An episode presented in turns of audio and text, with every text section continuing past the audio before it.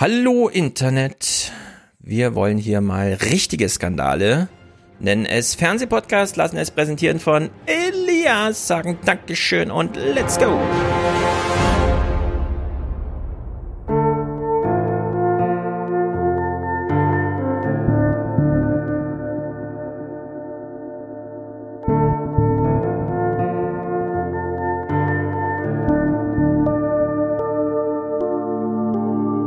Inzidenzen sinken, die Temperaturen steigen und die Menschen beginnen sich zu fragen, wann dürfen wir wieder oben ohne?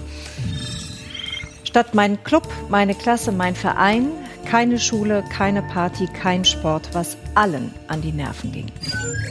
Die SPD ist mittlerweile eine Ich-AG namens Olaf Scholz. Ich kann das. Ich werde Kanzler, ich stehe hier, ich kann das. Nicht wir können das, ich kann das.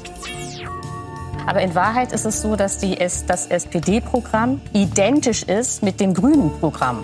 Man kann keinen Unterschied erkennen. Der einzige Unterschied ist, dass die SPD immer wolkig bleibt. Da bin ich nicht dabei und das ist für mich eine ganz entschiedene und klare Haltung. Und da können alle möglichen Leute reden, wie sie das finden. I could have rejoined the Conservative Party. I didn't have the slightest desire to do so. And I want to be fundamentally clear and for there to be no dubiety about this. As I said yesterday to an Observer journalist, my values are left of centre. I do not identify with the Conservative Party. The party has stayed behind him. We don't have much by way of policy. We don't have much by way of long term vision or ambition.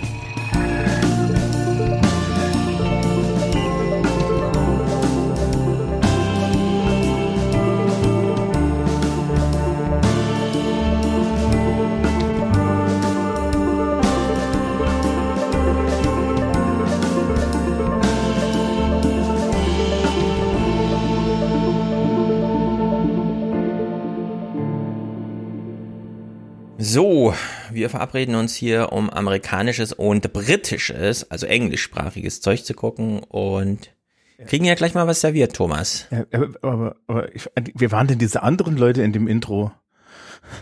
Äh, du meinst Olaf S SPD, Olaf Wolfgang Scholz. Oh ja, das Ja, SPD-Programm ist wie das der Grünen nur luftiger. Genau. Das ist ja auch eine So vernichtende gesagt. Kritik. Ja, ist wie die Grünen nur ohne Zahlen. Ja. Ach komm, weg davon. Ja, genau. Nur der kleine Hinweis, wer sich dafür interessiert, das CDU-Programm, das morgen kommt, wurde heute im Presseclub besprochen. Ich war ja auch da. Hatte Spaß. Ich hoffe, ihr habt auch Spaß, wenn ihr euch das anguckt. Ste steht was, äh, für mich, ich, mich interessiert das ja absolut nicht. Äh, man liest ja kein, also wenn man Politikwissenschaft studiert hat, liest man keine Wahlprogramme, weil man weiß, hat eh nichts mit der Realität zu tun. Ähm, d- steht was drin? Oder Ich will mal eine Flugtaxis, Pointe. oder? Ich lasse mal eine Pointe da. Die wird euch im Halse stecken bleiben, aber das Rentenka äh, das Pflegekapitel, das Pflegekapitel beginnt original mit dem Satz, die Würde des Menschen ist unantastbar. Und ich finde, das sagt nach 16 Jahren Regierungsverantwortung dieser Partei, die das jetzt als Grundsockel mal einzieht beim Thema Pflege, sagt es einiges. Jetzt ist es Ihnen auch schon aufgefallen, oder? Ja, also es ist, ähm, wie gesagt, es ist entsprechend. Aber gut, weg davon. Wir wollen jetzt amerikanisches Fernsehen gucken und wir haben ihn gerade schon gesehen. John Burko, wer kennt ihn noch? Thomas, sag uns noch mal, wer war John Burko? Aber warte, warte, wir machen das ganz einfach. Order! Genau.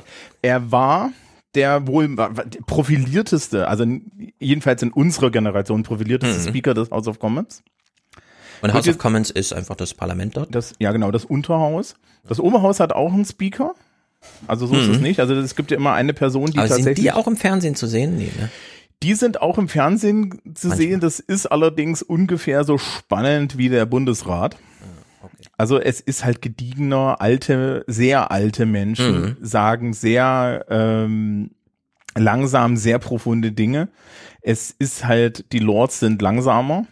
Ja. Ähm, und da ist ja auch der Speaker nicht ganz so äh, so eine, also das ist halt nicht so wichtig, weil die halt mittlerweile können sie Gesetze nur noch zurückschicken und so und machen das auch selten und dann ist es gleich ein Politikum und sowas. Mhm.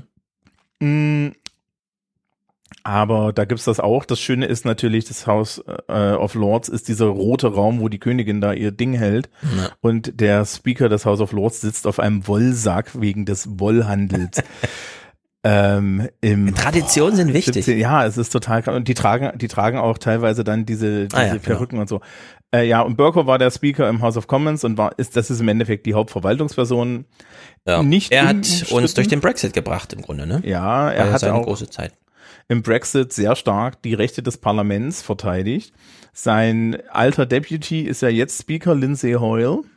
Mhm. Vom Typ her total anders, so ein Sehen wir heute auch wahrscheinlich nochmal. ja, nordenglischer, ähm, so vom Akzent her nordenglisch, Ja. etwas ruhiger und so weiter. Während Burko ja immer sehr streitbar war und es gibt auch so tolle YouTube-Reels, wie er da die Leute irgendwie alle so ein bisschen zusammenfaltet. Mhm. Ja, Genau, er hat sich drum gekümmert, wir haben das ja schon mal besprochen, ähm, dass der britische Premierminister eigentlich nicht wirklich eng mit dem Parlament verbunden ist, sondern so als weltliche Instanz neben den König und oder die Königin gesetzt wurde, um zu sagen, ab jetzt bestimmt ja auch mal jemand anders als die göttliche, wie auch immer man so Sakralherrschaften in England gebaut hat. Und äh, das Parlament hatte nie diese Rolle, der man heute, so wenn man es nachträglich, als in England wurde der Parlamentarismus empfohlen, ja, aber es war äh, doch mehr so Gerede und Beratung. Und ähm, jetzt haben sie sich ja beim Brexit, John Burko hat diese Rolle übernommen, äh, emporgekämpft, um zu sagen, nee, die wichtigen ähm, Sachen werden auch im Parlament entschieden. Das kann nicht einfach Theresa May alleine machen. Äh, mit allem, was dann halt zusammenhängt. Äh, und diese Linie wird jetzt gerade weitergefahren. Und die Analogie zu Wolfgang Schäuble zu machen, ist deswegen so ein bisschen Quatsch. Aber ich finde es trotzdem irgendwie witzig. Denn was wir gerade im Intro gesehen haben, ist ja das, der Sachverhalt, dass der Bundestagspräsident oder eben der Speaker äh, überparteilich ist. Also der sagt sich richtig von seiner Partei los, rutscht allerdings über Partei überhaupt erstmal in das Haus rein. ja, also die werden ja. Also er kann nicht von extern geholt werden, oder? Es muss ein Nee, es, Abgeordneter genau, sein. es, es muss jemand aus der Mitte geholt werden. Äh, da ist ja auch so ein Ritual mit drin. Also du wirst gewählt, Mhm. du wirst vorgeschlagen und dann wirst du gewählt.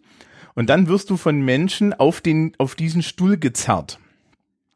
Weil es, Speaker vertreten das Parlament gegenüber dem König. So. Und es gab Zeiten, da wurden die geköpft, wenn das Parlament dem König nicht gefallen hat. Mhm.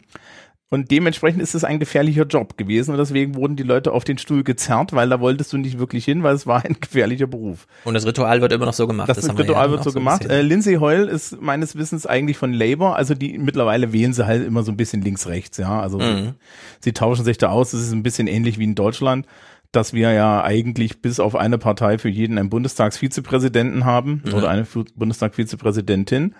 Und ähm, das ist da auch so. Und Lindsay Hoyle ist, glaube ich, so ein, so ein, so ein nordenglischer Labour-Mensch und Burko war halt da. Ähm, Boris Johnson hat ja auch ganz bitterlich gegen ihn an bestimmten Stellen verloren. Ja. Zum Beispiel halt diese große Sache damals mit, äh, äh, mit dem äh, Prorogation of Parliament, wo sie zwei Wochen die Bude zumachen wollten, damit die nicht abstimmen können und dann der Supreme Ja. Court entschieden hat, ja, liebe Leute, das geht nicht. Und ihr habt die Königin getäuscht. Mhm. Ja. Und das böswillige Täuschen der Königin. Früher wurde man für sowas auch geköpft. Genau, also es ging ordentlich zur Sache und John Burko, äh, schon über ein Jahr jetzt nicht mehr im Amt, tauchte jetzt heute wieder auf in den Nachrichten, denn wie eben gehört, äh, er ist aus den Reihen der Tories in den Posten gekommen, der überparteilich ist, das hat er sehr ernst genommen, wie eben gehört, und hat sich jetzt dafür entschieden, sich Labour anzuschließen. Also hat einfach mal die Seiten gewechselt, als würde Wolfgang Schäuble, gut, der Vergleich und so weiter, ne? Aber das kann man sich nicht so ganz vorstellen. Es gibt da diese alle, also ich, ich finde es irgendwie amüsant, ja, zu überlegen, dass äh, jemand wie Thomas Oppermann dann ein Jahr lang vorne sitzt und die Sitzung leitet und währenddessen feststellt, nee, ich passe eigentlich besser zur CDU. Und dann kommt er aus dem Amt raus, weil eine Neuwahl stattfand und man sich für neue Vize und Präsidenten entschieden hat und dann sagt er, ich bin aber jetzt in der CDU. Also das ist schon ganz witzig, ähm, vor allem auch, weil wir uns ja alle fragen, wie erklärt er das denn jetzt? John Burko ist ja sehr gut am Mikrofon, der hat ja auch fulminante Reden nach seinem Ausscheiden da in den amerikanischen Unis gehalten und so, um dann nochmal, macht er sehr lange Sätze und baut dann nochmal schön Halbsätze nach, wenn ihm das selber nicht gefällt.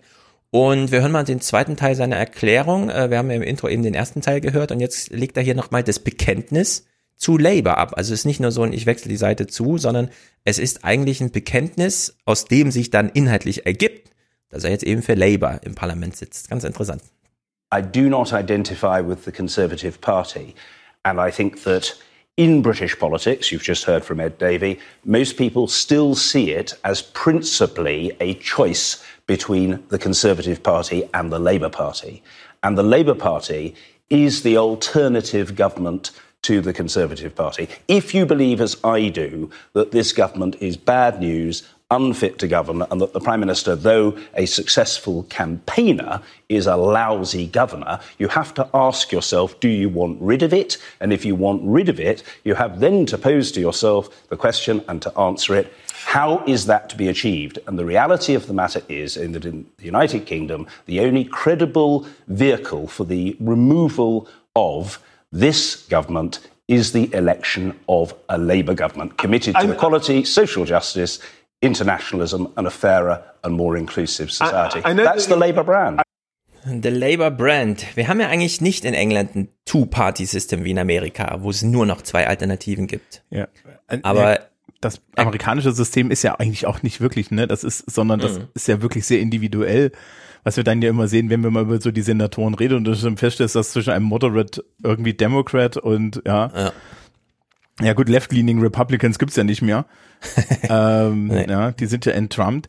Was ich sehr schön fand, da ist, da ist ja unten diese Binde drin, wo der, wo Mhm. der, wo, wo der Justizminister, ja, da, da kann man so richtig schön das Wedeln erkennen, was da so ist, weil, also so, ja, also Ja. nee, der ist ja entitled und so, aber das ist schon so, ja, also getting back into party politics is something no previous speaker has done, also man ist da schon so ein bisschen pflastert. Ja, man hat erwartet, dass er in Rente geht und Ja. Bücher schreibt und nicht zurück in die Politik geht. Vor allem nicht mit so einem Bekenntnis inhaltlich. Ja, vor allen Dingen auch nicht im Fernsehen, ne? Und so. Ja. Und ähm, naja, ich meine, auf der anderen Seite, Burko hat theoretisch noch eine Chance, jetzt Labour, Labour Ministerpräsident zu werden. Das wäre doch noch, lust, noch lustig. Ähm, ja, das stimmt allerdings, ne? Äh, wenn, wenn Labour nicht genau weiß, wie es jetzt weitergeht für sie, wir hören es ja auch gleich, die verkämpfen sich da da im Nirgendwo, müssen sie vielleicht dann doch über Prominenz gehen? Warum nicht, ja? Also da ist ja noch alles offen. Böcko ist ja auch nicht besonders alt. Das ist ja nicht so, dass man jetzt hier, da passt der Wolfgang Schäuble-Vergleich nicht, dass man da irgendwie mit 80 Jahren aus dem Amt kommt. Gut, bleiben wir doch mal gleich in England. Äh, Top-Thema ist Dominic Cummings. Ähm, einige kennen ihn schon. Er hat eine große Rolle im Brexit gespielt, im Hintergrund. Allerdings so groß, dass es einen Film über ihn gab. Mit äh, Dominic Cumberbatch. Ja, eine, Heißt er Dominic? Nee. Ja, Benedikt. Benedikt. Benedikt Cumberbatch. Ähm, eine horrende Fehlbesetzung, wie wir gleich Bitte? sehen werden. Ja, na klar, weil Benedict Cumberbatch ist halt einfach mal 100, 100 mal mehr Person als wenn äh, als Dominic ja, Cumberbatch. das stimmt. Ja, Ja, also wie da, da, da also äh, der hat halt kein Charisma, das äh, so und ja. und und, und Also die- ist ja Das stimmt, das stimmt. In der Hinsicht ja, aber ich fand Cumberbatch hat's den Wahnsinn trotzdem gut dargestellt. Wie man so mit dem Fahrrad durch London fährt, eine Idee hat, dann fährt man zurück und arbeitet drei Tage durch und dann kommt man irgendwie auf so Sprüche wie Take Back Control, äh, wo dann quasi alles rein kumuliert wird. Und er ist ähm, der Evil Knievel, er ist der Bösewicht im Hintergrund.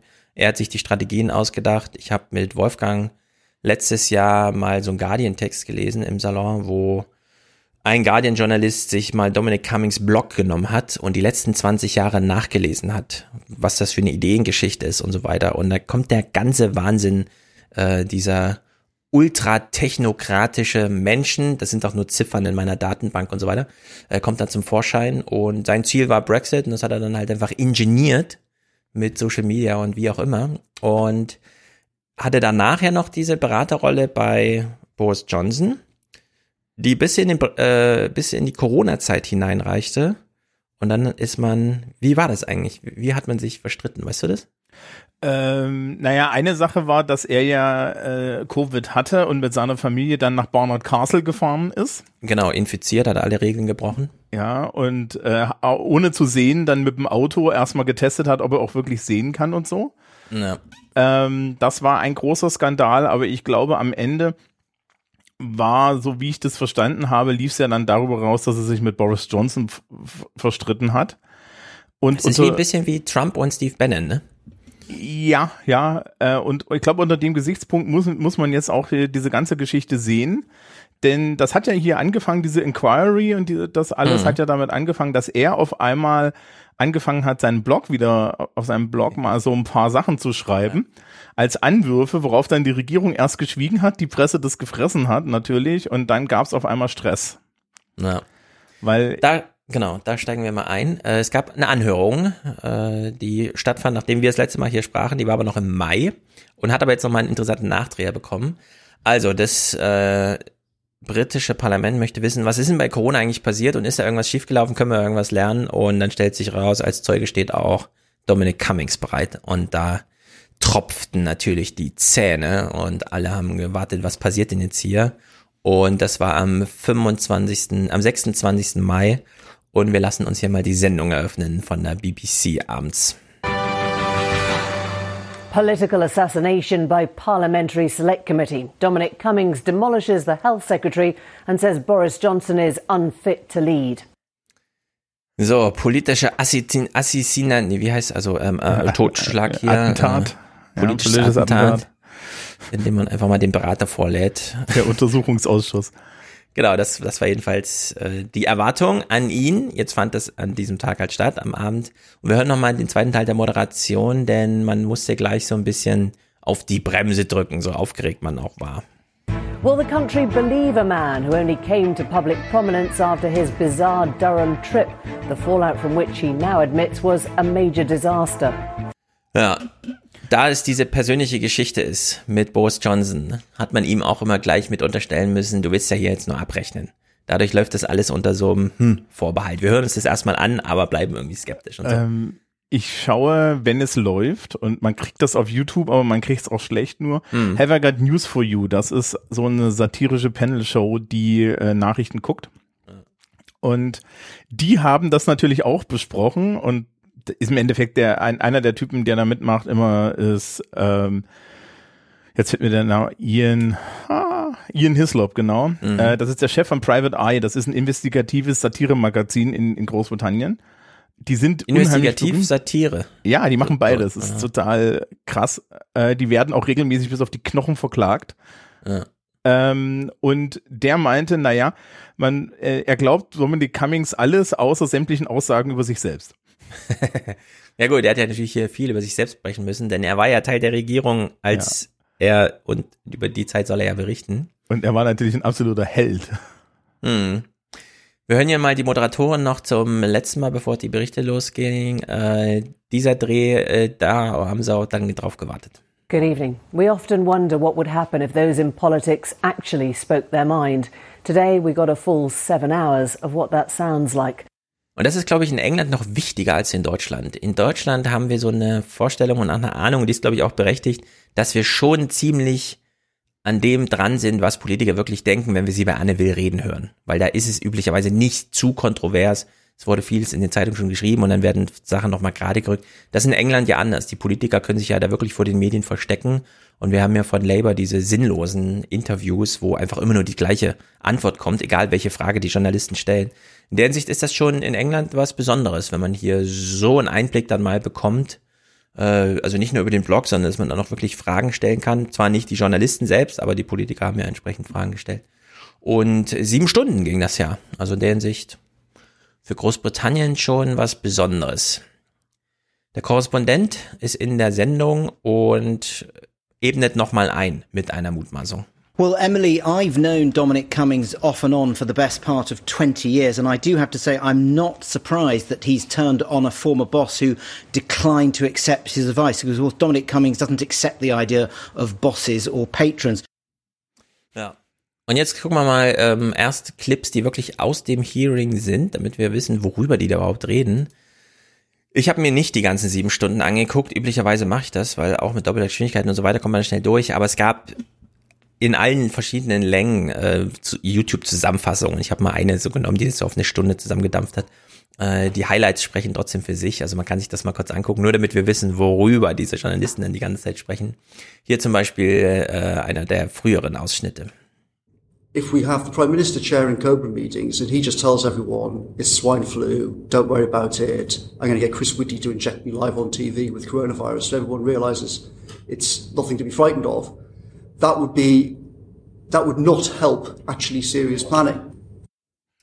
Ja, wenn die Regierung rumrennt und das Problem kleinredet. Bis dahin, dass dann sogar der MP, äh, äh, der PM, Prime Minister, äh, vorschlägt, und das ist dann wirklich nur aus Black Mirror und so, ne, als Idee zu entnehmen. Ich infiziere mich mal selbst vor laufender Kamera, um den Leuten zu zeigen, dass es nicht so gefährlich ist. Das ist so sein Einblick in, so haben wir da Politik gemacht vor einem Jahr ähm, äh, gibt ja diese Klassiker, ne, äh, mit den mit Politikern, die irgendwie radioaktiv verseuchte Milch oder vergiftetes mhm. Wasser und so weiter im Fernsehen getrunken ja. haben. Das ist so ein so ein Topos aus den aus den 80er und 90er, da gab's das noch. Ähm, das das Lustige ist ja dann im, in, in der Hintersicht, ne, Boris Johnson hatte dann Covid und es war gar nicht so lustig, weil wer lag auf einmal beatmet im Krankenhaus und hatte ein Richtig. Problem, ne? Und genau. ähm, dann war nicht mal klar, dann war nicht mal klar, wer vertritt ihn jetzt eigentlich. Und am Ende kam irgendwie raus, es war Dominic Raab. Mhm. Also Genau, es war eine kritische Situation, in der ja auch Boris Johnson selber rauskam mit einer kleinen Fernsehansprache, um nochmal darauf hinzuweisen, danke, liebes NHS, dass ihr da seid. Und dann hat er auch die zwei Pflegekräfte, die ihn da ähm, wirklich das Leben gerettet haben, nochmal beim Namen genannt und auch gedankt. Also das war eine schwere Lehre für ihn einzusehen, dass es vielleicht doch nicht einfach so äh, wieder weggeht. Hier hören wir mal einen zweiten Ausschnitt von Cummings. The second most powerful official in the country, Helen McNamara, is the Deputy Cabinet Secretary. She walked into the office while we're looking at this whiteboard. I've come through here to the, Helen McNamara said, I've come through here to the Prime Minister's office to tell you all, quote, I think we are absolutely fucked. I think this country is heading for a disaster. I think we're going to kill thousands of people. Ja, ich frage mich wirklich auch, wie das so in Deutschland und so weiter, ne? März, April 2020, man sieht so diese Bilder aus China, wie da Krankenhäuser gebaut werden, man weiß nicht genau, was es bedeutet. Äh, sieht auch, man hat keinen richtigen Plan und dann steht man sich als Kabinett gegenüber, schaut sich in die Augen, sagt, also wir sind alle Fakt hier. Äh, also hier gibt's erstmal keinen Ausweg, hier geschehen Sachen, über die wir politisch gar nicht mehr befinden können. Ja, wobei wir in Deutschland zumindest nicht diese Herdenimmunitätssache ge gefahren haben. Ne? Darum mhm. geht's ja da auch. Also sie haben ja erstmal gesagt, ah, wir machen das, ne? Äh, ja. Das ist ja auch so ein bisschen dieses schwedische Ding dann gewesen am, am Anfang. Und ähm, da ist natürlich nochmal die, äh, hier geht's ja auch dann schon um eine politische Entscheidung, die in Deutschland nicht so getroffen wurde. Trotzdem ist natürlich, mhm. glaube ich, also wenn du da irgendwie im Kanzleramt dann an dem Tisch sitzt und dir so denkst, pff, ja, ja, ja, also ich weiß nicht, weiß nicht, wenn der da so sitzt als Jens Spahn und dann, dann, dann die, die Kanzlerin so sagt, so, sag mal Jens, wie läuft's? Und du dir ja. so denkst. Was sollen wir denn jetzt machen, Jens? Du bist zuständig. Hm, keine Ahnung. Man kam ja auch ein Jahr später hier nur auf Taskforce-Ideen und so, ne? Also es hat ja alles, es war ja auch alles hier sehr träge. Jetzt geht er hier mal ins Eingemachte. Jetzt wird's auch in der Hinsicht relevant, dass man sich dann, wie wir gleich hören werden, unter den Journalisten auch fragt, ähm, sollten wir eigentlich irgendwann mal darüber reden, ob nicht auch Boris Johnson zurücktreten sollte? In, in the summer, he said that everyone who needed treatment who uh, got the treatment that they required. He knew that that was a lie because he'd been briefed by the chief scientific advisor and the chief medical officer himself about the first peak. And we were told explicitly people did not get the treatment that they deserved. Many people were left to die in horrific circumstances. Ja, viele werden in gruseligen Umständen sterben, weil einfach das Gesundheitssystem ausfällt. Boris Johnson kriegt dieses Briefing, äh, geht dann vor die Presse und sagt, jeder bekommt die Hilfe, die er braucht. Und das ist natürlich. Ja, Versagen im Amt, ne? Aber es passt irgendwie in den Wahnsinn von Boris Johnson. Man kann ihn da wenig ja. einen Strick draus drehen, weil das einfach so, so ist er halt. Da kriegt, also die Mobilisierung fällt da irgendwie aus, weil dann alle nur so, ja klar, ist halt Boris Johnson. Also das Problem ist da wirklich, ähm, das ist halt wie Trump. Ja, also es ja. ist, das ist dieser Modus Trump. Äh, ich erzähle, ich erzähle Sachen, ne? Äh, und es geht hier ja nur darum, was ich darstelle und wie ich wirke. Mhm. Und das findet jetzt, also das findet halt auch bei Johnson so langsam jetzt sein Ende.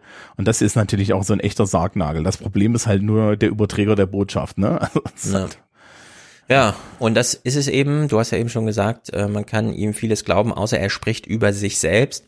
Das liegt jetzt hier vor, denn er bekommt natürlich die Frage, naja, aber Dominik, wenn du alles besser wusstest, warum hast du damals nicht in den Lauf der Dinge irgendwie eingegriffen? Und das ist seine Antwort. you sort of know from the big, from the end, the last week of February, that a whole bunch of things are wrong. It was clear in all the meetings the PHE, everybody, that everything was going wrong. Everything we pushed, everything we probed, everything was wrong, bad, terrible. But I was incredibly frightened, I guess is the word, about the consequences of me kind of pulling a massive emergency string and saying, the official plan is wrong and it's going to kill everyone and you've got to, you've got to change path because what if I'm wrong? er hat darüber nachgedacht, was wäre, wenn er mal falsch liegt. Ja, vor allen Dingen, wie, wie, das passt ja auch so absolut, ne? Also wir wissen jetzt seit 20 Jahren, das sagte ja auch der, der, der wie Dominic Cummings so als Person drauf ist. Mhm. Und der hatte da Zweifel an sich. Ja, ja genau. Na klar. Corona muss ja echt schlimm gewesen sein für ja, ihn.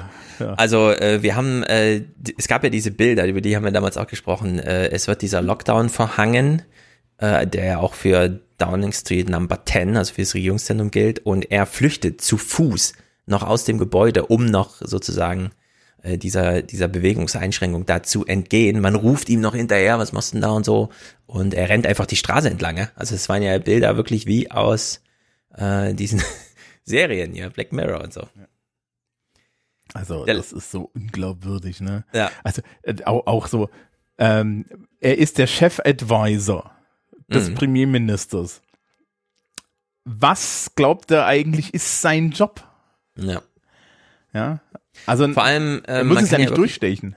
Ja, genau. Er, und ähm, er gilt ja als auch so ein so ein Zahlenjunkie. Und damals war ja Wissen knapp, aber wir, war, für uns war ja schon klar, jetzt kommt es darauf an zu wissen, wie viele sind infiziert, wie sieht's aus und so weiter. Und das wäre ja eigentlich für ihn eine Herausforderung gewesen, die er sich gerne gestellt hätte. Wenn man jetzt so äh, Hahn geht, wie man ihn halt kennt, aus diesem Brexit-Wahlkampf und so weiter, ne? Und er stand allerdings angstschlotternd in der Ecke und hat sich nicht getraut, da irgendwie einzugreifen, wohl wissen, dass alles bad, wrong, äh, terrible ist, ja. Die, die Worte er ja eben gebraucht. Und jetzt hat er hier noch einen Ausschnitt, das wäre in Deutschland auch echt ein Grund zurückzutreten. Wir haben noch im Ohr, wie alle ganz stolz drauf waren, dass man die Wirtschaft runtergefahren hat, um Menschen zu schützen. Was wäre, wenn es in Deutschland andersrum gewesen wäre oder auch nur der leichteste Zweifel daran gekommen wäre, dass die Bundesregierung sich nicht ausschließlich mal um die Gesundheit der Menschen kümmert, sondern beispielsweise die Priorität der, also die Wirtschaft ein bisschen höher hängt in der eigenen Priorität. Und das wirft er hier auch Boris Johnson vor. the Prime Minister's view throughout um, January, February, March was, uh, as he said in many meetings, the real danger here is not the disease. The real danger here is the measures that we take to deal with the disease and the economic destruction that that will cause. Um, he had that view all the way through. Um, in fact, one of the reasons why it was so rocky getting from the 14th when we suggested Plan B to him to actual lockdown was because he kept um, he kept basically bouncing back to we don't really know how dangerous it is. We're going to completely destroy the economy by having lockdown. Maybe we shouldn't do it. Ja, also Boris Johnson scheint da, wenn auch zweifelnd, aber entschieden gewesen zu sein. Deswegen ja auch diese Herdenimmunität durch natürliche Durchseuchung Strategie äh, Wirtschaft first. Ja, und äh, ne, Johnson geht's da halt äh, immer auch nur um sein Ansehen, also ne, mhm. und, und, und so. Und was man da halt auch merkt, das würde ja, das, er ist ja jetzt nicht der Erste, der das berichtet, dass im Endeffekt Boris Johnson unheimliche Probleme hat. Und da auch gibt's Par Parallelen zu Trump. Erstens irgendwie zu erkennen, hier haben sich die Umstände geändert und damit auch die Paradigmen. Ja. Das fällt vielen Menschen schwer. Ähm, und dann aber auch eine Entscheidung zu treffen, weil der ist halt eigentlich ein absolut unsicheres Würstchen, der das dann die ganze Zeit überspielt und deswegen ist es auch so charming, ja, ja weil wir, ja, weil wir möchten ja Politiker, die genauso unsichere Würstchen sind wie wir, also gut, ich möchte es nicht, ja, aber ähm, ja, das ist so so so glaube ich die die Sache, die ihn da treibt, ja, mhm. und daran kann man halt auch erkennen. Äh, Cummings sagt an irgendeiner Stelle, keiner gehört hier hin ja, ja. Äh, in dem Ding Boris Johnson nicht. Äh, er hat ja, er hat ja im Endeffekt sieben Stunden damit zugebracht, den Gesundheitsminister Hancock unter jeden Bus zu werfen, der kam. Und dann Richtig. hat er noch mal zwei extra losgefahren, damit er ihn noch unter die werfen kann. Mhm. Ja, also ähm, Genau, er hat 15, äh, es gibt 15 Gründe allein, ja, dass hier, dass hier der Hancock gefeuert gehört. Ja. Genau, so wurde es auch im Nachhinein dann äh, betrachtet. Man konnte an den sieben Stunden wohl sehr gut ablesen, wer gehört zu den Menschen, die Dominic Cummings irgendwie noch mag und welche gehören zu denen, die er nicht mag. Und die waren an allem schuld, die ganze Zeit. Boris Johnson, der Gesundheitsminister, Hancock und so weiter. Und dann hat er aber auch ganz viele einfach ausgespart in der Kritik. Also die fanden einfach in seiner Erzählung gar keine Rolle. Und das hat viele auch dann sehr skeptisch gemacht. Jetzt war natürlich die Frage, warum ist Boris Johnson immer noch im Amt? Wieso kann so eine Aufarbeitung von sowas, äh, also äh, runterspielen von Corona, die Wirtschaft zu priorisieren und so weiter? Das sind ja alles Sachen, die wären in Deutschland so überhaupt nicht möglich gewesen. Wie ist denn die Resonanz, ja, auf solche Sachen, wenn das da sieben Stunden stattfindet? Der Korrespondent fasst mal die Hoffnung der Regierung äh, zusammen nach diesem Tag. Ministers, they're of the view that they hope that this is not going to shift public opinion. They think that Dominic Cummings is very, very unpopular. And they also say that polling suggests that the British people have effectively reached a settled view on the pandemic, which is, yes, it was a dreadful start, but it was a pandemic. And of course, the vaccination program is now going very well. Das finde ich ein bisschen interessant, weil hier hofft die Regierung darauf und sie unterstellt dann dieses Thema einfach der, der Demoskopie sozusagen. Wenn der öffentliche Druck nicht da ist vom Seiten der, der Wählerschaft, dann passiert da nichts. Und wir haben in Deutschland viele Beispiele, wie auch wenn sich das äh, Wählervolk erstmal nicht für Themen interessiert, trotzdem eine journalistische Welle zumindest durchrollt, die dann beispielsweise sogar Bundespräsidenten aus dem Amt schreiben, obwohl dann skandalmäßig inhaltlich gar nicht viel dahinter steckte und auch die Bevölkerung jetzt nicht wirklich auf der Straße war, um ihn loszuwerden. Aber da reicht dann Journalismus. Wir reden ja eigentlich von den britischen Medien immer so als so Meute, ne? Aber hier äh, hat sich die Regierung dann doch wahrscheinlich auch zu Recht darauf verlassen, nö, wenn das Thema nicht verfängt, weil man Dominic Cummings nicht mag oder sich nicht für ihn interessiert, dann passiert da auch nichts, egal was inhaltlich da besprochen wurde. Ja, wichtig da auch zu wissen ist natürlich oder anzumerken ist, die, die Meute ist rechts.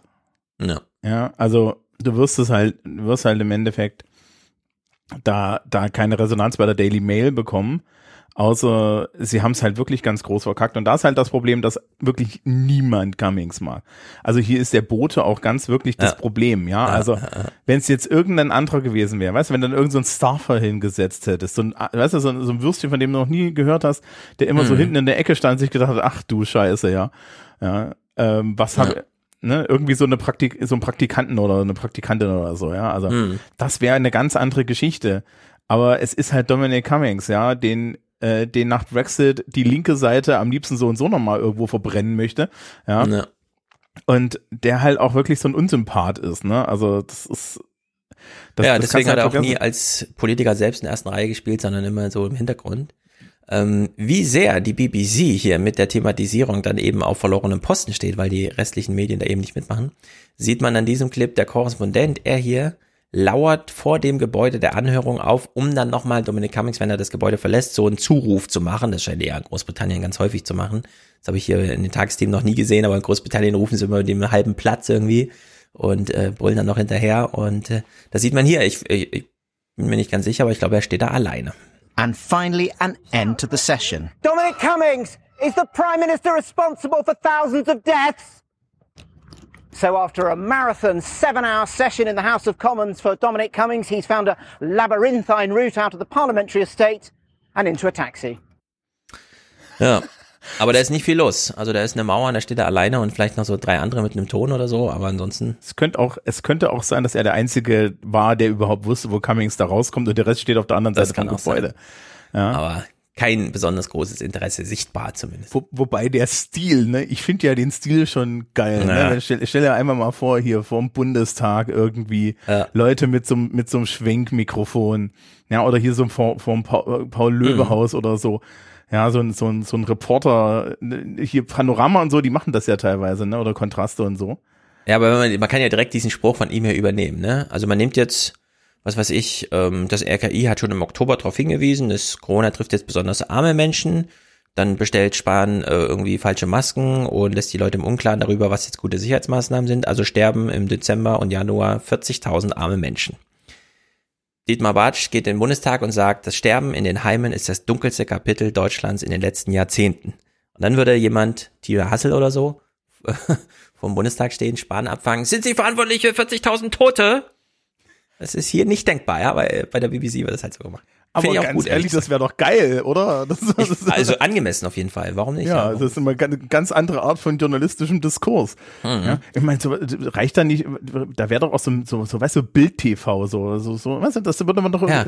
das wäre doch so eine Erwartung, oder? Nicht unbedingt BBC oder ARD oder Ja. ZDF dazu, Ja. die sind dazu vielleicht so ein bisschen zu kragig. Ja, aber hier Genau. so, so also wir werden da noch abzufangen als. Publikum. Ja, richtig, Ronsheimer. Ronsheimer mit, mit, einem so Helm einem Mikrofon. Auf. Helm und Mikrofon. Steht er da, macht Kriegsreport. Herr Spahn. Ja, Jetzt hören wir einen O-Ton von Robert Godwill. Das ist ein Tory-MP, also ein Abgeordneter dort. Und es ist ehrlich gesagt traurig, denn diese Resonanz oder die ausbleibende Resonanz im Journalismus zu diesem Sachverhalt äh, spiegelt sich äh, wieder in der Arroganz der Politiker. Yeah, I mean, I'm sure it's, it's all been a big circus, but uh, life gets back to normal tomorrow. You know, the Prime Minister and the Secretary of State for Health are getting on with getting people vaccinated, getting the country back to normal, and that's what really matters. And I suspect that that what matters to the people in Batley and Spen as well. Ja, ja, schönes Spektakel, aber pff, morgen ist der nächste Tag und wir haben ja auch noch ein paar Aufgaben zu erledigen. Also haken wir mal Cummings ab. Ja, das Problem ist, solche, solche, solche Ansagen können halt dazu führen, dass es in die Gegenrichtung geht, tut's aber halt auch nicht. Nee, das ist, äh, die Schlaftablette wurde serviert, sie wurde genommen und alle waren zufrieden. Entsprechend geht der Bericht im, von Seiten der Journalisten auch zu Ende mit einem harten Urteil, das allerdings nur ein Spektakel an diesem Tag beschließt. Many other European democracies had similar problems. Nonetheless, at its heart was a cascade of the most grave allegations, a system of government overwhelmed, a Potemkin cabinet, mendacity at the highest levels which endures, deaths which need not have happened. His was a partial, perhaps conflicted testimony. It nonetheless leaves much about which the remaining players must make account. Ja, also wenn deutsche Journalisten im Bundestag Potemkinschen Charakter äh, unter das wäre natürlich, ja, aber hier ist das halt alles nur noch Show. Ähm, Ich habe das ja ähm, vornherein gesehen und ich habe an der Stelle auch gesagt, weißt du, ich wünsche mir auch mal äh, so, so, so, wir sind ja jetzt so ein bisschen wenigstens noch bei der, bei der, bei, bei, so, so bei der Medienreflexion. So eine, so eine Abmoderation wäre halt auch mal geil in der deutschen Nachrichtensendung, ne? Und bitte nicht Einfach als Kommentar, richtig, nicht als zack. Meinung oder Richtig. so. Ja, Richtig, so- es nicht in die Kommentare auslagern So. und dann sagen, es ist halt seine Meinung, sondern in die Berichte rein. Ja, so, so. So, Jens Spahn bleibt viele Fragen ja, schuldig. Mhm. Was ist mit den 40.000 Menschen in deutschen Heimen? Richtig, richtig, richtig, richtig. In der Hinsicht, ähm, ja, müsste man hier mal wieder gucken, was man da auch lernen kann. Journalismus mal ein bisschen raus aus der deutschen Blase. Noch kurz zu den Inhalten, das ist ja ganz interessant. Lucy Easthope beschwert sich hier darüber, dass Cummings übertrieben hat. Und jetzt muss man wissen, sie arbeitet im lokalen politischen. Also während ähm, Cummings vorgeworfen hat, dass die zentrale Regierung in London für das Land keine Pandemiepläne hatte und dann sich auch nichts getraut hat und wie auch immer und einfach nur das große Eingeständnis, oh, we are all fucked und so durch die Gänge schwaberte, sagt sie hier, nee, ist eigentlich, äh, da kann man Cummings dann auch widersprechen. And an example I would give there is he talked about they realized there was no plan for burying the dead. That was absolutely untrue. The plan was originally owned by the Home Office. It's a Home Office work stream. Ja, finde ich allerdings auch so ein bisschen makaber, ne? Cummings hat der Regierung vorgeworfen, äh, keinen Plan dazu haben, wie man die Leute jetzt beerdigt. Und dann sagt sie, naja, also die Beerdigung hätten wir schon hingekriegt. Das ist natürlich auch. Also das Innenministerium, so. das Innenministerium hatte einen Plan. Naja. Wir wissen sehr wohl, wie wir 50.000 Leute in einem Monat beerdigen. Also, das ist, kann man natürlich den Anspruch dann haben, aber es wirkt auch so ein bisschen makaber. Und jetzt hören wir Mike Petcam, wie auch immer er ausgesprochen wird. Und äh, wir haben ja schon häufiger darüber gesprochen, dass die Tories da gerade Verantwortung haben, auch gigantische Wahlerfolge, aber einfach keine Sozialpolitik machen. Und das wird hier auch nochmal aufgegriffen. We've just had the Queen's speech. Social care got, I think, nine words. Why do you think, a year on from the pandemic, it's still not considered a priority? Well, I, I wish I knew that answer to that, Emily. If there were one positive thing that came out of the pandemic, it should have been social care reform happened this year. Ja, und ehrlicherweise ist das ja in Deutschland auch so. Wir haben Corona als Unterschichtenkrankheit richtig einmal durchpeitschen sehen durch Deutschland. Die Reichen haben es mitbekommen, äh, mit, äh, mit, mitgebracht. Ähm, Menschen, die sich halt nochmal im März einen Urlaub ja, für einen Ausflug nach Ischgl und so weiter, äh, das, die einfach die 1000 Euro übrig haben. Und dann hängt es hier in diesen Wohnsilos fest, wo man einfach im Servicebereich mit 100 Menschen am Tag Kontakt hat, wo man einfach in den kleinen zwei Kubikmeter Fahrstuhl seines Wohnhauses steigen muss und so weiter, wo man dann eben nicht die ganze Zeit konsequent die Maske trägt, sondern kleinste Fehler sich dann wirklich niederschlagen. Und ähm, wir haben keine Antworten darauf hier in Deutschland und in Großbritannien erst recht nicht. Das ist alles, liegt alles weiterhin brach, obwohl wir es einmal so durchs Brennglas, wie man so schön sagt, äh, serviert bekommen haben. Ja, ne, wo, wo nicht mal jetzt aktuell diese Leute irgendwie, trotz dass wir eine krasse Impfkampagne fahren, da jetzt ihre Impfungen kriegen. Mhm. Ja, also hier war letztens der, der Lieferant für Tiefkühlkost da, der meinte dann so, er hat jetzt mal, ja, er hat jetzt mal seine zum Glück Johnson Johnson Impfung ja. Und da muss ich ganz ehrlich sagen, der hat mehr Sozialkontakte als ich und ich habe ja. relativ viele gehabt, ne? Ähm, ja. Aber der ist halt nicht systemrelevant, weil warum denn? Der trifft genau. ja nur jeden Tag 200 Leute, bei denen er in die Wohnung stapft. Ja, das sind einfach wahnsinnig große Lücken, die man jetzt doch einfach mal schließen könnte. Sowohl immer noch in der äh, Pandemiebewältigung als auch in den Lehren daraus. Äh, in der Hinsicht sind sich ja beide Gesprächspartner in einer Sache einig. When you were there, when you were dealing, did you think I'm dealing with incompetent people? I think local authorities did a fantastic job and the CCGs, but I do think central government was giving us conflicting advice. Every few days it kept changing. And even today, we're still getting different advice, yeah. always uh, seems to come out of the bank holiday. So, and I do think there's incompetence at the top on, on this issue, certainly. Briefly to you, Lucy, the same question. Uh, I, I, think yes, I would absolutely agree with that. Um, it was a new government, limited training. Um, it was all the, the, issues we've been raising before. Um, that ministerially they were not ready for a disaster, but at local level we knew what, what we had to do. But Thank certainly at, at, central interaction, yes, definitely. Also beide haben die Frage bekommen: War die Regierung inkompetent? Ja. Ja. Zum Glück haben wir es auf lokaler Ebene noch rausgerettet, aber ja, Inkompetenz ist hier das maßgebende Kategorie das, für die Boris Johnson Regierung gewesen das ist doch, also ich habe ja so einen halben Verwaltungsjob. Mhm. Und meine Erfahrung war jetzt auch in den letzten anderthalb Jahren, auf einer Verwaltungsebene, ja, lief das. Mhm. Man hat sein Bestes getan. Wie gut es ist, andere Frage, aber ähm, ich habe mich jetzt als, als Lehrkraft, zumindest in Bayern, ähm, ne, also so, so ich jetzt vom Kultusministerium betroffen war, habe ich mich nicht verarscht gefühlt. Ich meine, wir hatten natürlich Situationen, wo äh, der Kultusminister, Herr Piazzolo, mhm. ja, Dinge in ein Mikrofon gesagt hat und ich in dem Moment, wo ich das gelesen habe, wusste, irgendeine arme Sau in München schläft jetzt zwei Tage nicht, um das in, ja. in einen Text zu gießen weil das war garantiert nicht abgesprochen, sondern seine Idee. Und du hattest ja immer diese Kaskade, ja, äh, Ministerpräsidentenkonferenz, ja, dann naja, Bayern naja, Ministerrat naja. und dann vier Tage später gab es dann mal einen Zettel, wo drin stand, was wir wirklich tun. Ähm, aber das funktionierte. Ja. Mhm. Und man hat dann auch gesehen, in dem Moment, wo unsere Ministerpräsidentenkonferenz ins Schleudern gerät, uns hilft, hilft uns das hinten nicht, aber solange deine Linie drin ist mhm. und das Boot Boris Johnson hatte keine Linie, also Local und die ganzen ja. Verwaltungen und so. Das funktioniert normalerweise, wenn du den Leuten sagst, hier, wir haben eine Hierarchie, das funktioniert so. Ist das hm. auch, hat das auch in Deutschland funktioniert?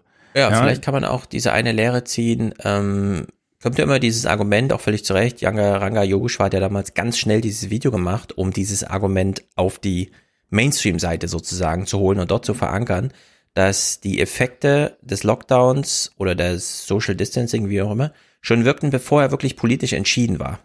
Und das heißt ja, ähm, bei den höheren politischen Ebenen, Land und Bund, kommt es darauf an, wie sie und was sie kommunizieren.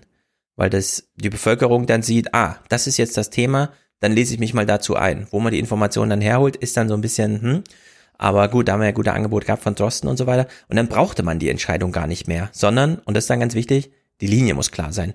Wenn die Regierung loszieht und sagt, wir machen hier erstmal das mit der Durchseuchung, entscheiden erstmal gar nichts, dann kommt die Kehrtwende, dann kommt plötzlich der persönliche Schicksalsschlag, der Chef ist selber infiziert und so weiter, dann ist natürlich keine ähm, rote Fadenkommunikation gegeben, die aber unten dann schon wirkt, wenn oben der äh, Alarmismus entsprechend ist, in der Hinsicht, muss man sich auch nochmal äh, Gedanken darüber machen, was hat Karl Lauterbach eigentlich die letzten mehr als ein Jahr, Monate gemacht. Äh, ob er nicht äh, dann doch nochmal dankenswerterweise diesen, diese Funktion des Alarmschlagers übernommen hat, auch wenn er sich da immer verrennt und so weiter. Der zentrale Aber- Krisenkommunikator. Genau, er hat sozusagen äh, ja, immer Alarm geschlagen und dann darauf gehofft, dass es eben zum Bild passt, dass dann Drosten in geruhsamer Art und Weise zeichnet und dann der Kekole die ganz, ähm, wie soll man sagen, ratgebermäßigen Tipps dann einfach gibt, was mache ich jetzt konkret, ja. So, und dann das äh, hat halt in Deutschland alles irgendwie ganz gut gepasst. Und ich muss sagen, hier in Frankfurt auch erst Gesundheitsamt, äh, klar, am Anfang ging die halt nicht ans Telefon, weil keiner zur Verfügung stand, aber das hat sich ja dann doch alles eingerengt. Da kamen die Bundeswehrsoldaten, haben da irgendwie die Leute angerufen. Hatten sie mit denen auch Sex, als sie sich da am Abend trafen und so? Dann haben diese etwas despektierlichen Fragen gestellt, die ansonsten nicht mal ein Arzt einfach so aus der Hüfte schießt. Aber gut, äh, so funktioniert's dann halt. In England entsprechend anders und Daniel Findelstein ist hier auch ein Gesprächspartner, der macht hier nochmal ein Argument aus seiner Beobachtung des ähm, Redeflusses von Dominic Cummings. Denn ja, der Messenger ist hier nicht ganz unentscheidend, wir haben über Dominic Cummings gesprochen und da fielen unter anderem auch solche Ideen. I do think he raised very serious points. He he want I mean at one point he did say directly he thinks it would have been better if a dictator had been in charge of this. Ja, also wenn der Regierungsberater den Regierungschef kritisiert und wir dann heute lernen, ja, der hat irgendwie die Wirtschaft wichtiger gefunden als Oma Erna und so. Gleichzeitig aber dann da sitzt und sagt, naja, die einzige Lösung, die ich jetzt vorschlagen kann, ist hier eine Diktatur einzuführen, solange Corona ist. Das ist natürlich, das passt dann auch alles nicht zusammen. Also so kann man einfach nicht kommunizieren und gleichzeitig ernst genommen werden wollen. Also das ist vor allen Dingen auch ein absolutes Missverständnis des Systems. Also gerade die, das, das der britische, das britische System, ja, da kannst du ja nun wirklich hardcore durchregieren. Du hast eine klare Mehrheit in dem Parlament. Eben. Ähm, der, also, also das gibt ja ja Gesetze, die sind da innerhalb von anderthalb Wochen erledigt. Und zwar, wir reden von großen Sachen, ja, und jetzt nicht irgendwie so Mhm. Kleinkram. Er kann, äh, du kannst im House of Commons die, die Tagesordnung diktieren. Also wirklich bis auf den kleinsten Ja. Punkt. Und ähm, dann anzukommen und noch zu sagen, wir brauchen, ja, also nur ein Diktator hätte es besser gemacht. Nix ist. Es hätte halt nur an der Stelle mal jemand sitzen müssen, der den Posten ausfüllt, ja, und Ja, nicht richtig, diese Witzfigur. Ja. Entsprechend ist die Presseschau am Ende der Sendung, die gucken ja dann immer noch mal so ganz flapsig, nicht so schön vorbereitet, äh, die Presseschau machte und gelesen hat sie, wie im Deutschlandfunk, sondern hier wird einfach noch mal, ach ja, hier liegen ja noch Zeitungen, da gucke ich zum Ende der Sendung noch mal drauf. Ähm, nach sieben Stunden Gespräch, Dominik Cummings beantwortet Fragen, haben sich dann doch die Zeitungen alle geeinigt auf, wir nehmen mal diesen Satz. And he says about himself, I should have, it's completely crazy. I should been in that position. Uh, the Times has, um, Cummings rains fire on number 10. Um, and, uh, the lied repeatedly, unfit. They've pretty much all gone with the same quotes. Given that there were seven hours, um, we're still actually seeing pretty much the same. Ja, nämlich äh, Boris Johnson ist unfit, laut Dominic Cummings. Tja. Also hat er gestrampelt, hat er versucht, äh, Dominic Cum, äh, also Dominic Cummings hat versucht, äh, Boris Johnson eine runterzuwischen, hat nicht funktioniert. Boris Johnson an dem Tag komplett abgetaucht. Kann er ja machen. Es gibt ja jetzt keine Pflicht für ihn, da irgendwo aufzutreten, außer mittwochs im Parlament. Und er hat sich dann tags drauf trotzdem zu Wort gemeldet. Aber sag. Ähm, nur kurz, hast du den anderen, ich weiß gar nicht, ob wir darüber geredet haben, es gibt ja noch so einen zweiten Skandal bei, bei Boris Johnson. Mhm. Der zwei Milliarden teure US-Style äh, News Briefing Room, den er in Number 10 irgendwo eingerichtet hat, Mhm. wo er eigentlich regelmäßig so Trump-mäßig, so, so, Ach so. so, so Amerika-mäßig so News Briefings machen wollte. Und wo sie die, wo sie die Person, die das jetzt macht, ra schon rausgeschmissen haben und das Ding hat irgendwie zwei oder vier Milliarden oder so gekostet. Nee, das habe ich Mit nicht neuester mitbekommen. Technik. Äh. Er hat Krass. ja genau das vorgehabt. Aber er Hm. weiß halt auch, dass er sich die ganze Zeit eigentlich verpissen muss, weil Boris Johnson und, und Konsequenzen. Ja. Ja. Nee, das habe ich noch nicht mitbekommen. Interessant. Äh, mal gucken, ob da noch was draus wird. Das geht natürlich auch wieder alles in diese gleiche Richtung. Wir haben gesehen, wie Trump das umgemodelt hat. Bei der AfD ist es ja auch ein Fail bisher. Die wollten ja auch so ihr eigenes News-Ding aufziehen, um dann aus dem Bundestag zu berichten. Da Mhm. steht ihnen ja jetzt Boris Reitschuster die Show und macht das einfach selber irgendwie. Also- Ohne, dass sie da jetzt großen Einfluss drauf haben. Ne, Also da ging es um so ein Aber was Briefing- ist da so teuer? Vier, Äh, naja, da sind überall moderne Kameras und Projektionstechnik und, und Aber Mikrofone. für drei. Milliarden baust hier in Frankfurts dritte Terminal, weißt du? Ja, ja, aber es ist, oder es waren Millionen, also es, es, es war Ja. auf jeden Fall Na, schweineteuer. da gehen wir das nochmal nach, das ist interessant. Ja, ja, das gucken wir sich da Ich suche das mal raus. Oh, weil tags drauf hat sich Boris Johnson dann gedacht, mein Newsroom ist zwar nicht fertig, aber ich will ja trotzdem was sagen.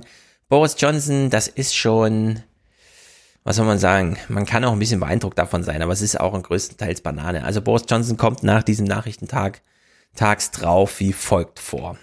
The day after, and a cabinet fightback, though words were chosen with care. Wouldn't want to provoke the volcano. I think that it's important for us to focus on what really matters to the people in this country. And I think, if I may say so, that uh, some of the, the, the commentary I've heard uh, doesn't bear any relation to reality. And uh, what people want us to get on with is, is delivering the, the roadmap. Delivering the Brexit. Ah nee, wir sind ja schon weiter. Sind, äh, the Roadmap. Okay. Da ist er in seinem Skript hängen geblieben. Ja, ich ich habe es gefunden. Es waren 2,6 Millionen Pfund, ein White House-Style Briefing Room. Hm. Crazy, da will ich nochmal Bilder Der, sehen. der sie soll, der, ja, ja, mit, da, die die haben ja auch, die Konservativen haben ja auch dieses Ding, dass sie jetzt im aktuell, wenn sie immer äh, Zoom-Konferenzen und so weiter machen, Mhm. im Hintergrund immer, immer Union Jacks hängen haben und so. Ja, ja, das ist ganz wichtig. Sollte ja auf jeder AstraZeneca-Charge mit drauf gedruckt werden. Ja, also Boris Johnson meldet sich hier, versteckt sich hinter einer Maske. Das ist auch ganz interessant. Er vermummt sich quasi, weil es ist ja Corona. Äh, und sagt, ja, ähm, das hat alles nichts mit der Realität zu tun, was der Dominik Cummings da erzählt. Wir wollen jetzt mal den, das, die Roadmap weiterhin delivern. Gelingt uns ja bisher ziemlich gut. Subtext. Naja, skandalös ist jedenfalls, was in jedem Land skandalös ist, in Deutschland auch, in Amerika auch. Wir kennen die Skandale in New York um Dingsterbums, den Gouverneur, äh, in Großbritannien natürlich auch, Pflegeheime. Yesterday, Dominic Cummings said this. Now, all the government rhetoric was we put a shield around care homes and blah, blah, blah. It was complete nonsense. Quite the opposite of putting a shield around them. We sent people with COVID back to the care homes. Ja, also, Szenario wie folgt. Krankenhäuser sind voll. Und man macht eine echte Triage im Sinne von, da kommen Menschen, die sind nicht so alt wie diese Patienten, also schicken wir die mal Corona-infiziert zurück in ihre Pflegeheime. Äh, also Pushbacks im Grunde. In Deutschland ha- hat man ja viele gar nicht erst mit ins Krankenhaus genommen, was äh, häufig so verurteilt wurde, aber da muss man sich die Einzelfälle wirklich nochmal angucken, ob nicht der palliative Weg, der in Deutschland sehr wenig eingesetzt wird, nicht doch auch für viele sehr viel Leid verhindert hat. Äh, Beatmung mit 92 Jahren ist nicht ratsam und da kann man auch mit einem aufgeklärten Patienten anders umgehen. Aber in Großbritannien scheint es da auch noch Klärungsbedarf zu geben. Äh, das hat ja hier äh, Andrew Cuomo. Andrew Cuomo, richtig. So ja, New York, äh, das Richtig, war ja genau. so eine der Sachen, wo der seinen Heldenstatus verloren hat, weil Ja. sie heimlich, äh, weil sie heimlich gesagt haben, wenn die, wenn die Krankenhäuser überfüllt sind, dann schieben wir, schieben wir alte Leute zurück in die Altenheime und dann Ja. haben sie gleich noch hinten in so ein Gesetz reingeschrieben, dass die Altenheime, wenn das passiert und dass der Staat dafür nicht regresspflichtig ist. Ja. Also genau, da hat man das so gedreht. Wissentlich ähm, also Gesetze geschrieben ja. da auch. Genau, da hat man Corona-Politik gemacht, die man in den täglichen Pressebriefings nicht erklärt hat, weil man wusste, das geht schief. Äh, finales Urteil aus dieser ersten Runde, Dominic Cummings. Boris Johnson wird es wohl überleben. Battening down the hatches now that a one-time insider is on the loose. Dangers lurk for some, but for the moment, this looks survivable for the Prime Minister. Ja, und wir wissen ja, er ist heute noch da und hat das alles gut überstanden. Es gab dann von Dominic Cummings nochmal einen Nachdreher, drei Wochen später, jetzt am 16. Vor vier Tagen hat er nochmal seinen Blog rausgeholt. Der letzte Webblogger. Now, you can either read the 7,000 word blog or you can cut straight to the text message. At the heart of the latest Downing Street shenanigans lies one embarrassing fact. Dominic Cummings again took aim at the Health Secretary's handling of the pandemic, but this time it appears from the text the PM agreed with his former chief advisor that his own Health Secretary was, his word, hopeless. Ja, hopeless steht hier im Raum. Äh, Sie lesen mal aus dieser Nachricht Chat, also wir lesen, also In diesem Blogartikel sind Screenshots, wie Boris, also Boris Johnson chattet mit Dominic Cummings über die Gesamtlage und haben sie hier mal einen Auszug. So if we just look here, we can see uh, some text between Dominic Cummings and Boris Johnson in the early hours of the 23rd of March last year. And just look at that. The Prime Minister there saying totally fucking hopeless. And that was after Dominic Cummings had complained to Boris Johnson about testing capacity and Matt Hancock's role in all of that. An important point to say is that, that Anglo-Saxon language could have been aimed directly at Matt Hancock personally or just the government's overall performance on this. Ja, das ist ganz interessant. Jetzt wird hier eine literaturwissenschaftliche Studie erforderlich sein, um herauszufinden, was die drei Worte bedeuten, ob sie auf die Situation oder den Posten des äh, Gesundheitsministers abzielen. Wie ist denn da eigentlich die Operational Sec äh, Security, dass äh, der Typ da ja. mit einem Handy voll mit WhatsApp-Nachrichten ja, von dem Johnson einfach rausläuft? Tja, das, das muss mich auch in die Frage stellen. Was ist denn da bitte ja. los? Ja, ich würde den, wenn ich den rausschmeiße, ja, würde ich, würde ich da sagen, so hier der Inlandsgeheimdienst nimmt mal kurz dein Telefon, macht ja. da ein Backup und dann kriegst du das ohne, ja, mit einem frisch installierten Betriebssystem zurück, ja. mein Freund. Ja. also das ist wirklich. So ist es, wenn deine Berater die Hände, äh, die Beine in die Hände nehmen und einfach wegrennen. Mhm. Weißt du? Über die Straße rennen. nehmen sie halt das Handy noch mit. Ähm, jetzt haben wir ja eben gehört, er weiß nicht genau, totally fucked, äh, ist, gilt das jetzt, oder hopeless, ja, es ist, es ist hopeless, die Hoffnung, es ist hoffnungslos, gilt das jetzt für, wir können nicht weiter mit diesem Hancock, Gesundheitsminister, weitermachen, weil das, ja, brauchen neue Hoffnung, neues Personal, oder ist die allgemeine Situation hopeless?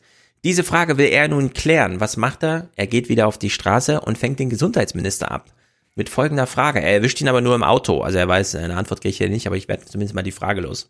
So Matt Hancock is still in that same job.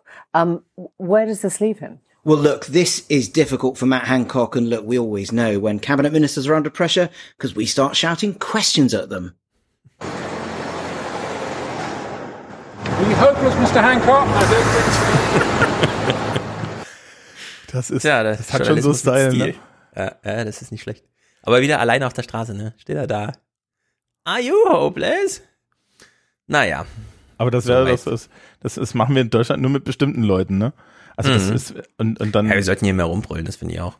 So, so, so, weißt du, so, weiß nicht, wenn, wenn, wenn Angela, Angela Merkel im Supermarkt, Frau Merkel, ja, sind mhm. sie müde? Ja. Das hat so einen gewissen Stil. Äh, man fragt ja Merkel gerne, wie fühlen sie sich und so. Aber hier sollte man vielleicht nochmal richtige Fragen stellen. Naja, Dominic Cummings, er bleibt uns erhalten, er wird weiter seinen Blog schreiben. Ähm, Boris Johnson bleibt ja auch noch eine Weile erhalten, also vielleicht mal gucken, wie weit das noch treiben will, ja? um ihn dann wirklich aus dem Amt zu pressen oder was, ist ja auch so ein bisschen it's, hopeless. Also ich glaube tatsächlich, der hat so ein Reality-Distortion-Feld, ne? Ja, äh, der, der macht jetzt diese, der, der macht das jetzt alles und die Scherben werden irgendwann in hm. zehn Jahren mal aufgelesen oder so. Ja. Ja, irgendwer muss noch mal aus einer neutralen Position darüber schreiben. Bücher werden bestimmt entstehen, das würde mich dann auch mal interessieren. Von mir aus kann es auch Literatur werden. Eine schöne Belletristik, die so ein bisschen markiert, wo man dann auch mal Fanfiction ergänzt, damit die Erzählung ja, so, stringent also ist. Adam Curtis Dokumentation oder so. Oder Filme, genau, dass man da nochmal gut, gut so mit, mit, mit nachgestellten, mit diesen, mit nachgestellten Szenen. Mhm. So, wechseln wir das Thema zu Corona, denn eigentlich wäre morgen, der 21. Juni, der große Tag gewesen. Ist allerdings nicht so. Wie sie es angebahnt hat, ist trotzdem ganz interessant, denn hier gab es am 6.1. folgende Sendungseröffnung. Newsnight on BBC Two Now with Kirsty Walk. Am 1.6. natürlich. A welcome milestone in the pandemic with the latest figures showing no reported deaths from COVID in the UK. But does this good news mask a deep unease about the prevalence of the Indian variant and the date we're due to unlock completely. Ja, sie lassen sich auch von der Delta-Variante aus Indien verrückt machen. Das ist ja in Deutschland auch, ne? Leute sind ja noch unglaublich nervös wieder jetzt dadurch. Naja. Sie haben keine Todesfälle an einem, der erste Tag ohne Todesfälle konnten sie ja vermelden. Und, und da, da, muss man dann ja sehen, das läuft ja unheimlich lange nach. Ne? Also es, bei, ja. es gibt Einzelpersonen, bei denen läuft das wirklich ewig nach. Genau, kann ja Monate dauern. Also das ist schon so ganz interessant, wie lange du, du dann tatsächlich Niedriginzidenz sozusagen haben musst. Ja.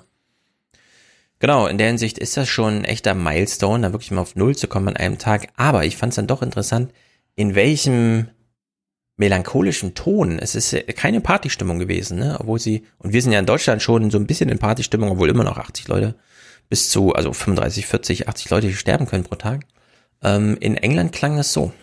A slow but steady fall, taking us to a moment that not so long ago appeared beyond our wildest dreams. Recorded COVID deaths down to zero across the UK yesterday, a first since last July, allowing a time for reflection on loved ones we lost. Ja, also was macht man jetzt? Die Null oder ist das jetzt Melancholie ohne Ende, ja? Das passt ja für mich nicht so richtig zusammen. Naja, ich finde tatsächlich die Idee, das nochmal in der Retrospektive zu sehen, also diese Null Mhm. als Anlass zu nehmen, zurückzublicken und zu sagen, ja, Ja, gut.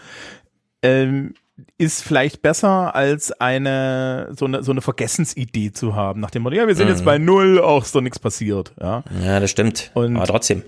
Äh, die, ja, man sollte vielleicht eine halbe Minute innehalten und dann, dann sich überlegen, okay, wie gehen wir jetzt weiter? Ja. Äh, weil die Gegensache ist natürlich zu sagen, pff, hier ist doch nichts passiert und was mich schon immer an der ganzen Aufarbeitung gestört hat, ist, es wird unheimlich viel über Zahlen geredet Mhm. und diese Zahlen sind halt Leute. Ja, und dann wird halt, es wird halt immer nur Das gesagt, ist aber ja, die eine Zahlen deutsche sind. Spezialität, ne?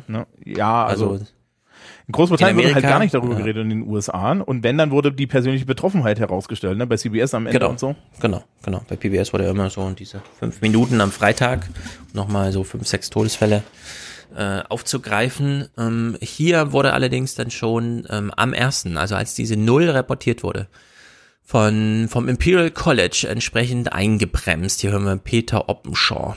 The need for caution echoed by one leading scientist advising the UK government, stressing that he's speaking in a personal capacity. I think most of us who are looking at the figures and are advising government would say that, that we really are not confident at the moment that opening up on the 21st would be, would be safe. Ah, ich bin mal gespannt, wie es bei uns dann ist. Äh, Spahn hat jetzt schon angekündigt, Wechselunterricht nach den Sommerferien, ne? War so, so eine Mhm. Idee. Maskenpflicht bleibt in Schulen. Also ob wir, wie wir uns davon jetzt wieder verabschieden. Wenn überhaupt. Ähm, also für meine Schulart, ne? Ich habe ja Menschen 16 plus. Mhm. Ich gehe davon aus, dass ich ganz normalen Präsenzunterricht haben werde in vollen Ich gehe da Klassen. wirklich für alle voll aus. Voll aus. Mm, Grundschulen vielleicht nicht. Grundschulen vielleicht ja, aber nicht. Grundschulen Und- haben ja relativ zügig dann doch auch wieder. Oder? Denn das? Also Wechselunterricht, meine, meine größere Fünf, Fünftklässlerin, die fand ja, die findet ja Wechselunterricht super. Äh, da sind die Klassen klein, sie hat dort Ruhe in der Schule es zu machen und sie hat zu Hause dann eine Woche lang Ruhe, ihr Kram zu machen. Und ich finde irgendwie, das hat was. Macht es natürlich anstrengend, das zu organisieren, denn die Woche zu Hause äh, gestaltet sich ja nicht von alleine. Ähm, In der Grundschule finde ich das super schwierig. Also da wäre ich Nee. schon dafür, dass die dann auch alle geschlossen wieder ordentlich Unterricht machen. was du gerade geschildert hast mit dem Wechselunterricht, das ist übrigens eine Sache, wo ich jetzt mal einen, einen, einen harten Wurf machen werde, aber die Voraussage traue ich mir zu. Wir haben in der Pandemie didaktisch, pädagogisch sehr viele Sachen gelernt und unter anderem haben wir gelernt, dass Schule eigentlich ineffizienter Scheiß ist, wie wir ihn aktuell machen. Genau. Ja, präsent, Äh, und dass Schülerinnen und Schüler in den letzten zwei Jahren sehr viele Skills gelernt haben, die sie eigentlich schon lange brauchen. Egal ob es Videokonferenzen sind, Umgang mit, mit Online-Plattformen und so weiter, Selbstorganisation, Zeitmanagement, ja, äh, Resilienz und so weiter und so fort. Das waren alles tolle Skills. Was passieren wird, ist, es wird, ja, volle Kraft auf die Deflektorschilde gegeben werden und es wird davon keine Lehre im Schulsystem übrig bleiben. Ja. Ich habe in meinem Jugendtreff ja so Kids aus der Pflichtschule. Ja, ähm, die meinten dann so, ja, nee, also in dem Moment, wo, wo, wo der, der Wechselunterricht respektive jetzt bei uns ist ja wieder, wieder richtig Präsenz, ne, mit Maske, Mhm. ähm, in den Klassenstufen und dann meinten die so, ja, und die Lehrer machen natürlich jetzt alles gar nichts mehr digital. Dabei Ja. ist das total geiler Kram, weil du kannst halt, ja, äh, Richtig. die haben jetzt wieder die Situation, dass sie, dass sie zusammengeschissen werden, weil sie Arbeitsblätter nicht haben, weil Ja. Die Lehrkraft nicht auf den Gedanken kommt, weiterhin die Arbeitsblätter in diese Lernplattform hineinzuladen, wo es jeder Hm. Ja. kriegen kann. Die Kinder können das jetzt. Die sind das, das ist total geile Scheiße. Das ist auch für dich als Lehrkraft total super. Natürlich werden Mhm. sehr viele Lehrerinnen und Lehrer dabei bleiben, weil wir haben das jetzt alle jetzt ein Jahr lang zusammengebaut. Ich gehe davon nicht mehr weg. Ich habe das alles Ja. fertig.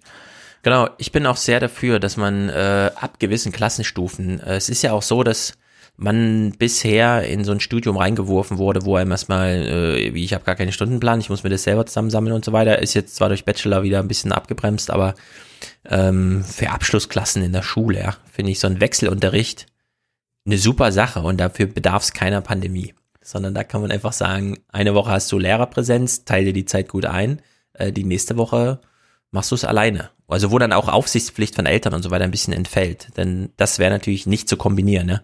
Dass man jetzt äh, die fünf, sechs Klässler irgendwie familiär dann plötzlich Betreuung äh, organisieren muss, weil es, das klappt dann irgendwie nicht.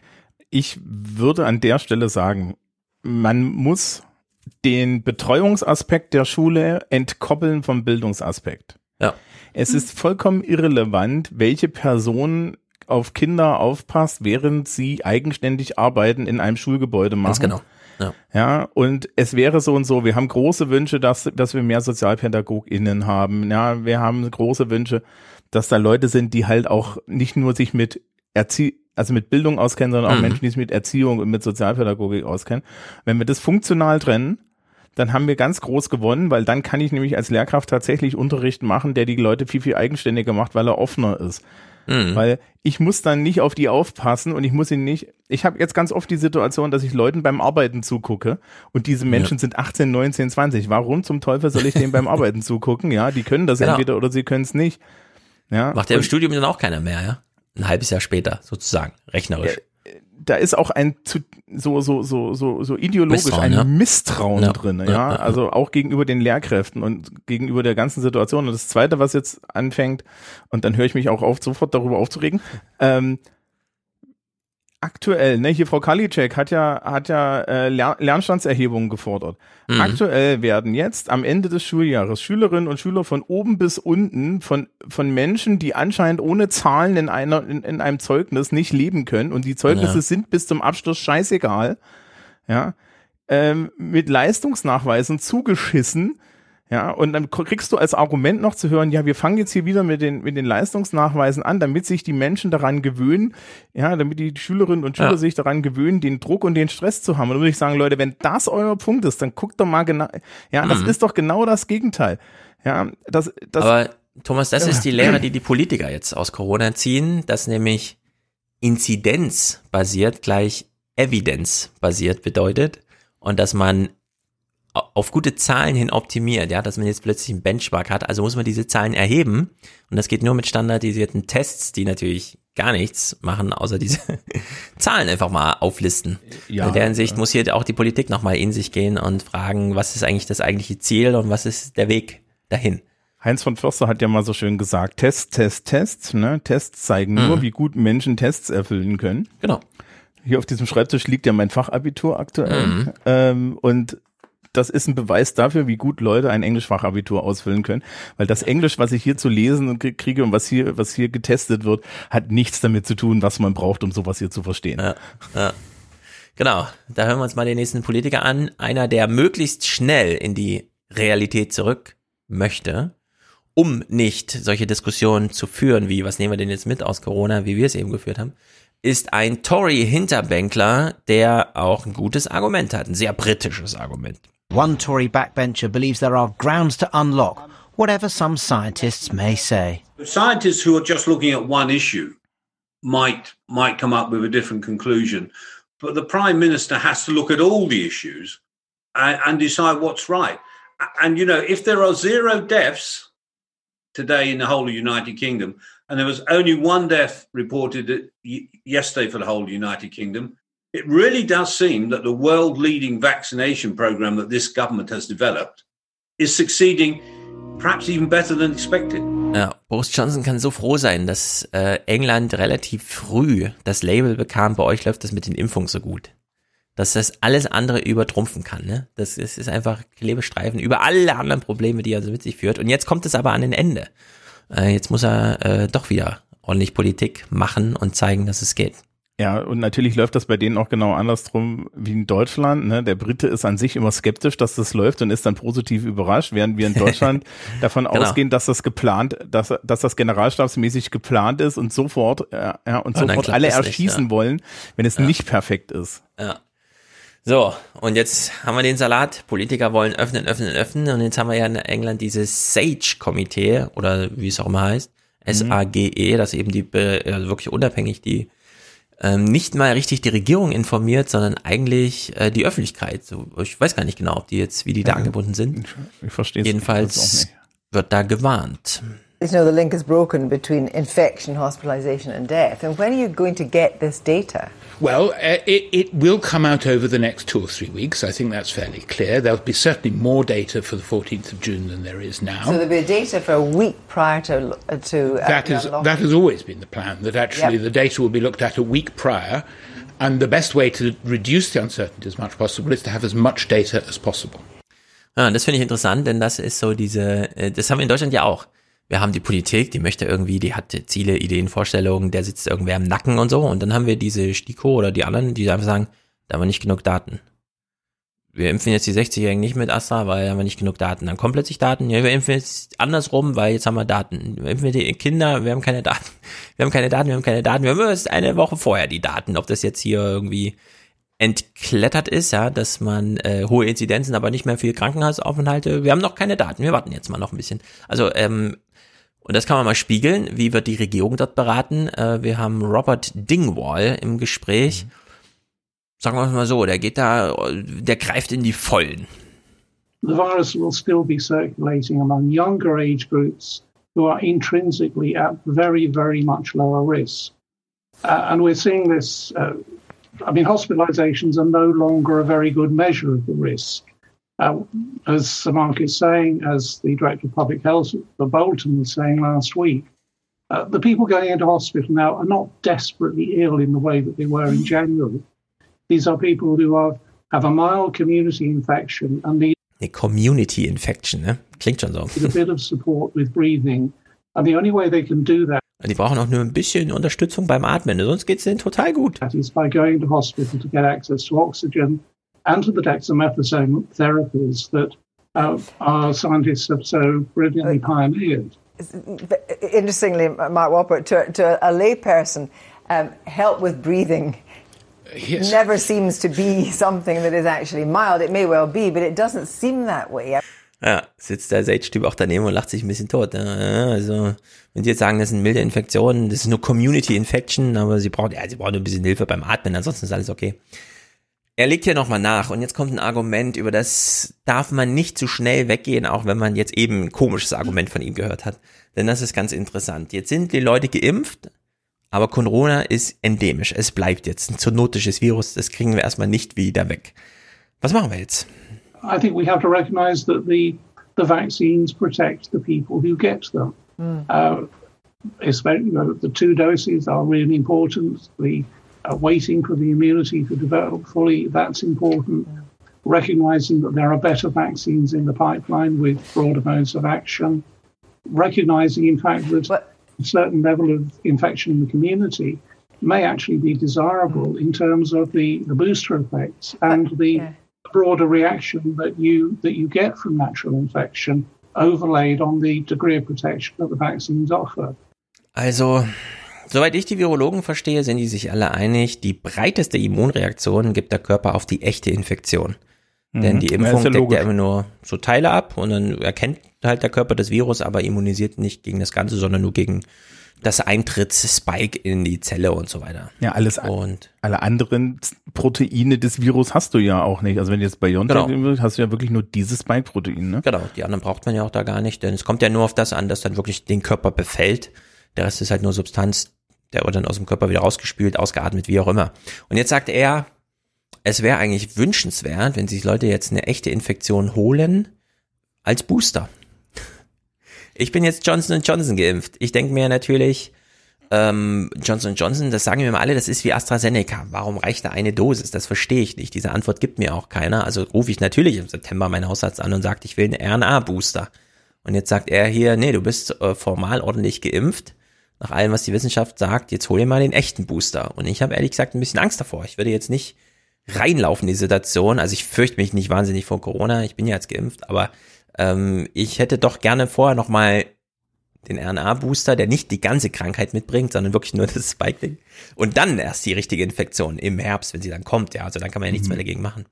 Aber er sagt jetzt einfach, nö, äh, warum nicht einfach jetzt mal Corona-Party feiern, ja? Also das ist jetzt die offizielle Regierungssicht hier. Das ist nicht einfach ein Gesprächspartner, der eine Meinung hat, sondern das ist die Beratung von Boris Johnson. Ja, naja, die interessante Frage ist ja, ne, die, so wie ich das verstanden habe, ne?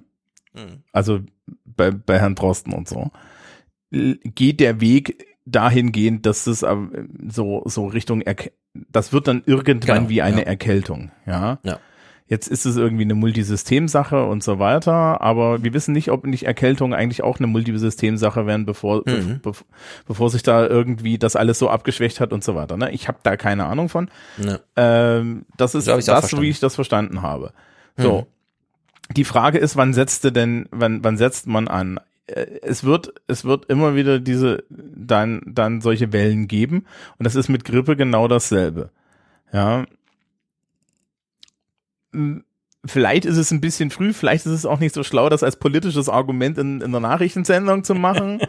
Ja, Das so. Wort desirable, ja, das ist so ein bisschen, hm. Ja, also, also das ist äh, die, die Frage tatsächlich ist ja, wie gehen, wie geht man jetzt weiter? Ja. Weil irgendwann kommt der Moment, wo die WHO sagt, das ist keine Pandemie mehr. Irgendwann kommt der Moment, wo, wo wir zumindest in Europa und in der westlichen Welt dank Mhm. unserer unsere Privilegien sagen können, das ist bei uns keine Pandemie mehr. Ja. Ja, und dann ähm, wir, wir sehen ja jetzt schon, dass, dass Politik und Juristerei und so weiter, ne, also Verfassungsrecht und so, schon, Mhm. schon ganz hardcore sagt, ja, Moment mal, liebe Leute, euch gehen, euch gehen hier die Argumentationen aus. Ja. Ja. Und während irgendwie Maskenpflichten als, als, als Minimaleingriff geht, ähm, gibt's jetzt halt, ne, sind wir bei ganz, sind wir bei anderen Themen, wird's dann schon schwierig, ne? Also Mhm. so Entscheidungen, Schulpflicht, nicht Schul, Schulpflicht, Recht auf Bildung und so. Ich glaube Genau, nicht, dass du das kann nochmal ne, knifflig werden. Ich, ich Also die glaube, das Corona-Politik- sich jetzt auch ändert, ne? Genau, die Corona-Politik, die wir haben, äh, orientiert sich an Inzidenzen. Jetzt hat Streeck schon vor einem Jahr den Vorschlag gemacht, naja, vielleicht sollten wir auch uns die Krankheit als Ausmaß und maßgebend anschauen. Diesen Shift haben wir in Deutschland noch nicht gemacht. Bei uns sind die Inzidenzen alles. Äh, darüber informiert das RKI, da gibt's die Dashboards und so weiter. Und jetzt haben wir, und das ist vielleicht so ein bisschen vorauseilend für uns in Deutschland, jetzt haben wir in England eben die Situation. Wir springen jetzt mal vom Eröffnungstag 1. Juni in den 4. Juni. Newsnight with Mark Urban. COVID cases reached their highest level since March. Is a delay to unlocking inevitable?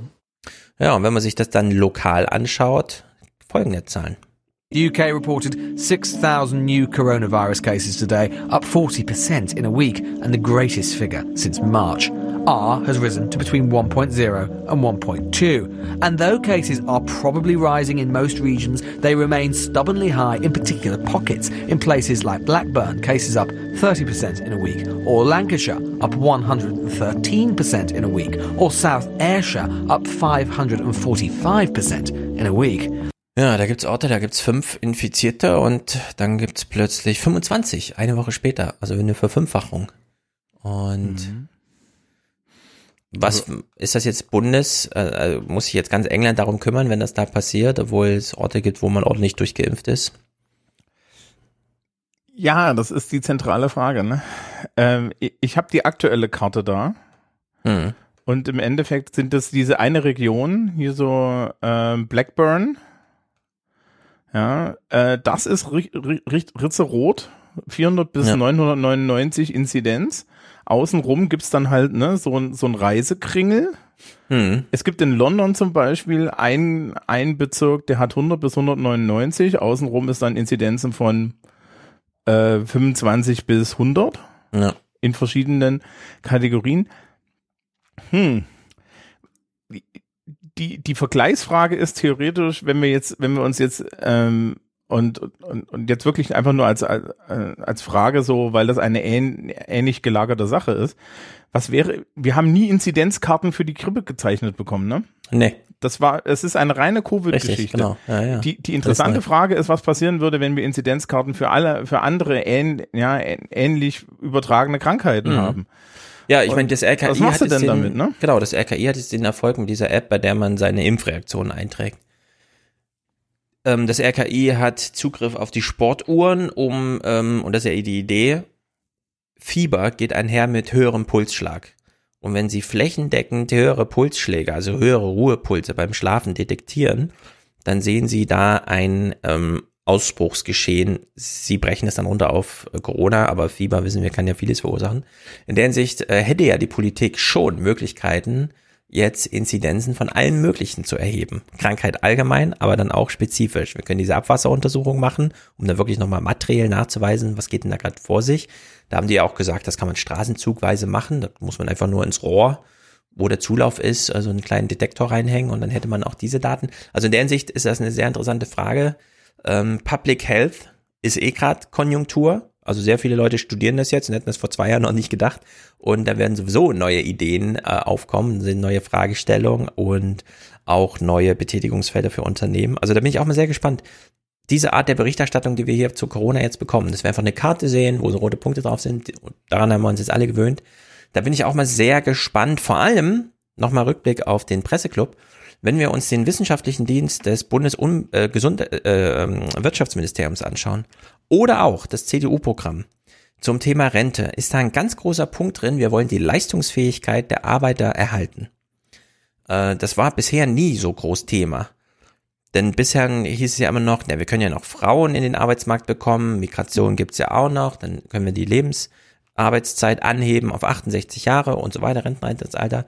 Und das sind aber alles Sackgassen bis jetzt gewesen oder ausgereizt. Und jetzt kommt so langsam die Idee, nee, wir müssen uns relativ früh um die Gesundheit unserer Belegschaft Gedanken machen. Und zwar nicht nur als Unternehmen, sondern auch als politische Aufgabe.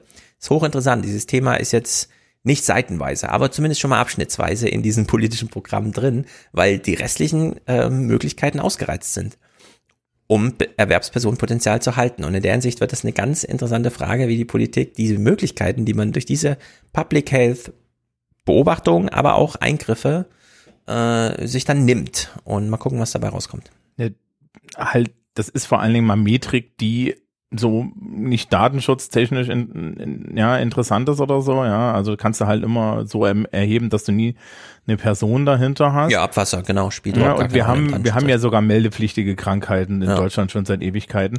Und da ist halt auch so wirklich die Sache, ähm, es, jetzt ist es mal aktuell gewesen, dass man über diese ganzen Sachen spricht. Und dann Mhm. müsste man sich ja mal die Frage stellen, okay, was wollen wir denn jetzt eigentlich erreichen? Wie sieht denn das jetzt aus, ja? Und welche Schlussfolgerungen ziehen wir, ziehen wir denn jetzt, wenn, wenn wir zum Beispiel hier, das ist ja jetzt nur noch ein Hotspot. Mhm. Ja, also kann ich jetzt dann äh, tatsächlich irgendwie, insbesondere wenn ich noch eine höhere Impfrate habe, kann ich hier jetzt noch global, ja, oder national Politik machen, sondern ist das nicht wieder eine Sache, Richtig. die landet da, wo es bei allen anderen Sachen auch landet, nämlich beim lokalen Gesundheitsamt. Mhm. Den Shift haben wir in Deutschland schon gemacht. Die Bundesnotbremse hat ja Inzidenzen auf Landkreise runtergebrochen und gesagt, die Maßnahmen gelten dann nur dort, wo Corona auch wirklich ist.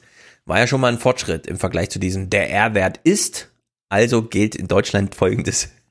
Und das war ja, hat uns ja letztes Jahr alles so ein bisschen gequält.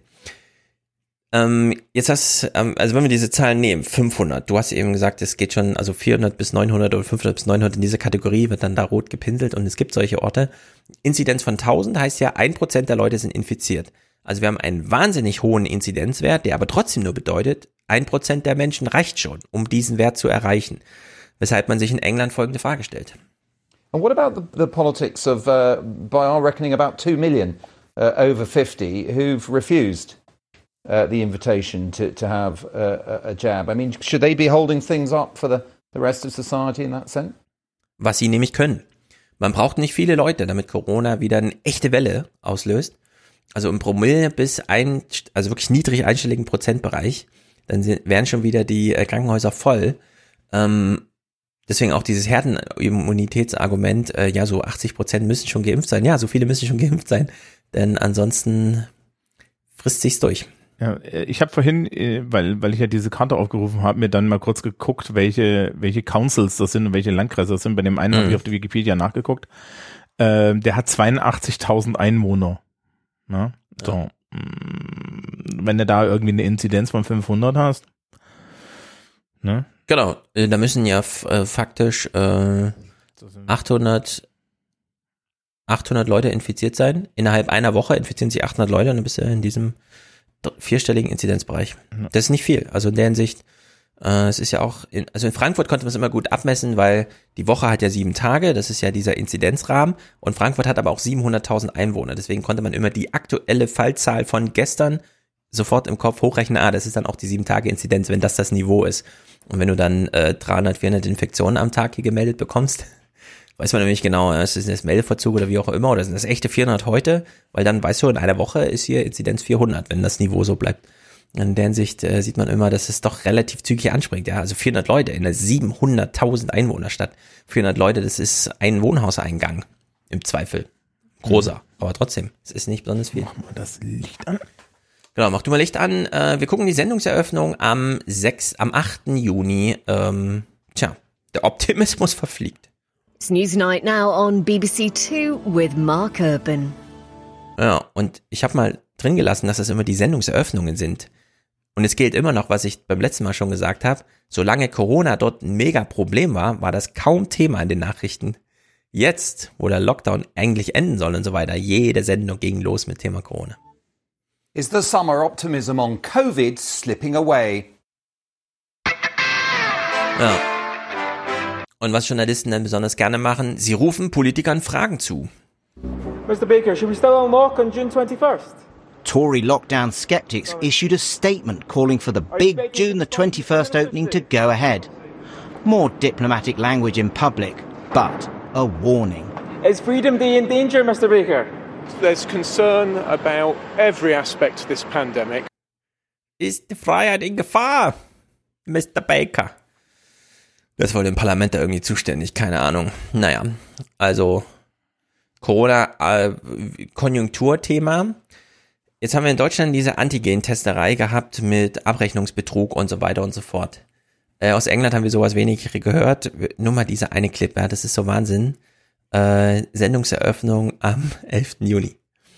These are the lateral flow tests on which the British government has built its testing strategy. The US regulators' advices put them straight in the trash. So should we be relying on them to prevent a third wave? So, die Briten haben für zwei Milliarden Corona-Tests hergestellt. Mhm. Die Regierung hat es ganz zentral und so weiter. Wurden nach Amerika geschickt. Könnte ja ein Exportschlager werden. Zuständige Behörden sagen, das ist Müll. Das kommt uns nicht ins Land, hauen das alles weg. Und die FDA ist halt wirklich, ne, das sind die, das sind die härtesten der Horten. Ja, also in der Hinsicht, ähm, hm, na gut, man braucht sie ja trotzdem. Oder braucht man Antigen-Tests? Man ist sich in England nicht so sicher. Do you, hand on heart, think they do more harm than good? Seriously? So seriously, we absolutely don't know. We spent two billion pounds at enormous costs. And what we know is that that is a huge opportunity cost. It's money wasted. It's Money Wasted. Sie ist irgend so eine Institutsdirektorin, keine oh, Ahnung. Uh, Newcastle Center for Excellence in Regulatory Science. Mhm. Ich frage mich, das Zentrum für Exzellenz in regelnden, in regelnder Naturwissenschaft? Mm, ja, keine Ahnung. Wer weiß, was auch immer. Sie ich, hat jedenfalls. mir so nichts. Ne, also einen aussagekräftigen Titel, der sie qualifiziert zu sagen, oh, nee, das, oh, das ist, ist Organisationswissenschaft. Das brauchen wir nicht, ja, wahrscheinlich. Mm, die Regierung hat jedenfalls für zwei Milliarden ist sie in die Investition gegangen, gesagt, wir brauchen diese Antigen-Tests.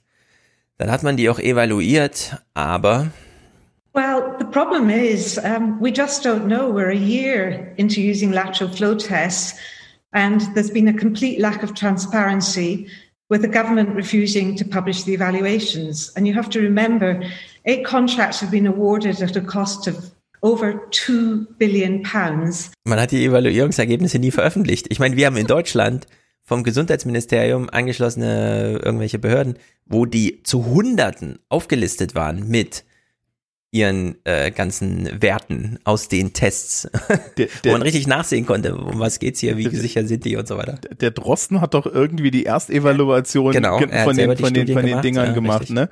Und, und das auch wirklich dann gepublished und so, ja. Und dann Mhm. sa- hieß es ja, also das sind, das ist eine der besten Studien, die man da zu dem Thema hatte. War das nicht Ja, die? Richtig, ganz genau, ja. ganz genau. Wo er sich noch gefreut hat, dass er in Harvard so viel Zuspruch bekommen hat für seine Studie hier und so. Ja, in England wollte man das alles unter den Deckel halten, hat es einmal exportiert und dann wurde es gleich in den Müll geschmissen von den Amerikanern. Naja, Finale von diesem Ding ist jedenfalls Sendungseröffnung am 14. Juni.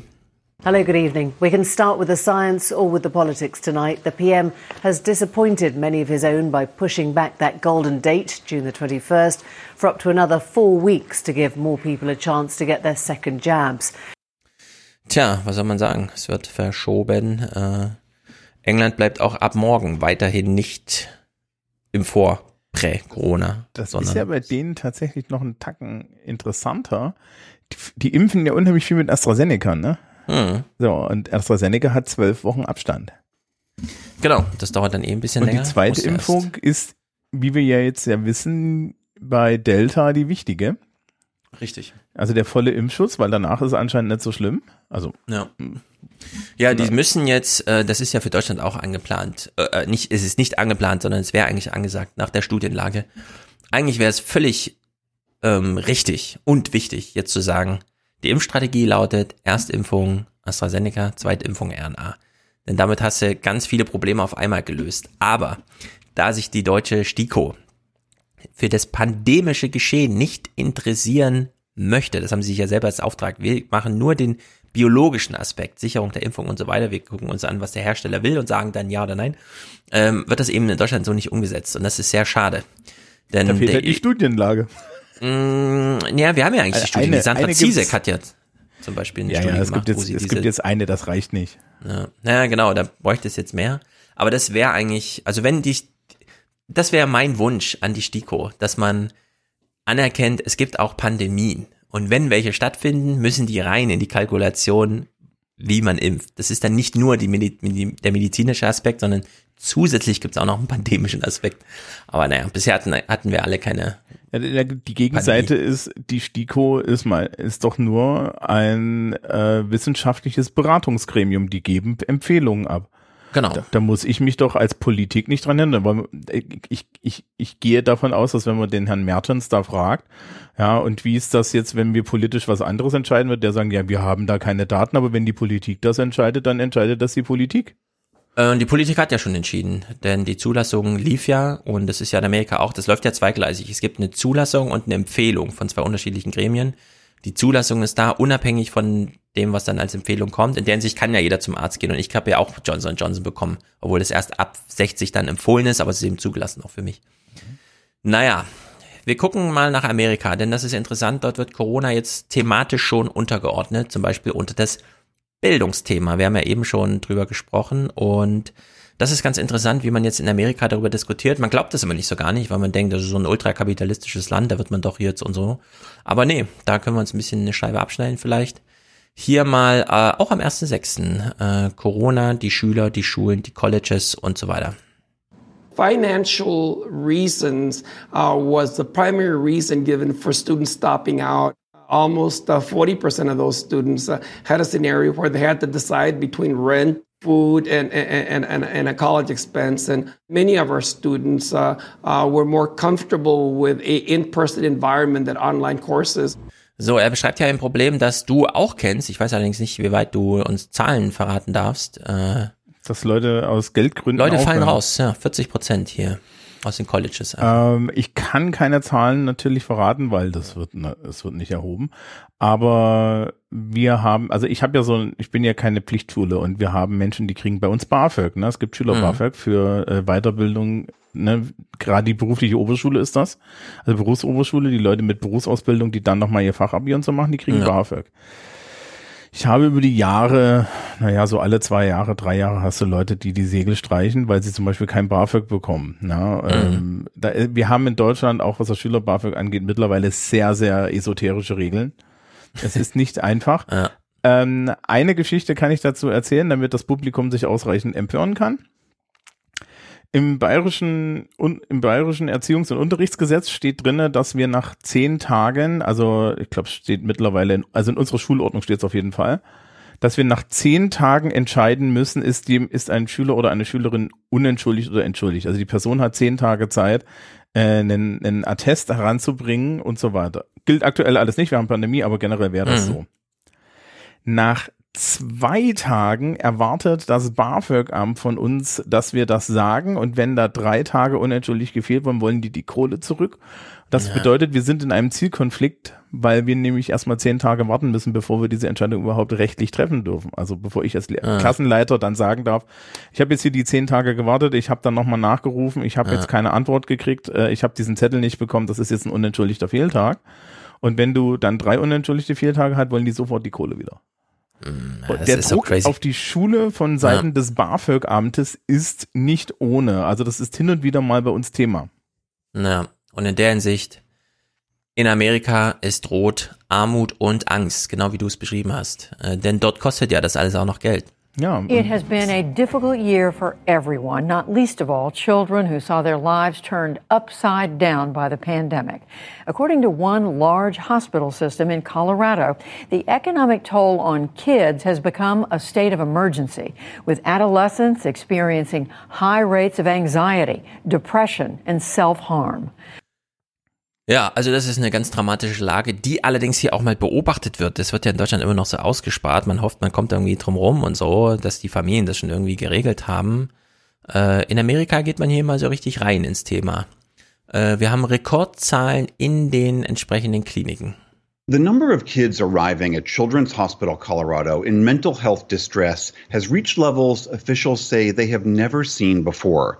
Behavioral health visits were up 90% in April compared to last year. It is the top reason for emergency room visits, and suicide is now the leading cause of death for children over the age of 10 in the state. Ja, also Kinder 10 bis 18 Äh, ich weiß gar nicht, um welchen State es hier geht, aber das scheint ja flächendeckend zu sein. War das nicht Colorado oder so? Kann sein, ja. ja. Äh, wichtigste Todesursache ist der Suizid. Der Chief Medical Officer, äh, ah ja, Colorado, in Colorado, beschreibt hier mal, und das muss man in Deutschland auch nochmal genau nachvollziehen, die erste, der erste Lockdown, März, April, scheint wirklich locker weggesteckt worden zu sein. Richtig hart wurde es dann im November. Und das ist hier in Amerika auch. End of the winter in February, we start to started to see increased number of kids presenting to our emergency rooms with acute presentations of behavioral health problems, suicidal ideation being the, the most concerning.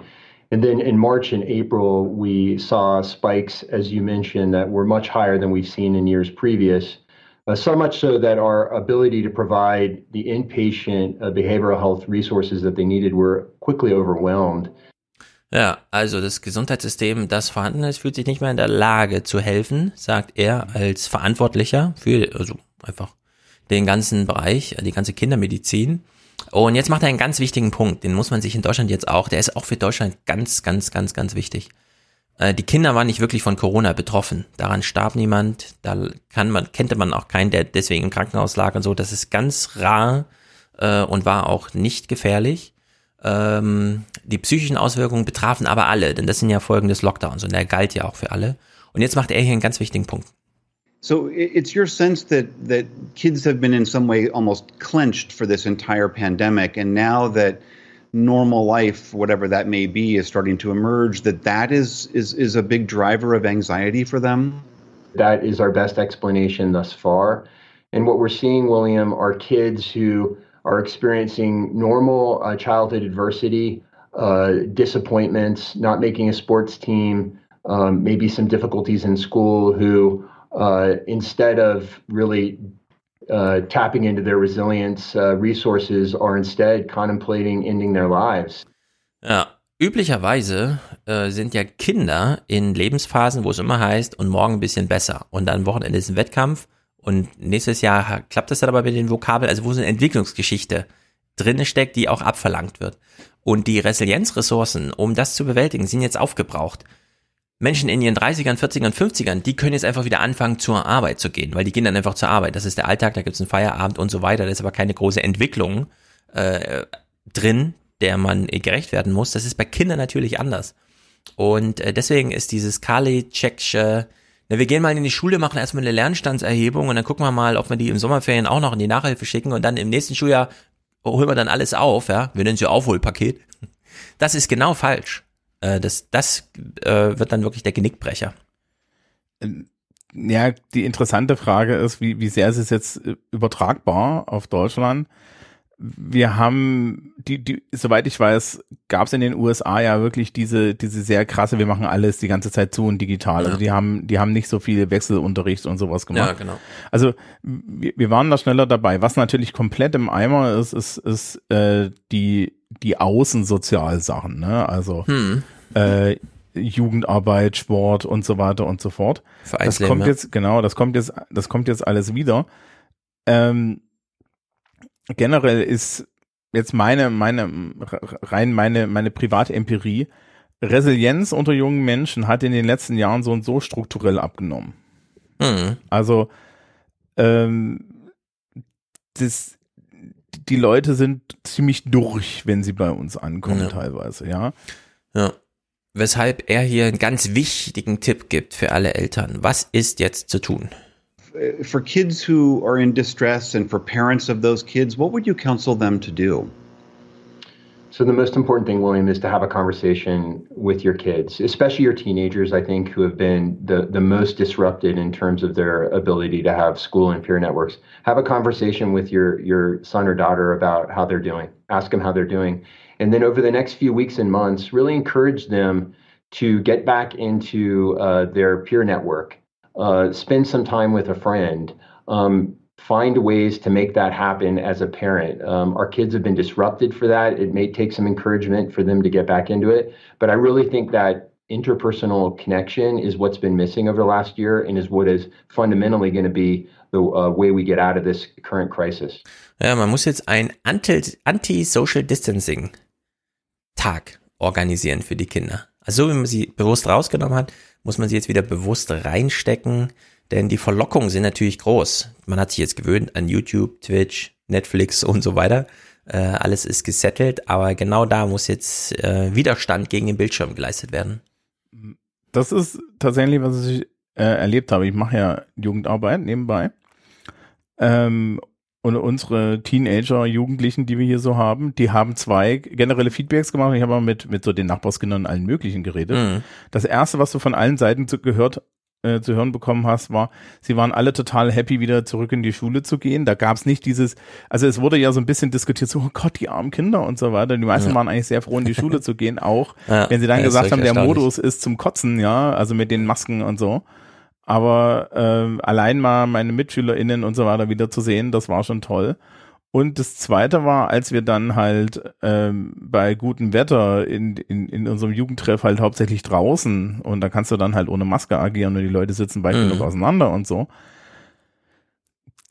Da war einfach klar, okay, äh, die sind alle unheimlich froh, dass sie jetzt hier diese soziale Interaktion wieder haben können. Ja, ja. und da geht, geht's sich nur dahin zu setzen und sich eine halbe Stunde bei mir aufzuregen, wie scheiße der Englischlehrer ist. Ja. Hm. Reicht vollkommen. Genau, das ist eine ganz wichtige Funktion von Lehrern, die Schülerschaft zusammenzurotten und zu einem Peer-Netzwerk zum Beispiel gegen sich selbst zu organisieren. Das, Feindbild gehört auch zum Beruf. Ja, ganz genau. Jo, ähm, Joe Biden hilft ein bisschen. Wir haben ja äh, hier äh, die Frage schon geklärt, was ist jetzt mit den Menschen, die mit äh, sehr viel Bildungskredit schulden aus ihrem Bildungsweg rauskommen. Joe Biden hat ja gesagt, nee, er möchte keine Kredite erlassen, aber es zeichnet sich wohl eine große Wende ab in Amerika. Now to the debate over providing free tuition for community college. 17 states already do so, and existing programs cover tuition for many students. But President Biden wants to make that happen nationwide. His plan starts with $109 billion to cover full tuition for community college. States would be asked to match a dollar for every three allocated in federal money. His plan also includes an $85 billion investment investment in Pell Grants for students in need at both two and four year colleges. And there's another 62 billion for resources to help students complete their degree, money for transportation and tutoring, for example. Tja, Thomas, was sagst du? In Deutschland gibt es zwei Milliarden Aufholprojektprogramm äh, und hier in Amerika 109 Milliarden hier, 85 Milliarden da und dann nochmal 62 Milliarden für das. Naja, gut, die, die Sache ist ja, das wird in, in Deutschland wird das halt auf Länderebene geregelt. Es hat ja nie jemand darüber geredet. Aber nicht in diesem jetzt, Range. Ja, natürlich nicht. Aber wir haben auch, ein, wir haben auch ein bisschen unterschiedliche Bedingungen. Und die Community Colleges in Deutschland sind schon kostenlos. Also wir haben keine Community Colleges. Genau, da müssen wir wenig aufholen, da sind eher die Amerikaner jetzt am Drücker. Aber bevor wir eine kleine Pause machen, um dann nochmal über Boris Johnson und Joe Manchin zu sprechen, ich will mal einen Clip spielen, der auch ein bisschen zum Presseclub heute passt. Ähm, in Deutschland wollen wir einfach keine Schulden machen. In Amerika sieht das ja ein bisschen anders aus. Und jetzt gibt's ja in Deutschland auch deswegen viele Angst unter den jungen Menschen, weil beispielsweise der wichtigste Arbeitgeberwunsch oder der ähm, diesen Arbeitgeber wünsche ich mir. Da wurden diese Frage wurde von Männern über Jahrzehnte beantwortet mit Automobilbranche. Ich will bei der Automobilbranche arbeiten, denn da versprach man sich Zukunft und jetzt garantiert ja genau diese Branche die Zukunft nicht mehr. Und jetzt habe ich ja heute mit diesem Herrn Reitz vom Fokus darüber rumgestritten, wo kommt denn jetzt eigentlich das Geld her, damit die Amerikaner da irgendwie fünf Billionen und so weiter. Und dann meinte der Reitz, ja, das kommt aus dem laufenden Betrieb. Und er sagt, naja, er überweist einfach, dass äh, die Zentralbank hat Geld und dann steht das halt zur Verfügung, wenn der Kongress das will. So wie er die Kelten das beschreibt in ihrem Buch. Ja, aber das ist ja auch, das ist ja auch so. Also ich meine, das funktioniert ja überhaupt nicht, das, das funktioniert überhaupt nicht so, dass die mir der Steuer da genug abschöpfen.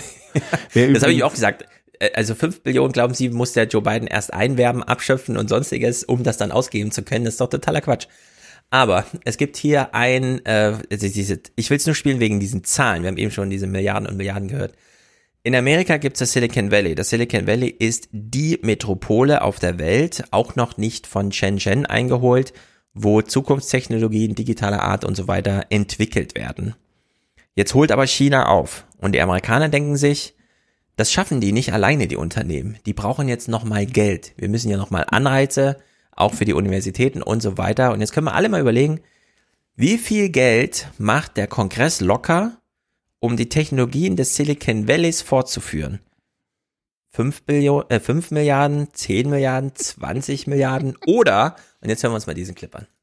The Senate is poised to pass sweeping bipartisan legislation to boost the U.S. tech industry amid growing international competition, mainly from China. The roughly $250 billion bill will invest in semiconductor manufacturing, artificial intelligence research, robotics, and a range of other technologies. It is being hailed as the country's biggest investment in scientific research in decades. 250 Milliarden Dollar. Äh, Semiconductor Manufacturing, ne? Das ist natürlich so der Traum von Trump auch, ne? Wir holen die Produktionen teilweise wieder her und so. Ja. ja. Aber wenn du den deutschen Bundeshaushalt nimmst, von dem wichtigsten europäischen Land überhaupt und so weiter und so fort, und dort den Rentenzuschuss abziehst, ist der Bundeshaushalt kleiner als diese Gesetzesinitiative Geld mobilisiert für diesen Industriesektor. Und dann sitzt jemand vom Fokus da und sagt, das schaffen die Unternehmen allein. Die treiben den Fortschritt und äh, Deutschland steht gut da und fragt man sich ein bisschen, ne, wenn man, das ist Wahnsinn einfach, was wir aus Amerika jetzt bekommen. Ähm, an der Stelle, es gab letzte Woche, diese Woche irgendwann ein, ähm, genau, es gab diesen äh, The Daily, wo es mhm. eigentlich, wo es eigentlich um Jeff Bezos geht und warum der keine Steuern ja. zahlt. Der ist aber aus anderen Gründen interessant. Also der ist auch interessant, um zu wissen, warum mhm. Jeff Bezos dringend nicht nur, also, also der darf gerne ins All geschossen werden, der sollte nicht zurückkommen. Ja. ähm, aber da gibt's eine kleine Geschichte der, der, der Einkommensteuer in den USA. Richtig. Die ist interessant, weil da gibt es nämlich jetzt auch politischen Druck, die mal von den 30 Prozent, wo sie jetzt ist, und die, da, da, da steckt auch diese Trickle-Down-Idee dahinter, mhm. die mal wieder anständig zu erhöhen. Und das Krasseste war, äh, irgendwie, zur, irgendwie zur Jahrhundertwende, so 1900 rum, hatten die 91 Prozent ja. Einkommenssteuer im Spitzensteuersatz. Über 90 Prozent. Bei solchen Leuten wie Rockefeller und so, ja. ja. Die haben und der Vorschlag der CDU gezahlt. Der Vorschlag der CDU ist gerade 42 Prozent Spitzensteuersatz ist okay, greift aber zu früh. Soll erst bei höheren Einkommen dann greifen. Was bitte? Anstatt zu sagen, wir machen mal noch eine Helmut Kohlsche 53 Prozent als neuen Spitzensteuersatz oben drüber. Nee, man will jetzt einfach da nochmal abschwächen. Aber die sind auch nicht wirklich konservativ, ne? Es ist unglaublich, in welchem Zustand die CDU ist, aber abgehandelt hiermit. Äh, wir gucken gleich noch ein bisschen Joe Manchin, das ist der Rebell der Demokraten im Senat, der ihnen immer wieder diesen Einposten Mehrheit klaut. Und äh, Boris Johnsons großer neuer Skandal, den er unbedingt vom Zaune brechen wollte. Keiner weiß warum. Wir hören Kenneth Clark, wie er sich auch fragt, was soll denn das hier, haben wir im Intro schon gehört. Vorher aber kleine Pause, dann sind wir gleich zurück. Pause heißt Unterstützerdank.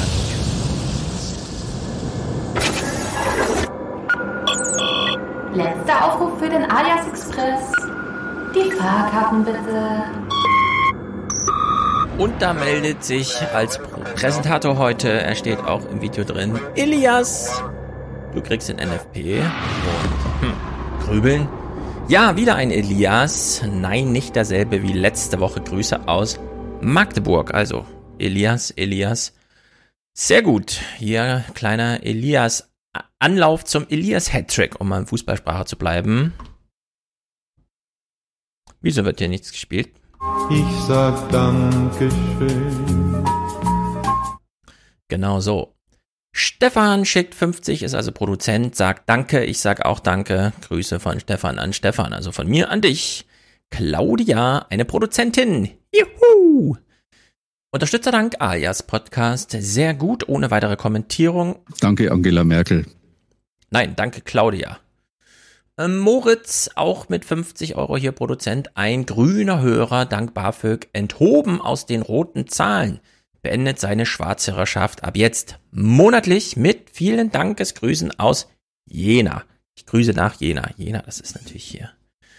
Premiumstadt, sehr gut. P.M. ist hier auch mit 50 Euro Produzent. Unterstützt den Alias Podcast. Ich sage Danke an dich. Unbekannter Initialien. Tobias ist dabei mit einer wichtig Gebühr. Nein, wichtig schreibt er, wichtig. Gebühr ist dann schon wieder, was die Bank da reinmogelt in den, unter, den Verwendungszweck. Mirko, danke auf äh, Dauerauftrag für einen wertvollen Podcast. Dankeschön. Ich sag Dankeschön. Felix mit einer monatlichen Unterstützung hier dabei. Robert stellvertretend für seine Lydia und die Linda. Sind sie uns hier treu? Hendrik grüßt aus Bielefeld, denn auch er ist ein Alien und will Kontakt zur Realität halten. Das können wir hier bieten. Ich möchte heute Danke sagen. Danke an alle Medien unseres Landes. Sehr gut, Simone. PLZ, nur eine von meiner PLZ entfernt. Wahrscheinlich sind wir das schon mal über den Weg gelaufen, ohne dass wir das mitbekommen haben. Vincent ist hier dabei. Manuel beendet seine Schwarzhörerschaft. Manfred hat ein Alias-Abo. David ist hier dabei. Er hat einen Dauerauftrag und sagt für mehr Danny. Richtig, Danny gibt's ja jeden Monat. Heiko hat eine Überweisungsgutschrift. Wieso hört man nichts? Dankeschön. Ich sag Dankeschön. Ich sag auch Dankeschön. Niklas, unser Niklas hat sein Audible-Abo gekündigt und hierauf verlegt, auf diese wundervolle Intro-Musik möchte er nie verzichten. Sie soll nie verstummen. Sehr gut. Dietrich, Grüße an dich. Stefan, Grüße an dich. Max spendet. Christian ist hier dabei. Sebastian Spende ohne Ende. Steffen, cool. Hans Otto. Ähm, Robert Nora, Sebastian, kleiner regelmäßiger Beitrag zur Planbarkeit des Alias Fernsehpodcast. Danke für deine Arbeit. Christian sagt Danke, ich sage auch Danke. Leo, Zeit für ein du du du Duell. Roland ist dabei. Theodor. Und Raphael. Dankeschön. Hier kommt immer dasselbe. Danke. Wieso? Ist der Knopf kaputt? Danke. Ich glaube, der Knopf ist kaputt. Ich sag Dankeschön. Huh, das war mal was anderes. Leo, Roland, Theodor, wo war ich in der Liste? Jan, Moritz, Gesa, eine weibliche Unterstützerin, Robert, Konrad, Stefan, ich grüße dich, Frank, Sebastian, noch ein Stefan, Florian unterstützt den Familienpodcast, Marius, N. und Felix. Super gut. Danke Ihnen, Herr Zamperoni. damit würde ich sagen, gehen wir zurück in den Podcast.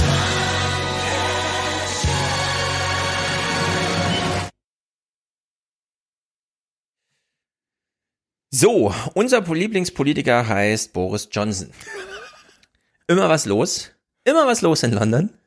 Und wir gucken uns das mal an hier. Das ist, oder kurze Quizfrage für alle Zuhörenden und Zuschauenden. Globale Pandemie, das sagt ja das Wort Pandemie, globale Krankheitsherausforderung. Äh, selbst die Entwicklungsländer wissen weder ein noch aus. Wir haben es ja gerade gehört, Dominic Cummings sagt, äh, alle sind wild im Kreis gelaufen, keiner wusste was und der Regentanz hat auch nicht geholfen. Was könnte Boris Johnson als nächsten guten Vorschlag haben, wie er das britische Volk umzirzt, umgarnt, auf seine Seite zurückholt, wie auch immer. Ähm, es ist einfach komplett bekloppt. Auch England bezahlt trotz allem noch Entwicklungshilfe, weil Global Britain. Boris Johnson denkt, oh nee, Entwicklungshilfe, das ist so ein Posten, von dem haben wir doch gar nichts. Können wir das Geld nicht einfach behalten? Er kriegt Widerspruch von drei ehemaligen Tory-Premierministern. On Monday, MPs are hoping to force a vote in Parliament to reverse the government's cuts to the aid budget. Today, Sir John Major joined the list of prominent Conservatives supporting the rebels, saying the cuts to foreign aid were not morally defensible. What with Theresa May and David Cameron already signalling their opposition to the reduction, that makes it a hat trick of former Tory PMs. Auch hier wieder so eine deutsche Analogie, ja. Merkel macht was. Na gut, die leben alle gar nicht mehr, aber ja, stell, Gerhard Schröder, Helmut Kohl und Helmut Schmidt hätten sich vor zehn Jahren verbündet, um zu sagen, ne. Moment, das Angie, ist nicht der richtige, das nicht. Das ist nicht der richtige Vergleich. Das sind, das sind zwei Da ja SPDler noch dabei. Gerhard Schröder dabei. Genau, da Ja, sind zwei SPDler dabei. Ja. Also sprich, Angela Merkel macht was und aus dem Grab heraus beschweren sich Adenauer, Kohl und, Und Ludwig Erhard. Ja. ja. Es ist einfach brutal, was, was Boris Johnson sich hier herausnimmt als Medientheater. Und jetzt ist natürlich zu fragen, warum? Kenneth Clark, wir sind das letzte Mal nicht auf seinen Namen gekommen, er wurde rausgepurcht aus der Partei, als er den Brexit-Kurs nicht mitgegangen ist. Und Kenneth Clark ist wirklich nah dran einem Vergleich mit Wolfgang Schäuble. Seit Jahrzehnten im Parlament, in allen Regierungen vertreten, unterschiedliche Ministerposten gehabt, also wirklich mittendrin. Und er wurde damals rausgeschmissen. Das haben alle schon so ein bisschen, da Boris Johnson den vertreibt es vielleicht ein bisschen. Konnte sich bis heute halten und es ist super, dass Ken Clark jetzt hier zur Verfügung steht, um die Sache einfach mal einzuordnen. I, am not one of the people who believes we've got free money, uh, but this was the first quick, broad brush cut. I think I put out for political reasons, uh, really ill thought out. And the one really big concrete cut we made was at the expense of the world starving, the world poor, at a time of famine and civil war in many places. And the consequences of the cuts we're making are going to be very grave indeed. And I think it should be reversed as soon as possible and it should be mitigated as soon as possible. Even if we have to wait a year or two to get back to 0.7, we- should look again at those places where we've halved the budget we're spending on trying to save people from hunger in the Yemen, South Sudan and other places. Die, die, Ba- die, die Banderole, ne? Er war Finanzminister 93 bis 97. Das ist John Majors Zeit, glaube ich, gewesen. Ja. Ja, also- Chancellor, jetzt steht ja Chancellor Ja, auf, auf die der, Exchequer, das so, ist der Finanzminister. ah, Okay, ja. ja, es ist äh, crazy und er findet auch kaum noch Worte, ja. Also klar, für uns klingt das so nach diesem britischen diese Singsang, 0,7, aber ne? Ja. Das ist so Pille-Palle. Also es Ja, gibt ja schon seit genau. Jahren die Forderung, da mal drüber zu gehen, ja, aber diese 0,7, das ist so, das ist die Standardforderung und die ist eigentlich Pille-Palle. Ja, und da wird in Deutschland ja auch Schabernack getrieben, indem man was sagt, na, wenn wir in Duisburg ein Flüchtlingsheim aufbauen, dann gilt das auch als Entwicklungshilfe. Kommt, dann wird da einfach ins Budget mit reingerechnet, damit man auf die 0,7 kommt. Also Ken Clark kann sich das ja nicht erklären, findet aber gute Worte, um zu sagen, das ist echt dumme Politik, die sollte sofort rückgängig gemacht werden. Es geht hier zur Hälfte um Hungerbekämpfung, konkrete Hungerbekämpfung. Und er hat auch im Gespräch gesagt, es geht ja um die Ort Jemen und so, ne? Wir, ziehen das Geld aus Jemen ab. Was, was haben wir davon? Also in der Hinsicht ist das, ähm, die Moderatorin und er, Ken Clark, überlegen jetzt hier, werden jetzt wieder Leute rausgeschmissen, wie damals bei diesem Brexit-Purge, ja? Also ist das Boris Johnson wieder so wichtig? We know from the early months of Boris Johnson as Prime Minister that rebels were punished uh, by the loss of the whip, uh, including yourself. I mean, do, do you think these rebels uh, on this vote will also be facing punishment. No, no, no we, we, we can't have a, a, a government which is entirely dependent on making all its followers right wing loyalists. Uh, and actually, at this stage of a parliament, in the present circumstances, he certainly would not get away with another purge. It would do tremendous damage. Tja, wer weiß, ne? Er sagt es jetzt so. Mm. Da sind ja Parallelen zu den USA, ne? Also Richtig, ja. ähm, im Endeffekt, Die was Boris, Loyalisten, ne? Was Boris Johnson hier ja äh, von seiner Seite autokratisch da, da machen würde, ist Mhm. das, was bei den Republikanern so ein bisschen einfach durch, durch ja, so, so Genau. selber stattgefunden hat, diese Teilung in Trumpisten und Nicht-Trumpisten. Und ähm, die haben, also die Konservativen, ne, haben ja so ganz lustige Methoden, da ihre, ihre Chefs abzusetzen mit dieser 1922 Commission. Mhm. Mm, Er sollte da echt aufpassen. Ja. Weil die Liste der Leute, die echt Einfluss haben und, und so, die wird jetzt länger. Und wenn die, wenn die sehen, dass der Mann eine Bedrohung ist und sich, Mhm. die lassen sich auch nicht einlullen. Ne? Also Ja. das glaube ich, die lassen sich nicht einlullen wie in den USA, wo sie jetzt irgendwie Trump gesehen haben und immer noch sich denken, das ist doch ein Erfolgskonzept. Genau, und wir können ja mal äh, jetzt mit den beiden hier überlegen, was soll das? Was machen die da? Warum ist das jetzt so wichtig? Wie kommt Boris Johnson darauf, das jetzt zu klären? Und wir können jetzt mal, Boris Johnson macht ja auch echte Politik nebenbei. Und jetzt spiegeln wir mal, bevor wir weiter dieses Gespräch hören, an zwei Clips, was gäbe es für Boris Johnson dann an echter Politik zu vermelden, wenn er sich zutrauen würde, seine echten politischen Erfolge jetzt mal im Fernsehen zu berichten? Beispielsweise hier, Boris Johnson hat einen ersten Erfolg eingefahren. Well, smiles today in Downing Street. There we are, Boris Johnson and Scott Morrison, the Australian Prime Minister. And the reason for those smiles on the UK side is this is the first free trade agreement negotiated from scratch since Brexit. Now, at the heart of this deal will be the elimination of tariffs on goods travelling in both directions. So, England hat, oder UK hat seinen ersten eigenen, eigenständigen Freihandelsvertrag ausgehandelt mit Australien. Und jetzt die Erfolgsmeldung dazu. And the overall benefit to our economy, well, blink and you will miss it. It is a uh, an increase of between 0.01% to 0.02% of GDP over 15 years. Of course, the whole point of a trade deal, the government would say, is to do even better than that figure. Der Freihandelsvertrag, ich weiß nicht genau, wie sie es kalkuliert, also irgendeine Rechnung muss ja dahinter 15 stecken. In 15 Jahren könnte der bis zu 0,02 Prozent positive Entwicklung auf das Bruttoinlandsprodukt von UK haben.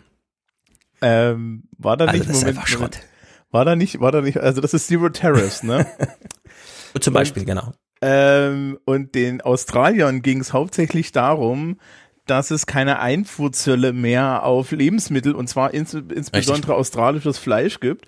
Mhm. Was glaube ich, also jetzt, wenn ja. ich das nebenbei irgendwie, ich habe das nebenbei irgendwie mitgekriegt hier so, ich äh, äh, bei Remaniacs, die sind ja, die machen jetzt nur noch Mhm. nicht mehr Rema nicht, nicht mehr Brexit Ja, primär, sondern ja, ja. Politik. Und da, da kam irgendwie nur so, hm, ja, könnte könnte sein, ja, äh, könnte sein, dass die, die, die Landwirtschaft nicht ganz so glücklich ist, weil die werden jetzt aus dem Markt gepreist, nachdem, Mhm, na, nachdem Ja, sie jetzt klar. schon Zölle nach Europa haben. Ja, Mhm. haben sie keine Zölle mehr in den größten, einen der größten Rindfleischproduzenten der Welt. Genau, Franz schreibt es hier im Chat auch, äh, killt die UK, UK Farmer. Ja, das ist einfach, ähm, das, das ist ein politischer Deal, der keine Effekte außer negative hat und der gemacht wurde, um als Erfolg dazustehen. Jetzt also wieder zurück zum Thema, warum keine Entwicklungshilfe mehr? Es könnte sein, dass Boris Johnson einfach nur ein Thema setzen will, von dem er weiß, im demoskopisch, ja, gibt's da irgendwie was zu holen. Ken Clark ähm, fasst das wie folgt. Wir haben einen Ausschnitt davon im Intro schon gehört. Sich das ganze Ding jetzt hier mal anzuhören, ist wirklich bezeichnend. I wonder what you think it's for. You alluded to political reasons uh, when we started. Is, is, it, is it red meat for the right wing of the party who's never liked the aid budget? What's going on, do you think? Well, I hope not. I mean, the, the, I, I, I suspect some of his advisors uh, thought that cutting overseas aid was quite popular with some of the right wing voters and some of the newer right wing voters that they won. But but Boris is a one nation Tory by instinct. I know he's somewhat captive at the moment by the uh, people he's surrounded himself with, with with to whom he's loyal, and they're ultra loyal to him so long as he stays on track. Uh, I think the party is just unsettled. Uh, uh, it's settled by Brexit which was a tremendous blow to it, which everybody's now accepted Brexit. All wings of the party are trying to come back together, and Curl is behind. Uh, and it's also, of course, had to deal with the terrible crisis of COVID, where the party has stayed behind him. We don't have much by way of policy. We don't have much by way of long term vision or ambition, uh, only the mere outlines and phrases like uh, the, the, catching up for the people who've been left behind and so on, which hasn't yet been put into concrete form. And we need some more solid policy. Wie die CDU. Eine völlig entkernte Partei, die nur noch Personalstreit machen kann und von dem dann der Herr Reitz vom Fokus sagt, auf die Frage hin, ja, warum machen die jetzt Schuldenbremse? Es ist ihr Markenkern. Okay. Sie Das- machen es, weil sie ihr Markenkern So, das hat dich heute ein bisschen traumatisiert, oder? Ja, wirklich. Es war äh, eine traumatische Erfahrung. Ja. Ähm, was man da sieht, ist etwas, was wir vorhin bei Cummings schon gehabt haben. Mhm. Boris Johnson möchte gefallen. Also es gibt ja dieses Richtig, fiese ja. Buch über Trump, ja, äh, von seiner, von seiner äh, Nichte, seiner Nichte. genau. Ja, Mary. Die ein wunderbares Psychogramm abliefert, dass das eigentlich ein unsichtbarer kleiner Junge ist und für Boris Johnson gilt das ähnlich. Er möchte dringend gefallen. Er möchte eigentlich gerne beklatscht werden. Das Problem ist, ähm, er weiß natürlich nicht, er muss eine Entscheidung treffen. Wir haben, Politik ist dafür da, dass man Entscheidungen trifft. Er muss Entscheidungen treffen und er wird nicht allen gefallen. Ja. Und ähm, er versucht, das ist ja das, was ihm Cummings auch vorwirft, ne? Er, er, geht die ganze Zeit immer hin und her, hin und her, hin und her, hin Mhm. und her. Ne? Bei Brexit, er hatte einen Text gegen für Leave und er hatte einen Text für Remain und er hat Ja. sich dann ja nach dem Wind entschieden, welchen er drucken lässt. Mhm. Und Genau. das, Es, das ist ein, das ist beschissene Politik inhaltlich wie technisch. Es ist Narzissmus auf die Spitze getrieben von der Mary Trump. Da gibt es eine ganz ausführliche Besprechung von mir im Salon. Es ist, also ihr Zitat lautet, äh, Donald Trump ist äh, gefangen in dem Körper eines Vierjährigen. Also er ist als geistiger ge- äh, Vierjähriger gefangen in dem Körper eines Erwachsenen, der einfach nur versucht, seinem Vater zu gefallen. Der am Abend diesen Klaps auf die Schulter haben will, dann ist der Vater tot.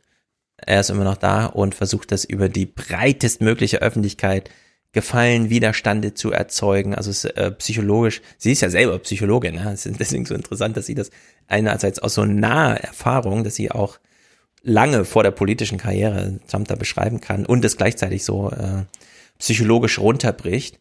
Boris Johnson ähm, sucht eben auch Resonanz und Widerstände. Es geht ums Gefallen, aber es geht auch um Widerstandserfahrung, we- weil er dann Kontrolle hat. Beispielsweise über die Auseinandersetzung mit dem Parlament. Und jetzt sehen wir auch, John Burko ist nicht der Einzige. John Burko hat zu Recht damit angefangen, beim Brexit Rechte des Parlaments einzufördern und sein Nachfolger heißt, wie nochmal? Lindsay Hoyle. Lindsay Hoyle macht hier genau das Gleiche. The Speaker, well, he's not happy. The country needs that this is debated and heard and an effective decision taken. I now put that on the record and hope the government will take up that challenge and give this House its due respect that it deserves. We are the elected members.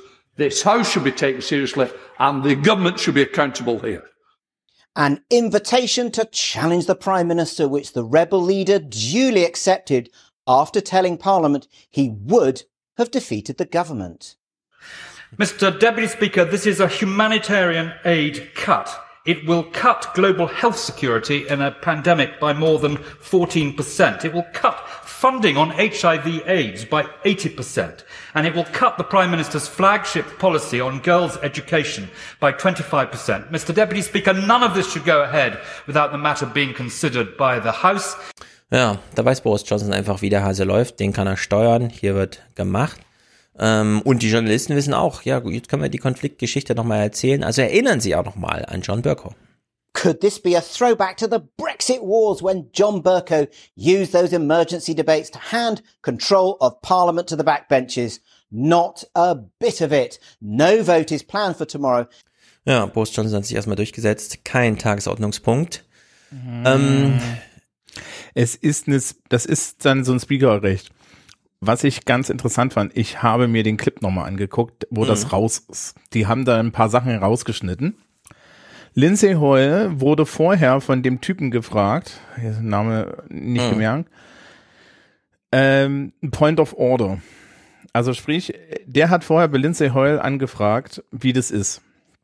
Der macht das Statement und danach gibt es ein, gibt es ja, gab es ein Point of Order und Lindsay Hoyle sagt vorher, der Einzige, der zu dem Thema was sagen kann, ist er und der hält dann Mhm. diese Rede, die ist noch ein Stückchen länger, ja, und sagt dann so, ja, ich stimme mit, ich stimme mit dem Speaker überein. Also im Endeffekt hat sich Lindsay Hoyle schon hingestellt und hat gesagt, so pass mal auf, Alter, ja, äh, so geht das nicht. Und beim nächsten Mal, der kann halt, ach, das ist, ich glaube, hier, hier Artikel 25 in Erskine Mhm. May, das, das, ich, ich, bei, bei Brexit hatte ich das alles mal im Kopf.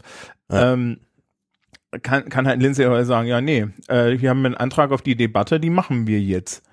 Und das ist für, für, das ist dann tatsächlich eine absolute Katastrophe, weil zu den Zeiten, als das hauptsächlich stattgefunden hat, war ja nicht Boris Johnson am Rudern, sondern äh, Theresa May und dann auch vorher Cameron. Also Mhm. hauptsächlich Theresa May. Und die waren noch souverän, was das angeht. Und äh, Johnson wird in die Situation bekommen, der haut ja gerne ab. Ja, Ja. der wird im Zweifel in die Situation kommen, dass diese Debatten stattfinden und dass es dann Fernsehaufnahmen hier in Newsnight davon gibt, wo gesagt wird, ja, der Premierminister war übrigens nicht da, ne? Und das Ja. wird dann auch, das, da, da weißt du, wie, da weißt du, wie das dann im Parlament geht. Ja. Mhm. Äh, da werden sämtliche Rebel Tories und sämtliche äh, Labour und die SMP-Leute, die da drin sitzen, werden jede ihre Rede mit anfangen. Ja, wir wollten ja eigentlich jetzt mit dem Premierminister reden, aber der ist ja leider nicht da. Ja, aber solange das Parlament im Redestatus bleibt und eben nicht mit darüber befindet, ob jetzt beispielsweise Hm, diese ja, Hilfsgelder da gestrichen werden, es sind das halt immer diese Ereignisse wie bei Dominic Cummings, ja, findet dann sieben Stunden lang statt, aber wird halt trotzdem überlebt, weil am nächsten Tag ist ja wieder irgendwas anderes. Naja, sie haben ja das Budgetrecht. Also das ist ja, Ja. nicht so als, ne, also da kann ja, da passieren noch Sachen. Das- Das ist natürlich alles jetzt einseitig besetzt, aber es ist Mhm. nur eine Frage der Zeit und das Problem ist halt auch, es gibt bestimmte silberne Löffel, die klaut man nicht. Es gibt so bestimmte, es ist halt, es macht doch noch ein unheimlich schlechtes Ding. Und sie haben jetzt in der, eine Woche vorher hat er erst irgendwie dieses G7-Ding gemacht. Ja. Da war er irgendwie am Ende von dem G7-Ding, ich weiß gar nicht wen, irgendjemand noch, noch, noch fünf Minuten danach in einem, in einem Radiointerview vors Knie geschossen hat. Ich glaube, es waren die Kanadier oder so, nee, Macron war's. Hm. Ähm, also übrigens ganz lustig, in der, äh, äh, auf der aktuellen Karte von Covid-Fällen ist Cornwall gelb. In Cornwall waren die G7-Sachen, die, die Inzidenz in Cornwall geht allein auf G7 zurück. Ja, kasernierte Polizei, da, kann- ja, wer weiß, wer weiß, Nee, was nee, da die Leute aus ganz äh, Leute aus der ganzen Ja. Welt, die da eingereist sind. Na, naja. Apropos die ganze Welt, äh, hier haben wir noch einen interessanten Widerspruch im Parlament zu Boris Johnsons ähm, Hilfsgelderstreichung. Pauline Latham ist Tory-Abgeordnete und weist noch einmal darauf hin, äh, wollten wir jetzt nicht Global Brexit machen? After Brexit, I wanted us to go out on that world stage. I wanted us to sell Britain and to do the trade deals and to do all the other things we promised to do, which we are doing, but we're just spending not enough on aid. Because if the people who get the aid have a better life in their own country, they're not going to want to come to Britain. Ja, das Argument ist inhaltlich falsch, denn wir wissen aus den Studien, die richtig arm, die hier von diesen Hilfen profitieren, die flüchten nicht, sondern für die Flucht braucht man ein gewisses, eine, eine gewisse Grundlage ökonomischer Natur und trotzdem ist das ein guter Hinweis von ihr. Ja, eigentlich wollten wir doch jetzt richtig loslegen, selbstständig auf der Welt tätig werden, Global Britain und so weiter und jetzt, was machen wir? Entwicklungshilfe kürzen. Ja, das, Das ist das halt auch- Einzige. Und Ja, mit Australien Freihandel. Ja, es könnte halt auch helfen, oder? Wenn du so Entwicklungshilfe machst und die Leute einen positiven Eindruck von dir haben, könnten die Könnte vielleicht so, helfen, na, ja. so. Ja, Ja. ich meine, die, die andere Variante ist, dass die andere Variante ist, dass du einfach ankommst und sagst, guten Tag, möchtet ihr ein Hafen gebaut werden und eine Straße zu dieser Mine, die wir gerade gekauft haben? Genau, das ist dann China, die machen das auch. Und China macht sich damit gerade sehr beliebt, weil die dann bringen auch noch gleich Impfstoff mit.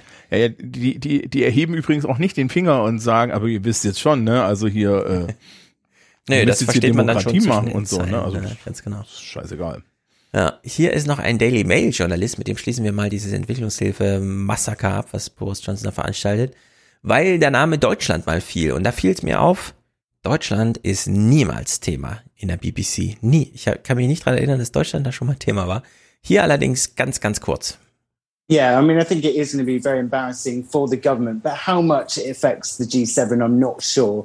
I mean, two of the big things at the G7 will be getting other countries to stump up cash for climate change and climate financing and stumping up cash for the vaccines. I don't think reducing the aid budget makes that an any easier task. But, you know, you've got to put it into the context of how much other countries give. Only Germany is the only other country that gives the 0.7% target. You hit countries like the US, they only give 0.17%. Ja, naja. Es gibt Deutschland offenbar noch aus englischer Sicht. Wir gucken mal einen kleinen Clip. Ich äh, habe eigentlich mehrere Clips, aber ich, wir können es jetzt nicht in voller Länge. Die Labour-Partei hat Sorgen, denn sie kloppt sich mit den Gewerkschaften, weil sich Gewerkschaften in die wie auch immer, Listenaufstellung oder was auch immer von Labour eingemischt hat über clandestine E-Mails, Beauftragungen, vielleicht wurde sogar noch Schmiergeld gezahlt und so weiter. Ein völlig hirnrissiger Bananeskandal unter Linken, also jetzt mal so gesagt, ja, im eigenen Milieu schlägt man sich die Koppe kurz und klein, man kommt nicht voran, äh, auch nach dieser Wahlniederlage und so weiter ist dieses Lager sich nicht eins, was da vor sich fällt. Und es ist zum Beispiel eins der Themen, wo dann auch Keir Starmer mal wieder auftaucht. Der, die 13 Sekunden können wir ja gucken. It's the honour of my lifetime to lead this great movement. A new era now with a leader pledged to restore unity. But as Keir Starmer experiences a tough period, divisions are bursting into the open. Ja, Divisions busting into the open. Also, wir hören nur mal den Singsang. Zugeschaltet im Studio Ah, sag ich habe nur, schnell, ich hab nur schnell einen Performance-Hinweis. Ja. Wir haben ja die, heute schon gelernt, in Großbritannien muss man auf jeden Fall über eine Straße hinweg Politiker Fragen zurufen, mhm. die sie nicht beantworten. Das zweite ist, wenn Politiker auftauchen, dann meistens in absolut unschmeichelhaften Industriebekleidung. mhm. Ja, wir haben ja schon Boris Johnson mit der Maske gesehen. Ja, äh, hier Keir Starmer. Es ist ganz wichtig, dass PolitikerInnen regelmäßig in, in solchen Klamotten, die halt echt bescheuert ja. aussehen an ihnen. Ja, äh, genau, an ihnen. Durch Werke Man sieht halt, werden. dass sie da nicht reingehören. Genau. Es ist halt so, so ein artifizielles, wir spielen jetzt mal kurz hier Nachrichtenschauspiel. Das, das sind dann auch die Schnittbilder, ne? Also das ist so richtig ja. fies. Ja, also wir hören hier mal eine Minute, ähm, ich kann ihren Namen leider nicht aussprechen, McDonough irgendwie. Sie ist aus der Partei und hat hier zugeschaltet diesen Gewerkschaftstypen, der da irgendwie clandestin was angeleiert hat, um die Labour-Partei zu unterlaufen. Er hat schon Vorwürfe abgefangen mit, seien Sie aber ganz vorsichtig, was Sie hier sagen, das wird jetzt auch juristisch relevant und so weiter. Sie lässt aber nicht locker, das Gespräch mündet hierin. We do not back away from our principles and we do not back away from saying it whenever Labour MPs well, are not reflecting those principles. I'm sorry, Mr. Beck, you can have whatever principles you like, but you only get to do what you do because your members pay their subs. And I think they pay their subs for you to represent them, to give them advice when they need it, and to help them train. I don't think they want to pay for you to organise in 59 constituencies, influence councillor selections, remove councillors, remove remove MPs and on top of that, remove the General Secretary and somebody called Klingt irgendwie so, als gäbe es bei Labour noch Pfründe zu verteilen, ne? Aber, ja, wer weiß. John Stolliday. Um, I don't know if you know John Stolliday, but he is a Labour Party lifer. He's worked in the party his whole life. He's not stood for election. He's not gone for a major job. He's worked his way up. And when he was forced out of the Labour Party, there was a standing ovation from MB, every member of staff in the building. And he, this man seems to Emma, think that it's respond. absolutely uh, legitimate Howard, to get him sacked. Very, this, very briefly, if you may. Well, well, it's extraordinary that it should be brief. Ja, das Gespräch ging minutenlang. Die Journalistin konnte am Ende nur mit diesem kleinen Hinweis schließen.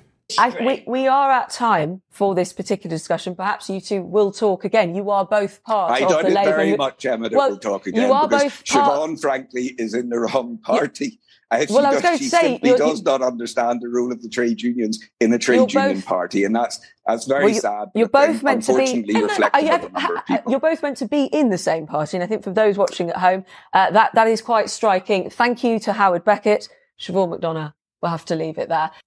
Ja, ihr seid übrigens in einer Partei. Äh, also, äh, ganz spannend, er sagt, sie versteht nicht die Fu- Funktion von Gewerkschaften in einer Gewerkschaftspartei. Da können wir eine gute Parallele ziehen. Dasselbe Problem hat die SPD.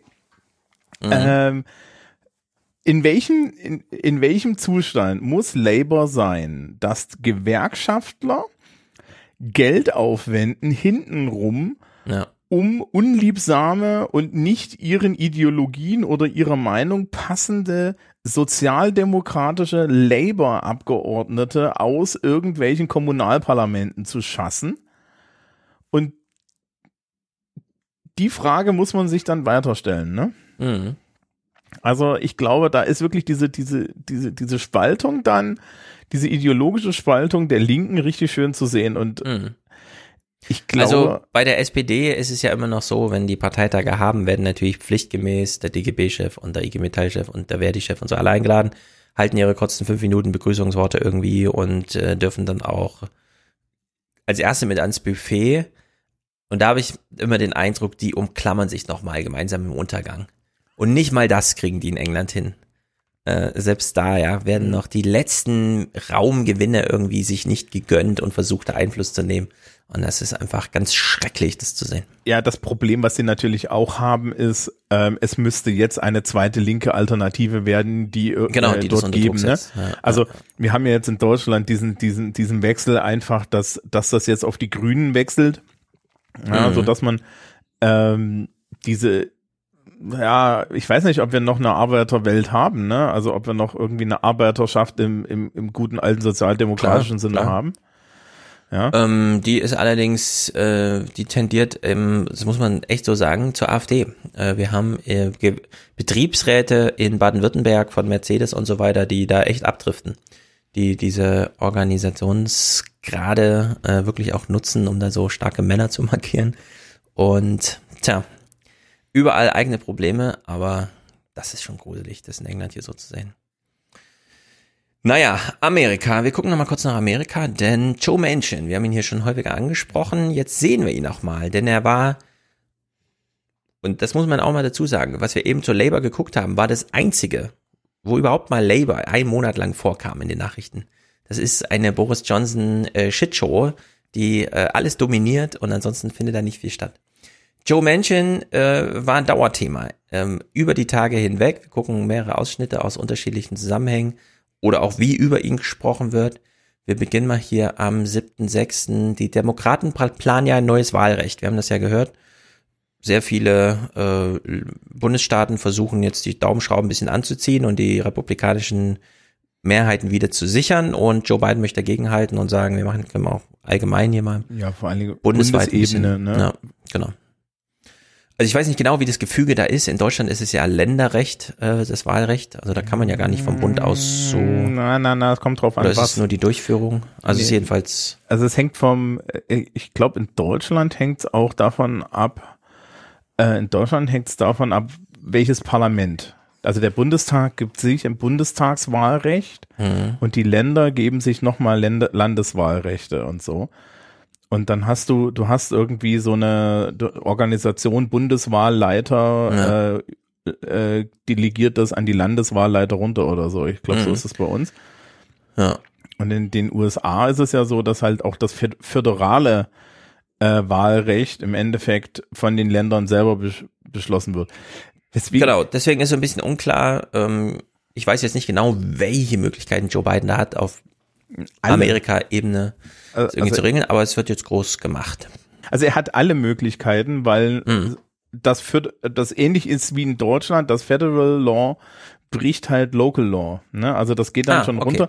Es Ja, gibt dann da, ist natürlich äh, super wichtig. Es gibt da es gibt irgendwie da auch so konkurrierende Gesetzgebung, also nicht nicht konkurrierende Gesetzgebung, sondern Sachen, die die Mhm. einzeln sind.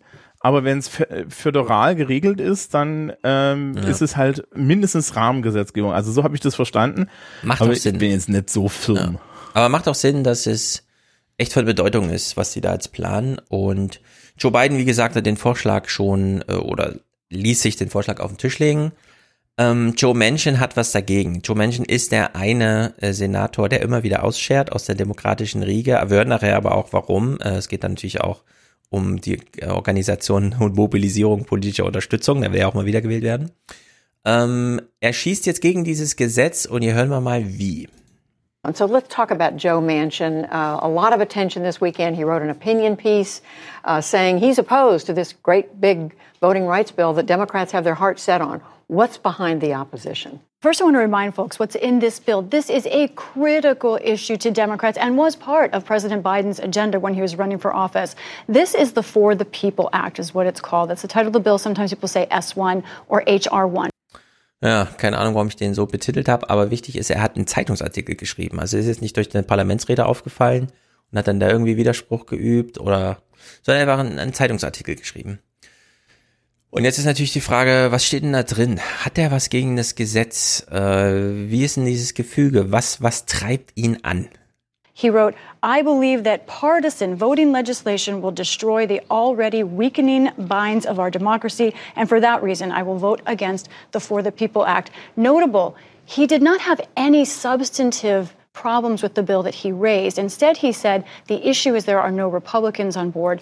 Ja, das ist natürlich interessant. Ähm, er hat gar nichts inhaltlich gegen das Gesetz, mhm. sondern er bemängelt, dass es nicht bipartisan ist. Und so eine wichtige Sache wie Wahlrecht sollten ja wohl beide Parteien machen. Jetzt sagen die Republikaner aber, der, aus strategischen Gründen sagen wir hier nein. Also sagt er aus strategischen Gründen auch nein. Und das ist natürlich eine Zwickmühle. Da könnte man als verantwortlicher Mehrheitsführer natürlich nur die Hände über seinen Kopf zusammenschlagen und am liebsten auch in Joe Manchins Gesicht. Äh, wie wir das auflösen? auch da, es gab bei The Daily ein mhm. äh, so ein Porträt von Mansion. Ja. Und er hat dieses Bipartisan-Ding schon, schon in seiner, so, so seiner Biografie drin. Ne? Ich halte seine, seine Idee für grundsätzlich sinnvoll. Mhm. Also ich finde das gar nicht so schlecht, weil ähm, das der einzige Weg ist es ist der einzige Weg, wie du politisch Frieden in dieses Land kommst. Es ist auch interessanterweise der einzige Weg, wie die Republikaner aus ihrer Post-Trump-Misere herauskommen, ohne dass sie in eine metgezifizierte Horror-Zukunft abdriften. Hm. Wenn wenn jetzt die, die Demokraten und die Republikaner im Senat dieses Ding bipartisan ja, auseinandernehmen, neu zusammensetzen, das halt es danach natürlich ein Gesetz ist, wo AOC eine Krise kriegt, ja. Hm. Weil das ist ja nicht genug und das ist ja nie genug. Ähm, aber dann am Ende größere Teile oder zumindestens irgendwie die, die erforderlichen 17, ja, äh, die erforderlichen 17 Senatoren da irgendwie mitstimmen oder so. Hm. Dann kann am, dann kann keine der anderen Seiten kommen und sagen, ja, aber das war doch ihr Gesetz. Und das ist ganz wichtig. Das ist auch für die Republikaner ganz wichtig, dann zu sagen zu ihren Leuten, nein, wir haben da mitverhandelt, das ist auch unser Ding. Ja. Und gleichzeitig können, äh, können die Demokraten äh, nicht den Vorwurf, müssen sich nicht den Vorwurf über sich ergehen lassen, ihr habt jetzt hier durchregiert und geben einen Vorwand, ja, wenn dann die, das Haus kippt, und das kann ja schon, ne, also der Senat kann schon, also das Haus kann in zwei Jahren kippen und der Senat teilweise mhm. auch, ja. Genau. Äh, in dem Moment, wo das passiert, gibst du den, gibst du den Republikanern Munition dafür, dass sie das alles zurückrollen, weil die sagen, ja, ihr habt das ja nicht bei Partisan gemacht. Genau. Und da es gibt's ja noch. schlau. Genau, das äh, Subthema Filibuster. Also die Möglichkeit, eben die 60 Stimmenmehrheit, die man bräuchte für solche Art der Gesetze, äh, zu umgehen, indem man und so weiter. Das ist alles wahnsinnig kompliziert, aber äh, der Filibuster ist eben eine unabgebrochene Debatte, bei der man einfach nicht zum Tagesordnungspunkt Abstimmung fortschreiten kann, weil nämlich immer noch jemand redet. Da gibt's ja diese legendären stundenlanges, was weiß ich, gibt's ja auch äh, hier von aus Texas, wie heißt er, Ted Cruz, hier irgendwie Rezepte vorliest und so weiter, nur um da die Zeit totzuschlagen. Äh, auch da gibt's natürlich dann die Einwände, Joe Manchin möchte da keine Abstriche machen. Die Demokraten, wie du es beschrieben hast, aus Gründen äh, sollen sie es nicht zu leicht machen. So the discussion right now is about the filibuster. Would uh, Joe Manchin support ousting the filibuster to pass something like a more tailored voting rights bill? And the answer which he seems to give now every five minutes, is no. Ja, Jürgen schreibt hier im Chat, don't mention the war. Also so auf der Ebene sind wir jetzt, glaube ich, auch angekommen. Äh, Joe Manchins Staat West Virginia. Wird hier mal charakterisiert. Und jetzt äh, erkennen wir auch so langsam, woher der Wind weht. This is what happens in a 50 50 Senate. And it's also the reality for a Democratic Party that, look, their 50 50 Senate is only there because there are a couple of senators who represent really red states. Joe Manchin represents a state that Donald Trump won by almost 40 points. Ja, Donald Trump hat diesen Staat mit 40 zu 60 gewonnen. Nee, mit ja, 40 zu 60. Nee, das wären nur 20 nee, Punkte, nee, also nee. doppelt so viel. Mit ja, 40 mit Prozent Unterschied. Ja. Also, Wer weiß, was es ist. Wie viel ist? Ja, viel. Es ist ganz schön spät und warm. Ja. Also viel. Und äh, klar, wenn man den dann einmal hat, kann man zwar nach Washington fahren und sagen, das ist mir jetzt egal, wie das dazu kam. Jetzt haben wir diese Stimme erstmal, aber damit geht sie halt auch wieder verloren. Denn ja. hier ist keine Mehrheit äh, errungen durch Joe Manchin, die substanziell ist. Da ist einfach nur Glück wahrscheinlich auch im Spiel gewesen. Ja, vor allen Dingen musst du als Senator da regelmäßig zurück und lokal arbeiten. Also das ist ja auch so, so ein Ding. Mhm. Ähm, 30-70 übrigens, oder? Oh Gott. Äh, der, äh, was mir da, da zum Filibuster einfällt, das, das Menschen macht hier ein altes strukturelles Argument für Bipartisanship und für den Filibuster und die sind beide ja. sehr valide. Ja. Ähm, Hex und Tap diskutieren das regelmäßig. Die Demokraten mhm. möchten gerne aus, äh, aus dem Senat so eine Art Bundesrat machen. Ja. Mit 50 Prozent. Das Problem ist, so wie die politische Landschaft in den USA aktuell aussieht, und die wird sich nicht ändern und auch die gesellschaftlich-politische Landschaft wird sich nicht ändern, dann müssen sie unheimlich viel strukturell ändern, würde ein abgeschaffter Filibuster dazu führen, dass mhm. im Endeffekt die alle vier Jahre einmal das komplette, das komplette Land umstricken ja. und sie wirklich von einer, äh, von einer politischen Ideologie immer wieder hin und her fallen. Ja, man, ja. man stelle sich einfach vor, du hast jetzt Joe Biden, der macht jetzt vier Jahre lang MMT-gestützte Sozialpolitik und nach vier Jahren kommt dann irgendwie Donald Trump zurück und macht vier Jahre lang äh, äh, sozialen Kahlschlag mit Umweltscheiße. Mhm. Ja, dann kommt wieder vier Jahre lang, weiß ich nicht, ja, äh, der nächste der macht dann, äh, der macht dann wieder vier Jahre lang Klimapolitik mit MMT und dann geht ja, das wieder genau. hin und her. Es genau, da muss man Grund so ein bisschen aufpassen, ja. Genau, also ähm, man ist verleitet, auch von den Fernsehnachrichten immer nicht nur nach Washington zu gucken, die aktuellen Mehrheitsverhältnisse und die Hintergründe da auszublenden. An deren Sicht ist das wichtig. Jetzt hören wir Amy Klobuchar. Amy Klobuchar ist ja nun wirklich aufgestiegen zu einer der wichtigsten Senatoren Sie kümmert sich um jedes Thema, äh, Wettbewerbsrecht hier, pipapo da und jetzt eben auch das Wahlrecht zählt auch mit zu den Dingern, die, die sie da anleiert. Und sie ist hier im Gespräch und kommt auch mal auf Menschen zu sprechen. Uh, we saw the announcement over the weekend by your fellow Democratic Senator Joe Manchin that he will oppose the, the big voting rights bill that's in the Senate right now, so-called S1. Without his support, The conventional wisdom is that's dead. How do you see it? Uh, well, I have been talking uh, with Senator Manchin uh, both uh, before his announcement, during, and afterwards. Well, not during it. Um, and uh, it's been my impression that he has said he's going to give me a list of things, give one to Senator Schumer of things that he wants to see in a bill. Uh, he has voiced his support for the John Lewis Voting Rights Act, which of course is very important to pass as well. But my argument is this. We've seen over 300 bills introduced all across the country to limit people's right to vote, to take away their freedom to vote, and they're not going to stop. Ja, also sie macht es immer sehr gut, so spontan historisch, politisch. Sie eben die Gründe, die inhaltlichen Erwägungen, aber dieses Machtspielchen. Es geht ja nicht um die Argumente, die Joe Manchin in dem Bild drin haben will, sondern die die Republikaner einbringen würden, wenn sie bereit wären, äh, sich dazu beteiligen, was sie eben nicht sind. Und in deren Sicht bleibt es kompliziert. Ja, für die ist das halt ein absolutes Problem, weil die Republikaner ja. wissen, dass wenn irgendwie in den USA ein Wahlrecht herrschen würde wie in Deutschland ja, oder ein Wahlrecht, nehmen wir jetzt einfach nur das direkte Beispiel ja, wie in Großbritannien, genau. ja, mit allgemeiner Wählerregistrierung, ja, wäre das für die auf ewig gegessen, weil dann würde nämlich jeder herausfinden, dass sie eine, eine, ja, eine 20-Prozent-Partei sind. Richtig, die, die, ganz genau. die 20 Prozent äh, wohlstandsverwahrloste Reiche repräsentiert und eine, eine Horde von Leuten, die Donald Trump jetzt irgendwie mit reingeholt hat, die ja. eigentlich da die Falschen wählen. Genau, und wir haben ja hier auch den Sturm auf die, äh, also den 6. Januar, da gibt es übrigens auch neue Aufarbeitungen jetzt die Polizei, also jetzt gibt es einen Kongressbericht, der veröffentlicht wurde und so weiter.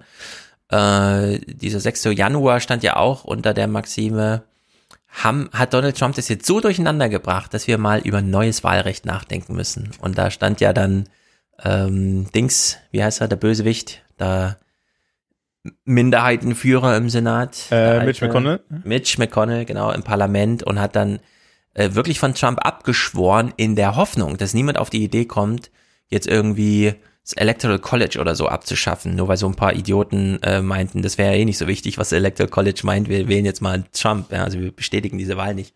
Also in der Hinsicht wurde es schon echt knifflig für die Republikaner. Ja, der, und allein ähm, Gerrymandering und diese ganzen Sachen. Sowas, genau, diese, dieser ganze Kram.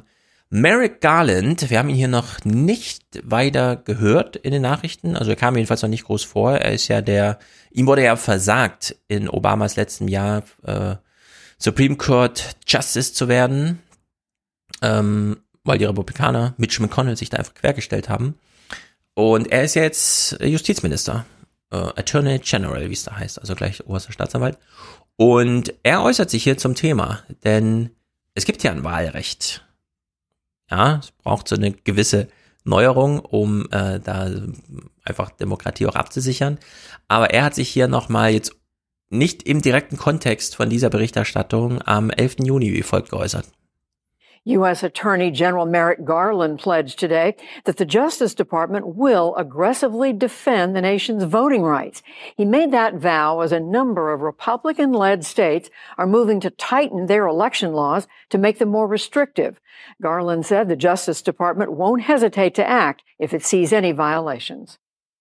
That means ensuring that all eligible voters can cast a vote, that all lawful votes are counted, and that every voter has access to accurate information. The Department of Justice will never stop working to protect the democracy to which all Americans are entitled. Ja, also, wir haben ja erstmal Gesetze und die kann man ja auch wohlwollend entsprechend hart auslegen, so dass es dann auch weitreichend dazu kommt. Ja, was man vor naja.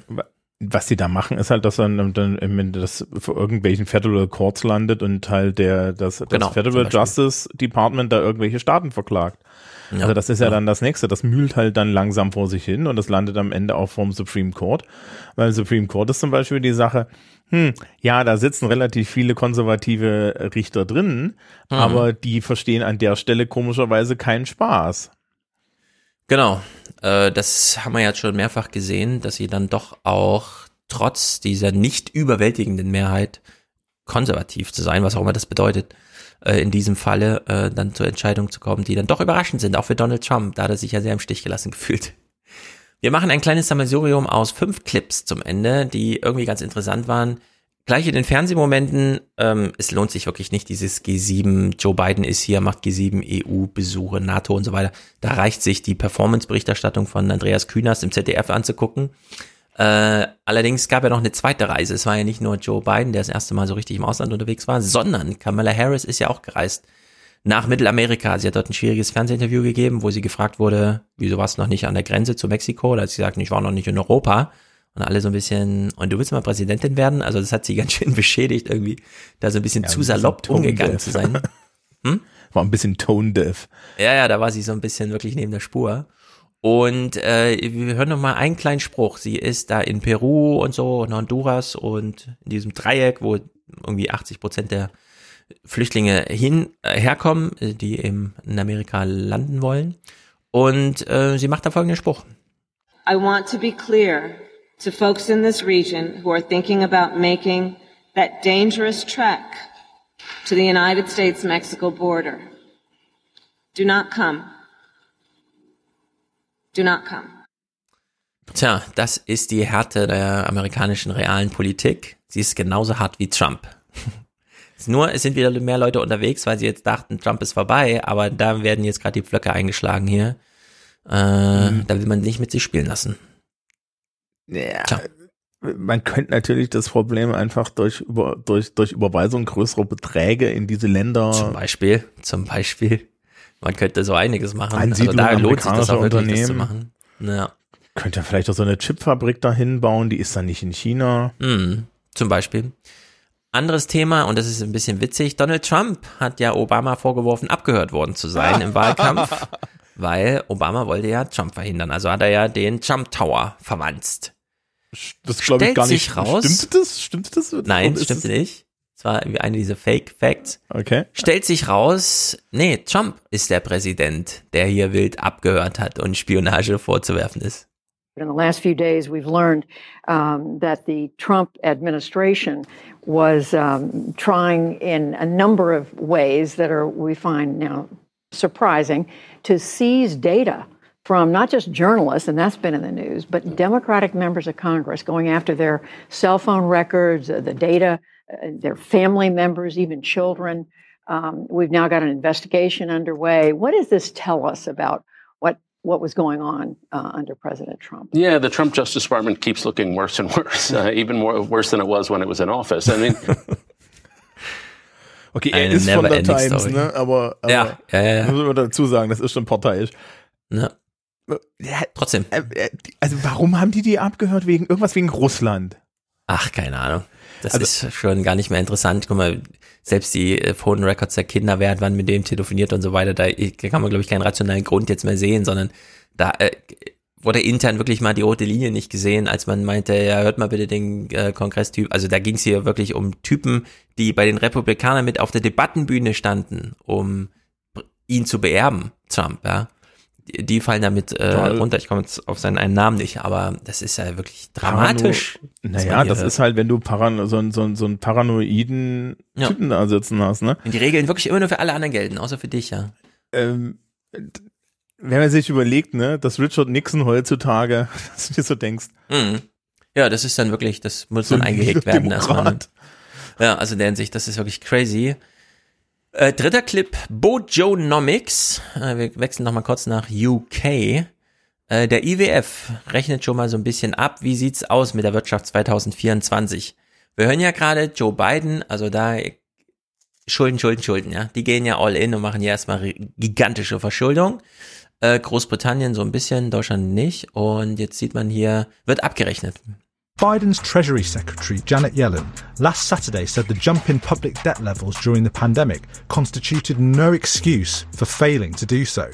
We continue to urge a shift in our thinking from let's not withdraw support too early to what more can we do now. Here's the White House's concern. Thanks to the big Biden fiscal stimulus this year, the US economy is now projected by the IMF to be 0.5% larger by 2024 than expected before the pandemic. But most of the rest of the G7 economies are all now projected to be smaller than expected before the pandemic by that date. And the IMF currently projects the UK to be around 3% smaller by 2024 than its pre-crisis pathway suggested.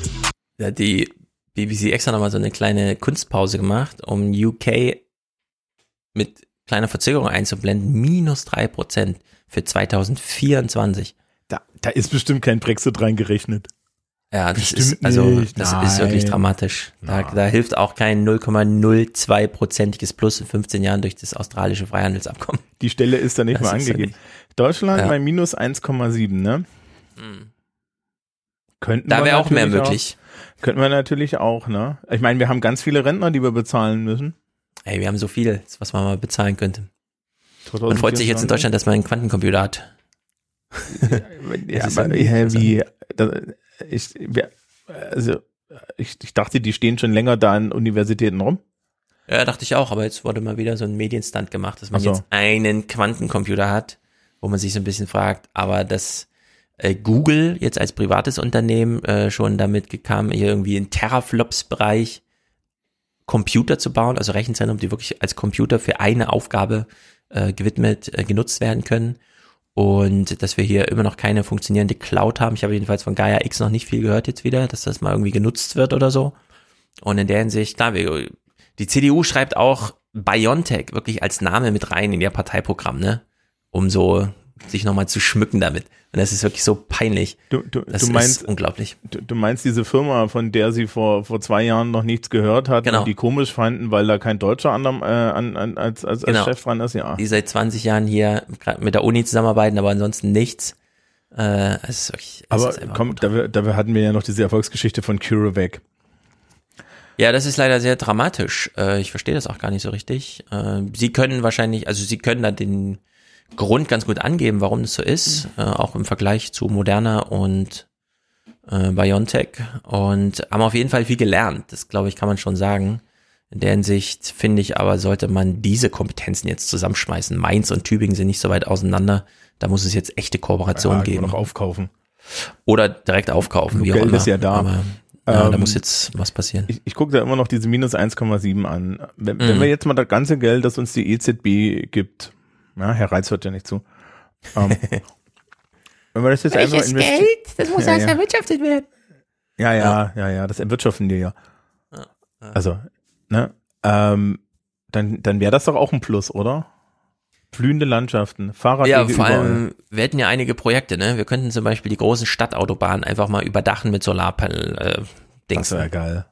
So, dann hätten wir das Stromproblem schon mal ein bisschen angepackt. Wir könnten, statt dass wir äh, den Strom aus der Nordsee, die 7 Gigawatt, die Windräder stehen ja jetzt Nordlink-mäßig, äh, nach Norwegen bringen, damit die dort Wassergräben leer pumpen und als Pumpspeicherkraftwerk zumindest den Strom zwischenspeichern, könnte man ja auch Südlink machen, so dass wir die Nordsee mit unseren Industriesüden verbinden. Auch mal so eine Idee. Wir könnten zum Beispiel die Verkehrstrasse vom Rotterdamer Hafen zum Mont Blanc Tunnel, der ja 60 Kilometer lang in Pionierarbeit äh, billiger als angedacht und schneller als geplant gebaut wurde. Äh, 30 Jahre Projekt. In Deutschland gibt's immer noch keine Bahnverbindung, die einfach mal den größten Hafen Europas mit dem längsten Tunnel der Welt so verbindet, dass man da mal Güter transportieren kann. Und die Herausforderung in Deutschland ist allerdings auch wahnsinnig groß, denn es ist immerhin flaches Land. Und da müsste man Gleise gerade drauflegen. Also das schafft nicht jede Bundesregierung, zugegebenermaßen. Es ist Andreas Scheuer dafür verantwortlich, ne? Also wir haben so viele Projekte, ja, wir könnten die ganzen Schulen mal so aufpimpen, dass wir ähm, einen Wechselunterricht machen, bei dem es wirklich egal ist, ob die Kinder vollständig im Klassenraum sind oder doch mal drei aufgrund von Reise, aufgrund von Krankheit, die zwar ansteckend, aber vielleicht nicht lernbehindernd ist, äh, von zu Hause dabei sind und so. Also ich, ich hätte schon schon ein paar Projekte. Ich wünsche mir sehr, dass wir mal ein Mediensystem kriegen, das jedem erlaubt, ein Video hochzuladen, ohne YouTube. Vielleicht wäre das mal ein Projekt für die Bundesregierung. Also in der Hinsicht ist das doch. Ähm, Meinst du ein richtiger öffentlicher, öffentlicher rechtlicher Rundfunk? ja, so eine öffentliche Cloud für alle, weißt du? Wo man einfach mal ein Video hochlädt, ohne dass, dass man sich an den Teufel verkauft. Facebook und der ganze Kram. Also in der Hinsicht äh, viele Projekte, aber ähm, ja, wir können es auch ohne Schulden und mit 1,7 Prozent Wirtschaftskraft machen. Also im Vergleich zu vor Corona. Naja, ein Thema, um das wir in Deutschland auch uns wenig kümmern, äh, das ist ganz interessant. Bei PBS wurde hier mal ein Problem beschrieben und eine Lösung aufgezeigt, das ich sehr interessant finde. Think about the script we all get in healthcare. Are you married? Do you have kids? And now think how isolating and silencing that script can be when you don't fit. Currently, there are 2.4 million LGBT seniors in this country, and nearly half, 48% of them, have not shared that with their doctors. People who grew up when it was basically unthinkable and dangerous to be LGBT. So to stay safe, they've spent years honing the habit of silence about a fundamental part of their identity. And research shows that the stress from hiding can take up to 12 years off their life. Ja, Menschen sind allein deswegen chronisch krank, weil sie immer wieder verschweigen müssen, in den Momenten, wo sie über sich selbst reden, dass sie äh, als Kontaktperson dann doch mal den Egon gern hätten und nicht die Sandra, wie das alle erwarten. Und in der Hinsicht wird jetzt mal darüber nachgedacht, wie man diese Anamnese-Skripte, heißt es Anamnese oder wie auch immer, die krank, Datenerhebungsabläufe da mal ordentlich updatet. Ich glaube, da geht's halt auch einfach um, den, um die Kommunikation oder so, ja. Ja, genau, also einfach mal so, Geruhsamkeit reinbringen. Ähm, in dem Zusammenhang und ähm, das wird, wird kann man auch mal diskutieren, inwiefern eigentlich Ehe als Zugang oder oder du hast ja Als dieses Automatismus, genau. Ja, also du hast ja dieses Problem zum Beispiel, dass wenn du jetzt mit jemandem nicht verheiratet bist, Mhm.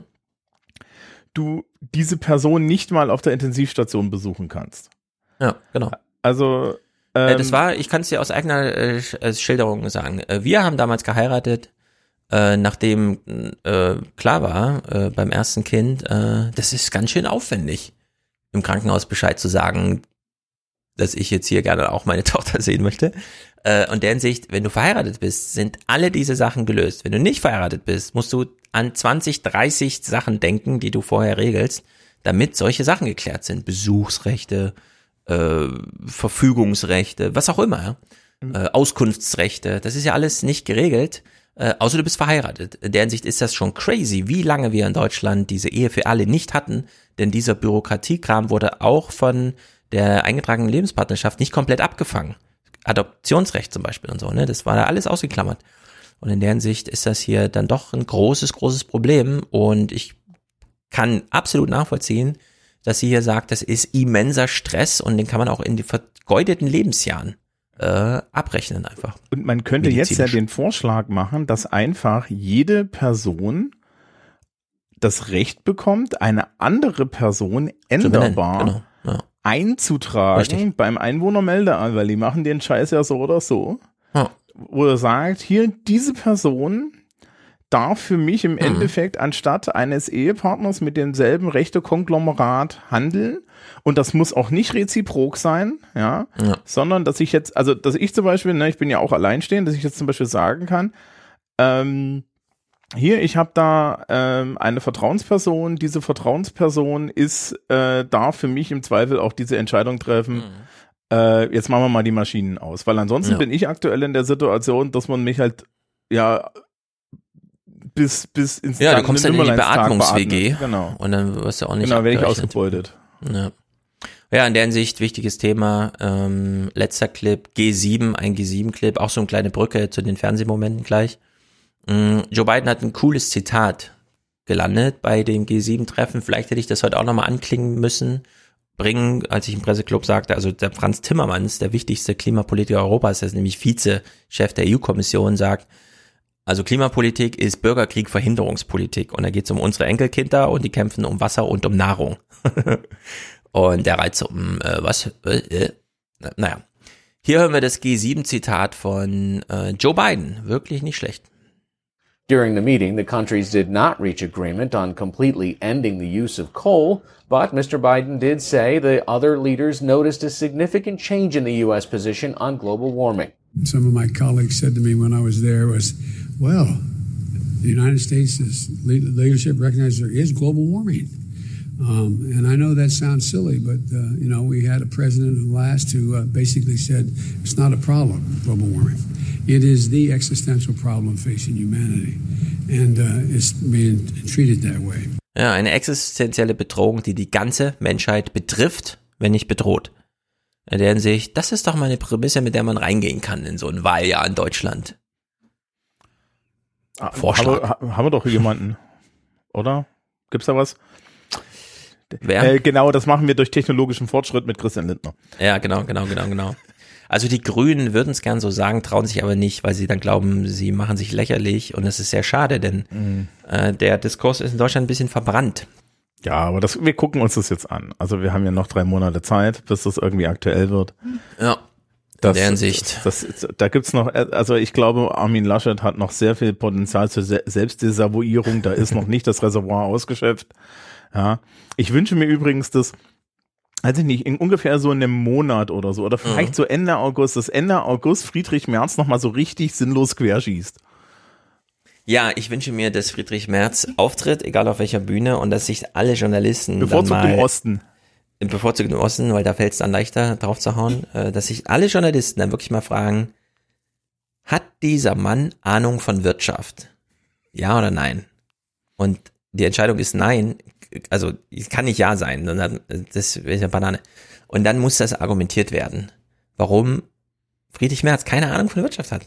Und warum er, wie Adam Tooze sagt, ein systemisches Risiko für die Europäische Union wäre, wenn er Wirtschaft oder Finanzminister wird. Aber das ist alles Wunschdenken. Äh, was soll man machen? Naja, wir gucken jetzt äh, Fernsehmomente. Ich sag an dich herzlichen Dank, Thomas. Das war wieder ein schöner Rundumschlag durch die englischsprachige Welt, die wir nicht mehr angelsächsisch nennen. Mhm. Wir wünschen dir viel Spaß bei der Bearbeitung deiner Abiturprüfungen, die du da liegen hast. Das ist, das wird schön. Ähm, das ist ja ganz sind, angenehm. Es sind ja echte Schicksale auf deinem Schreibtisch.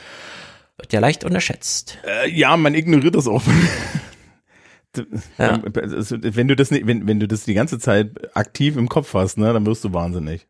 Ja, es ist in dieser Rentenrepublik wird leicht übersehen, wie äh, wie viel auf dem Spiel steht in so einem Frühling, Sommer. Hm. Wenn solche Arbeiten geschrieben, bewertet, benotet, zurückgegeben werden. Zum Glück sind wir alle fein raus. Äh, für alle, die immer noch bippern und letzte mündliche Prüfung vor sich haben, drücken die Daumen. Die Ferien kommen bestimmt und dann kommt das gute Wetter. Naja, wir gucken jetzt äh, Fernsehmomente der Woche und sagen äh, nicht bis nächste Woche, denn da ist wieder neue 20er. Ich sag's nachher nochmal. Und dann ist Politikfrei wieder angesagt. Jürgen, der hier im Chat schon schreibt, Thank you, Thomas, ist dann hier aus Montevideo zugeschaltet und wir besprechen es ist unglaublich. Jürgen hat vielleicht eine der coolsten Biografien überhaupt. Ein paar Jahre mehr auf dem Buckel, aber da können wir alle sehr gespannt sein. Also falls ihr ansonsten immer nicht bei Politikfrei zuschaut, weil es ja immer nicht um Politik geht, ist ja auch der Name. Äh, in dem Fall macht das doch mal, denn Jürgen war bei der Polizei in Hessen und hat dort Kabarett gemacht. Ja, ich, ich muss sagen im Übrigen, ich genieße die Politikfreisendungen sehr.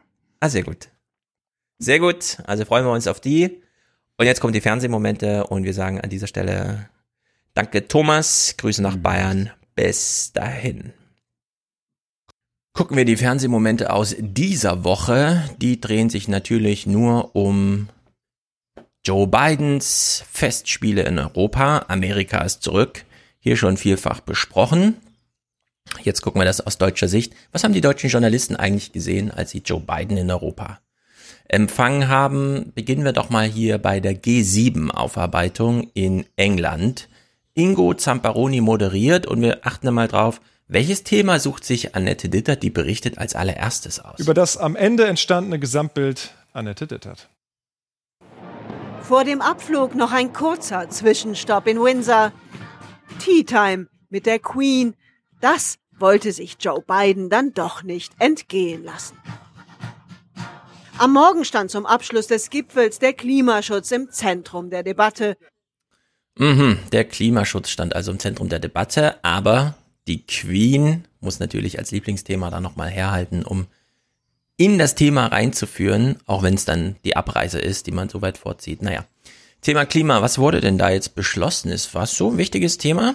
Joe Biden bekräftigte anschließend ein erneuertes Bekenntnis der G7 zum Pariser Klimaabkommen. Darüber hinaus werden wir an die 2 Milliarden Dollar an Entwicklungsländer der Welt geben, um ihnen so den Kohleausstieg zu erleichtern. 2 Milliarden für die Entwicklungsländer der Welt, um den Kohleausstieg zu befördern. Also wir haben der Lausitz, unserer Entwicklungsregion hier in Deutschland, 17 Milliarden Euro gezahlt. Und dann wird immer noch alles mit Kohle gemacht. Dauert immer noch 15 Jahre bis 2038, länger, 17 Jahre bis das. Super Plan, finde ich. Ingo fragt Annette, und wir hören nur die Fragen, glaube ich, das reicht. Ähm, wir können ja überlegen, was würde Annette Dittert auf diese Frage beantworten? Annette Dittert in Cornwall. Wie viel Konkretes ist denn bei diesem Gipfel denn wirklich rausgekommen, etwa beim Klimaschutz? Na, offenbar gar nichts, weshalb wir gleich die nächste Frage von Ingo hören. Aber was bleibt dann außer schönen Bildern an Cornwalls Küste? Na, schöne Bilder. Und das freut uns doch besonders, denn dann hat Andreas Künast richtig was zu tun. Also, Andrea Künast, wir switchen ins ZDF. Erklär uns die Welt. Was gibt's zu vermelden vom G7-Treffen? Es ist kühler geworden als vorher gedacht zwischen den Verhandlungen und zwischen den Verhandlern. Die warme Decke scheint nötig zu sein und der behagliche Grillabend auch. Als sich die mächtigen Sieben gestern Abend bei Makrele und Rinderfilet wiederfinden, liegt bereits ein bisschen Enttäuschung in der nach Holzkohle duftenden Luft. Makrele, Rinderfilet, Holzkohle, Duft und ein bisschen Enttäuschung. Wieso, wieso? Eigentlich, äh, das habe ich mit Wolfgang auch schon ausführlich besprochen. Ähm, Joe Biden ist jetzt da, das heißt, Trump ist nicht mehr da. Jetzt hat Joe Biden seine erste Europareise oder überhaupt seine erste große Auslandsreise gemacht. Und wir können dann irgendwie sagen, das ist doch schon alles. Was will man denn mehr? Ähm, Im Heute-Journal hat es Andreas Künast entsprechend äh, beschrieben. Enttäuschung für Joe Biden, der in Cornwall jeden Tag mit der Botschaft zur Arbeit geht. Die G7 sind wieder da, weil die USA wieder da sind. Ja, Amerika ist zurück. Bisher fand ja nur per Videobotschaften die große Willkommensheißung statt. Äh, die Zitate liegen alle vor. Ursula von der Leyen, äh, Charles Michel und so weiter, wie sie ihn alle in sein, in ihre Arme schließen. Ähm, bleibt hier noch schöne Bilder von G7 zu zeigen. Also, Finale des Berichts bei Andreas Künast. Es kam genauso wenig rum wie bei Annette Dittert. Wir wissen nicht, spielte das jetzt irgendeine Rolle oder war es einfach nur mal wieder ein schönes Beisammensein, was ja auch wichtig ist, nach so viel Corona-Zeit. Auch die Politiker haben ja gelitten. Mm, Finale Andreas Künast G7. Der Gastgeber hat es in vollen Zügen genossen und ist gleich nach dem Gipfel abgetaucht. Mhm. Boris Johnson ist schwimmen gegangen. Und er wusste, dass die Kameras an sind, denn er ist Freistil geschwommen. Er wollte ja nicht eine Oma sein, die Brust schwimmt. Hat den Kopf die ganze Zeit hoch. Wir können ganz genau sehen, das hält man genau 15 Züge durch und dann ist er K.O. Zweite große Runde, das waren ja nur der Beginn der Festspiele. Joe Biden in Europa ist das NATO-Treffen. Wir wissen noch beim letzten Mal als Trump und so, dann hat er sich davor gedrängelt und mit seinen äh, hat sich da freigeboxt, Ellenbogen gezeigt. Wie war es jetzt? Markus Preis äh, schildert ähm, Bilder. Es gibt wieder nicht viel zu sagen, glaube ich, außer sowas. The Beast is coming, das Beast kommt. So wird traditionell die schwer gepanzerte Limousine des US-Präsidenten genannt. Doch zu Zeiten von Donald Trump dachten manche wohl auch an deren Fahrgast. Ja, aber die NATO ist doch mehr als so ein Drinking Club wie G7. Hier gibt's doch Statuten und Satzungen und da gibt's Ziele und da muss man fortarbeiten und da wird eine Tagesordnung geschrieben von Leuten, die da dauerhaft arbeiten bei der NATO in Brüssel, anders als bei G7, wo jeder so versucht, einfach nur ein schönes Event zu machen. Also hat Joe Biden die Agenda so ein bisschen dominiert, könnte man meinen. China verfügt nach Angaben der NATO über die mittlerweile größte Marine der Welt, weitet sein Atomwaffenarsenal aus, ist technologisch Weltspitze und wirtschaftlich stark. Für Joe Soweit so gut. Und jetzt, was bedeutet das für Joe Biden? Achtet mal auf die Worte. Joe Biden ist das Land mit dieser Mischung aus Geld und Macht womöglich eine Gefahr für die offene Weltordnung. Die Kanzlerin aber rät, nichts überstürzen. Ein Gefahr für die offene Weltordnung. Habe ich so noch nicht gehört. Es gibt die westliche Weltordnung, die Nachkriegsordnung, äh, aber die offene Weltordnung kann man natürlich nochmal überlegen, wo kommt denn diese neue Semantik her? Was hat man sich denn dabei gedacht? Ganz interessant. Im Heute-Journal klang es ganz ähnlich. Joe Biden hat angefangen, das nordatlantische Bündnis umzukrempeln. Die Beziehungen zu Russland befinden sich auf einem neuen Tiefpunkt. Demonstrativ trifft sich Biden mit den Präsidenten der baltischen Staaten, die sich von Russland besonders bedroht fühlen. Auch China bezeichnet die NATO erstmals als einen systemischen Rivalen.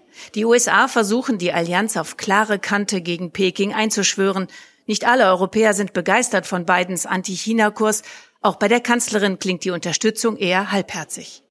Ja, kommt immer darauf an, in welchen strategischen Kategorien man denkt. Geht es nur um die nächsten Jahre oder die nächsten Jahrzehnte und wie auch immer, geht es nur um Wirtschaft oder darüber hinaus. Man weiß aber trotzdem auch hier wieder nicht, äh, G7 abgehakt, ohne Inhalte, zumindest für uns. Klar fand da irgendwas statt, aber wir dürfen es nicht wissen und warum sollten wir es auch wissen, ehrlich gesagt. Man trifft sich halt. Äh, beim NATO-Gipfel genau dasselbe. Man hat halt diese Bilder, wie sie alle einmarschieren, alle sind da die ganze Prominenz, aber man weiß nicht so richtig, was gibt's jetzt zu reportieren. Während alle anderen dort nur kurze Gesprächszeiten hatten, redeten Biden und Erdogan heute deutlich länger. Mit welchem Ziel? Tja, das haben Sie uns im Nachgang nicht wirklich verraten. Vor allem der US-Präsident hat es uns nicht verraten. Ja, er hat es uns einfach nicht verraten. Es ist ein Geheimnis geblieben. Und na gut, NATO, das ist unter Freunden. Jetzt gab es ja bei Joe Biden noch einen Termin. Er hat sich ja mit Putin getroffen in Genf. Was weiß man denn darüber zu sagen unter Expertenjournalisten? Man hat betont, das Wichtige ist vor allem ins Gespräch miteinander zu kommen. Man geht davon aus, dass er klare Worte finden wird, um das zu kritisieren, was an Russland kritisiert wird, nämlich äh, die aggressive Politik gegenüber den Nachbarstaaten. Ja, pipapo, man geht davon aus, dass er wohl die deutschen Standardthemen, die man so in Talkshows bespricht, da auch anspricht, keine Ahnung. Jetzt seht ihr hier im Hintergrund, falls ihr das Video seht, ansonsten beschreibe ich es, einen großen, massiven Quader, der mitten im NATO-Hauptquartier steht und der von allen vier Seiten mit Bildschirm zugekleistert ist, der also irgendwas darstellt. Und vielleicht erinnert man sich an ähm, die erste Auslandsreise von Donald Trump, die führte er nach Saudi-Arabien und da standen irgendwie alle um so ein Orb, so eine kleine Kugel, die geleuchtet hat und alle haben so die Hand drauf gehalten und es sah aus wie aus so einem Kubrick-Film, also total spooky irgendwie. ich musste mich dran erinnern, als ich jetzt das Familienfoto sah beim NATO-Treffen. Also für den Fall, dass ihr es nur als Podcast hört, es lohnt sich, sich diese chronische Szenerie nochmal anzuschauen. Es ist wirklich auch ein bisschen merkwürdig. Vor dem Treffen mit Putin will Biden Querschüsse aus den eigenen Reihen vermeiden. Das wohlgeprobte NATO-Familienfoto jedenfalls vermittelt den Eindruck von Geschlossenheit. Ja, was ist das für ein komisches Bild? Ähm, also wirklich sehr merkwürdig, was man sich hier überlegt hat. Jetzt wird es noch ein bisschen merkwürdiger. Äh, G7, hm, das ist ja schon so eine Sache, die gibt's aus Tradition. Die NATO gibt's natürlich aus Gründen. Hat man sich gedacht, G7, NATO, Putin, Biden ist drei Tage hier. Was könnte man denn noch machen? Da ist ja noch ein bisschen Zeit dazwischen. Erfinden wir doch noch was Neues und zwar ein EU-US-Summit. Also die EU-Kommission lädt den amerikanischen Präsidenten ein und man sitzt zusammen und bespricht Themen, die man bei G7 und der NATO noch nicht besprochen hat. Europa ist unser natürlicher Partner. Der Grund ist, wir sind beide denselben demokratischen Werten und Institutionen verpflichtet, aber diese werden gerade zunehmend bedroht. Und zwar von Russland und vor allem China, das ist immer wieder herauszuhören. Auch deshalb blieb es nicht beim Austausch von Freundlichkeiten. Fast unbemerkt von der Öffentlichkeit arbeiten EU und USA seit drei Monaten daran, wesentliche Handelsstreitigkeiten auszuräumen. Ja, da hat Joe Biden noch gleich seinen Außenminister mitgebracht. Blinken saß auch da. Und ja, man hat nochmal äh, über Russland und äh, China gesprochen, nachdem man das auch bei der NATO und bei G7 schon gemacht hat. Fazit von dieser Veranstaltung, äh, Charmoffensive, ja, und ich glaube, hier hat man nochmal auf was Wichtiges hingewiesen. Man kann heute sagen, wir haben geliefert. Geliefert hat auch er eine Charmoffensive und die Europäer haben sie dankend angenommen. Es bleibt ein bisschen aber auch der Eindruck, Biden hat die Europäer um den Finger gewickelt. Und warum auch nicht? Dazu gehören ja immer zwei. Einer muss sich um den Finger wickeln lassen. Und dankenswerterweise für diese absolut inhaltliche Nonsens-Berichterstattung zum Thema G7, NATO, EU, US. Also da hätte man auch wirklich einfach in Kurzmeldung machen können, um Zeit für was anderes zu haben. Man muss hier in der Berichterstattung nicht daran aufhängen, dass es halt die Prominenz ist in der Politik und man deswegen einfach viel Zeit einräumt. Wenn es nichts zu berichten gibt, sondern nur schöne Bilder, dann kann man die Bilder kurz zeigen und muss nicht weiter berichten. Und inhaltlich hat das entsprechend Markus Preis, natürlich nicht die Medienkritik, aber die einzige Kritik oder der einzige äh, große, die einzig große Lehre, die man jetzt haben kann, Lehre im doppelten Sinne, die einzig große Lehre, aus dieser Lehre dieses Joe Biden Festspiels hier, hat Markus Preis kommentiert. Sehr, sehr, sehr, sehr gut. Was war das für ein schöner Gedanke damals, kurz nach dem Brexit-Referendum, nach der Wahl von Donald Trump? Die ganze Welt spielt verrückt, aber Europa erwacht. Frankreichs Präsident Macron spricht davon, dass die EU eigenständiger werden muss, autonomer, stärker. Und die Kanzlerin ergänzt, die Zeit, wo wir uns auf andere verlassen können, ist ein Stück weit vorbei. Ich fand das einen guten Gedanken. Was sonst soll man sich wünschen, als dass wir unser Schicksal selbst in die Hand nehmen?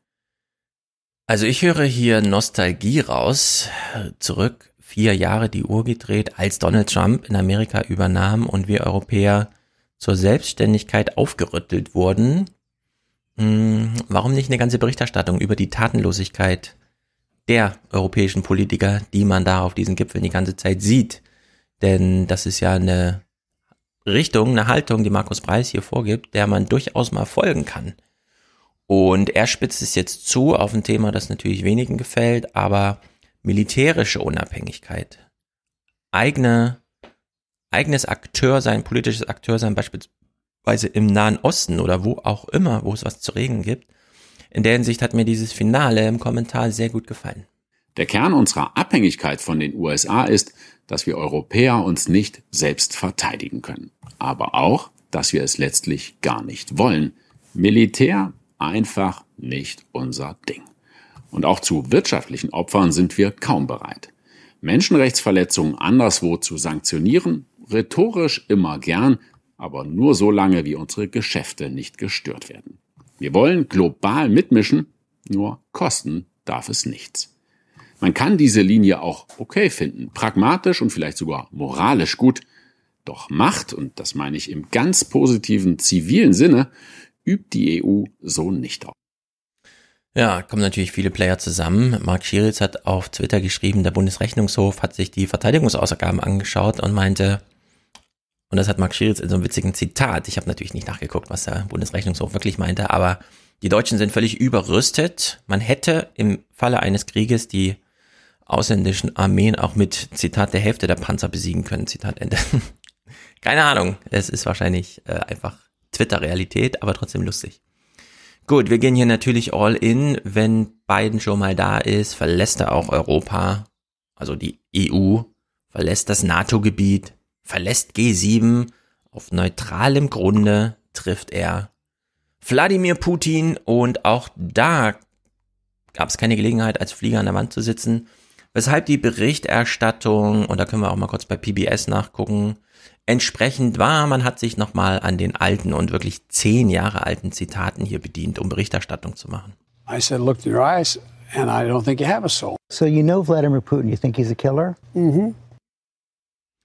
Mhm, ich glaube, er ist ein Killer. Ja, das wird ihn natürlich jetzt für ewig verfolgen. Dieses Zitat ist ja auch nicht weiter wild. Aber irgendwann will man auch mal was Neues hören, lieber Journalismus. In Amerika hat man sich zumindest mal gefragt, was ist jetzt mit Putin? Was will Putin? Warum ist es Putin wichtig, hier mal auf ein echtes Gespräch und so einzugehen? Und sie haben mit einem Oppositionspolitiker getroffen, den sie per Videokonferenz, wie auch immer, in seinem Auto antrafen, wo auch immer. Und ich glaube, er hat die Sachlage, und da sieht man auch mal, wie wenig es zu berichten gibt, äh, wirklich gut auf den Punkt gebracht. Was will Putin eigentlich? Is there anything that the US can do, do you think, to change Putin's behavior? I don't think that it's possible to influence Putin. I don't think Putin wants something from the United States. Just, just let me do what I want. The United States get away from here. No, that's what that's what he wants. Ja, was will Putin? Putin will einfach sein Land regieren und ansonsten in Ruhe gelassen werden, ist natürlich kritisch, weil das heißt vor allem, er möchte diese internationale Kritik an seinem eigenen Vorgehen gegen seine eigene Bevölkerung nicht hören. Das sollte man ihm natürlich auch nicht durchgehen lassen. Aber ähm, der Clip ist interessant, weil es zeigt, wie unterkomplex oder wie wenig eigentlich drinsteckt. Diese große, große geopolitische Strategielage, dass man irgendwie und so weiter, ne, nach der Krim fällt er jetzt in die Ukraine ein oder wie auch immer. Das sind vielleicht alles so Spielereien, um sich Menschen auf Abstand zu halten, ähm, aber immer nur so weit, dass man sie gerade nur zu Worten provoziert, aber nicht zu mehr. Also in der Hinsicht muss man sich das vielleicht nochmal ähm, spontan historisiert in so einem wirklich 20, 30 Jahre äh, Zeitfenster anschauen, statt jetzt immer so dieses tagesaktuelle, wie hat er gezuckt, wie haben sie sich angeschaut, wo fand das Treffen statt, was gab es zu sagen zu diesem konkreten Termin, also diese ganz minutiöse Berichterstattung, die da immer versucht wird. Um die kommt man aber nicht drum rum, denn man hat ja nicht mehr zu senden oder man ist faul und will nicht mehr dazu sagen. Faulheit ist ja im Journalismus eine wichtige Kategorie. Und hier hören wir Karin Mioska, wie sie ähm, moderiert zum Thema äh, Treffen. Und eine kleine Freude sieht man da schon, dass mal wieder was los ist. Guten Abend. Dass sich diese zwei heute die Hand gaben, ist schon an sich ein enormer Erfolg. Denn was den russischen Präsidenten mit dem amerikanischen Präsidenten in den ersten Amtsmonaten Joe Bidens verband, war vor allem ein handfester Streit und tiefes Misstrauen. Ja, Streit und tiefes Misstrauen und jetzt gibt's hier ein Treffen und da, auch da kann man sich erinnern an Trump. Trump kommt ins Amt, kriegt von Obama noch den Hinweis, der größte Gegner Amerikas ist äh, Nordkorea, weil da ein bisschen unsicher ist, wie die Lage überhaupt ist. Also denkt Trump, das Problem kann ich doch lösen. Wenn der Obama das als größtes Problem, das er nicht lösen konnte, darstellt, dann versuche ich das halt. Also gibt's gleich nach Amtsbeginn so ein komisches Gipfeltreffen. Und hier gab's jetzt auch wieder ein Gipfeltreffen mit dem größten Feind Amerikas. Also in der Hinsicht, ähm, naja, mediales Skript ist klar. Aber was ist denn jetzt vor Ort eigentlich passiert? Wir ersparen uns hier äh, nochmal dieselbe Berichterstattung wie zu den anderen Themen und kommen mal direkt auf den Kommentar von Stefan Niemann, der ja lange für die Tagesthemen in Washington oder vielleicht immer noch da berichtet. Er hat einen Kommentar eingesprochen. Üblicherweise wird ja aus dem Ausland die Berichterstattung hochgehalten und die Kommentare kommen dann hier aus den Zentralredaktionen. Äh, diesmal hat Stefan Niemann kommentiert und das fand ich doch ein bisschen amüsant, ehrlich gesagt. Denn das, was er kommentiert, gilt ja wohl mal nicht nur für die amerikanischen Kollegen. Wer zeigt den festeren Händedruck? Wer blinzelt zuerst? Das diskutierten Kollegen im US-Fernsehen über Stunden, als sei aus der Körpersprache der Präsidenten abzulesen, ob Biden oder Putin politisch punkten. Absurde Gipfelastrologie. Ja, absurde Gipfelastrologie als Kommentar in den Tagesthemen, nachdem wir da schon absurde G7-Astrologie und absurde NATO-Astrologie äh, und absurde EU-US-Treffen-Astrologie gesehen haben, ist diese Kritik natürlich genau richtig, nur sie muss halt auch einem selbst gelten. An der Sicht, okay, lassen wir das mal so durchgehen. Um sich dieser Gipfelastrologie zu entziehen, hat Biden gesagt, ich mache gar keine Pressekonferenz. Ich bin hier auf einem Treffen mit Putin, weil sich die Gelegenheit ergibt und es auch notwendig ist. Diese Länder haben ja was zu klären. Äh, und dann fliege ich einfach wieder nach Hause. Putin auf der anderen Seite hat gesagt, na, ich mache eine Pressekonferenz. Allerdings nicht hochgestellt, ganz kleines Rednerpult, ich halte mich da dran fest, keine großen Gesten. Einfach nur noch mal kurz sagen, was Sache ist. Also in der Hinsicht wieder äh, dann doch interessante, ich will nicht sagen clevere Schachzüge, denn Putin weiß natürlich, Joe Biden, auf den wird immer gehört, wenn er sich äußert. Für Putin sind das die seltenen Gelegenheiten, dann auch zu wissen, wenn ich jetzt was sage, wird das in den westlichen Nachrichten so gesendet. Also man sieht mich am Rednerpult, man hört mich sprechen und dann kommt eine Übersetzung, die hoffentlich soweit akkurat ist, dass nicht Zuschauer, die beide Sprachen beherrschen, denen das irgendwie auffällt und so. Also in der Hinsicht ähm, weiß er, das sind kleine Aufmerksamkeitsfenster, die er dann nutzen möchte. Und entsprechend beginnt er wohl seine, oder ich nehme mal an, das ist der Beginn, jedenfalls hat man sich hier ausgewählt, äh, uns das zu zeigen, Putin bei der Pressekonferenz. Wenn Sie unvoreingenommen berichten würden, was ich sage, wüsste ich das sehr zu schätzen. Wladimir Putin verbringt den größten Teil der Pressekonferenz damit, seine Positionen vehement zu verteidigen. Ja, ich kann kein Russisch, gucke mir deswegen diese Pressekonferenzen nicht an. Äh, ich bin mir nicht mal sicher, ob das überhaupt jemand durchgehend übersetzt. Das Interesse ist ja nicht besonders groß. Wenn man den Ausschnitten folgt, die, die äh, das Heute-Journal hier präsentieren, ist es allerdings mal wieder dürftig, denn die Journalisten vor Ort, wofür interessieren sie sich? Na klar, für die äh, zehn Jahre alten Zitate. Und dann diese Bemerkung Bidens aus 2011, die wieder hochkocht. Er glaube nicht, dass Putin eine Seele habe. Diese Dinge haben nichts mit unserem Geschäft zu tun. Wir müssen uns nicht in die Augen gucken und eine Seele sehen. Wir müssen die nationalen Interessen unserer Länder verteidigen. Ja, so ist es wohl. Man muss die nationalen Interessen, die ja da sind, dann irgendwie zur Sprache bringen. Das nennt man dann verteidigen und es findet in solchen Gesprächen statt. Äh, fehlt an dieser Stelle natürlich nur noch Markus Gabriel als Gast, der hier zugeschaltet ist, um nochmal zu erklären, ob das jetzt gut oder schlecht ist, wenn Politiker keine Seele haben. Vielleicht kann die aktuelle Philosophie dazu auch noch was sagen. Joe Biden ist jedenfalls genervt. Er hat gesagt, ich mache keine Pressekonferenz, kriegt dann aber eine dämliche Frage und seine Antwort ist ähm, wirklich passend, denn sie hebt die ganze Berichterstattung aus den Angeln zur G7, zur NATO, zur EU, US, äh, wir haben ja von Stefan Niemann schon gehört, das ist alles Astrologie, da weiß man gar nicht genau. Jetzt reden die über eine Seele von dem Politiker. Warum finden solche Treffen statt? Und warum kann man uns davon nichts berichten, weil es nichts zu berichten gibt? Ähm, Joe Biden hat den Vorwurf entsprechend formuliert. In welchem Bereich Joe Biden dem russischen Präsidenten denn nun Zugeständnisse abgerungen habe, will eine Reporterin vom amerikanischen Präsidenten wissen. Wenn Sie das nicht verstehen, werden Sie es nie verstehen, sagt Joe Biden und reist ab. Ja, es wird immer unterschätzt vor solchen Gipfeln. G7 muss natürlich ausführlich geplant werden, da das immer an Orten ist, an denen es noch nie stattfand und es kein dauerhaftes Personal gibt, das sich darum kümmert. Das muss, ist also immer Pionierarbeit, so ein G7-Gipfel.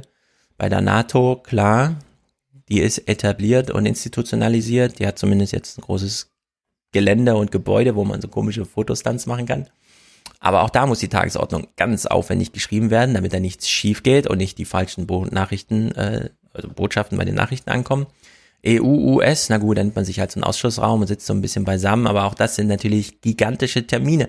Stellt man sich mal vor, ja, also man ist irgendwie Mitarbeiter in der EU-Kommission und plötzlich heißt es, Joe Biden kommt. Da stehen natürlich alle äh, für drei Wochen Kopf und stellen alles auf den Kopf, heben die Welt aus den Angeln, damit da was bei rumkommt. Und im, aus Sicht der Journalisten wird es alles runtergedampft auf die Frage, ja, wer hat denn jetzt gewonnen? Als ob es darum geht, wer hat denn jetzt gewonnen? Ja, man könnte jetzt ganz aufwendig kleine Raumgewinne irgendwie beschreiben, was hat man geplant, wo hat man dann doch mal Zugeständnisse bekommen, was wurde erfolgreich von der Tagesordnung wieder getilgt oder wie auch immer, aber einfach nur, wo konnten sie denn jetzt, also das ist dann so dieses, Joe Biden steht vor der Kamera und sagt, wir haben zwei Milliarden für den Kohleausstieg der Welt äh, zugesichert, ja. Und dann kann man das irgendwie als Raumgewinn verkaufen, wird ja dann auch aufgegriffen, haben wir ja gesehen. Aber Joe Biden hier mit der richtigen Antwort. Ja, wenn Sie mich jetzt fragen, wer hier gewonnen hat, dann haben Sie es nie verstanden und dann werden Sie es auch nie verstehen. Das ist in der Hinsicht gar nicht so schlecht. Aus humoristischen Gründen hören wir noch kurz in dieses Gespräch rein. Ich glaube, Marietta Slomka umfasst es begrifflich ganz gut. Guten Abend, Herr Maas. Hallo, Frau Slomka. Als, sag mal, interessierter Beobachter, wie haben Sie dieses Treffen heute wahrgenommen und wie schätzen Sie es ein? Na, ich bin erstmal froh, dass es überhaupt stattgefunden hat. Denn nach dem, was in den letzten Wochen und Monaten so los gewesen ist, ist das ja keine Selbstverständlichkeit. Schön, dass es stattfand. Wir sind ja alle interessierte Beobachter. Ich, ja, Sie auch. Ähm, gut, dass es stattfand. Naja, ein Thema will ich mal noch ansprechen, äh, wo ich, äh, wir es ja letzte Woche schon mit Mick hier ausführlich gemacht haben. Die Grünen hatten ja ihren Parteitag und da gab es noch so ein paar Nachdreher wir hören mal hier Bericht vom Parteitag im, im Heute-Journal. Es war sein Parteitag. Robert Habeck überall. Er redet mit Journalisten, betreut die Gäste, hält wichtige Gegenreden bei den Abstimmungen. Annalena Baerbock dagegen tritt kaum in Erscheinung und wenn, wirkt sie angespannt und nervös, verärgert über einen nicht wirklich schweren Versprecher in ihrer Rede.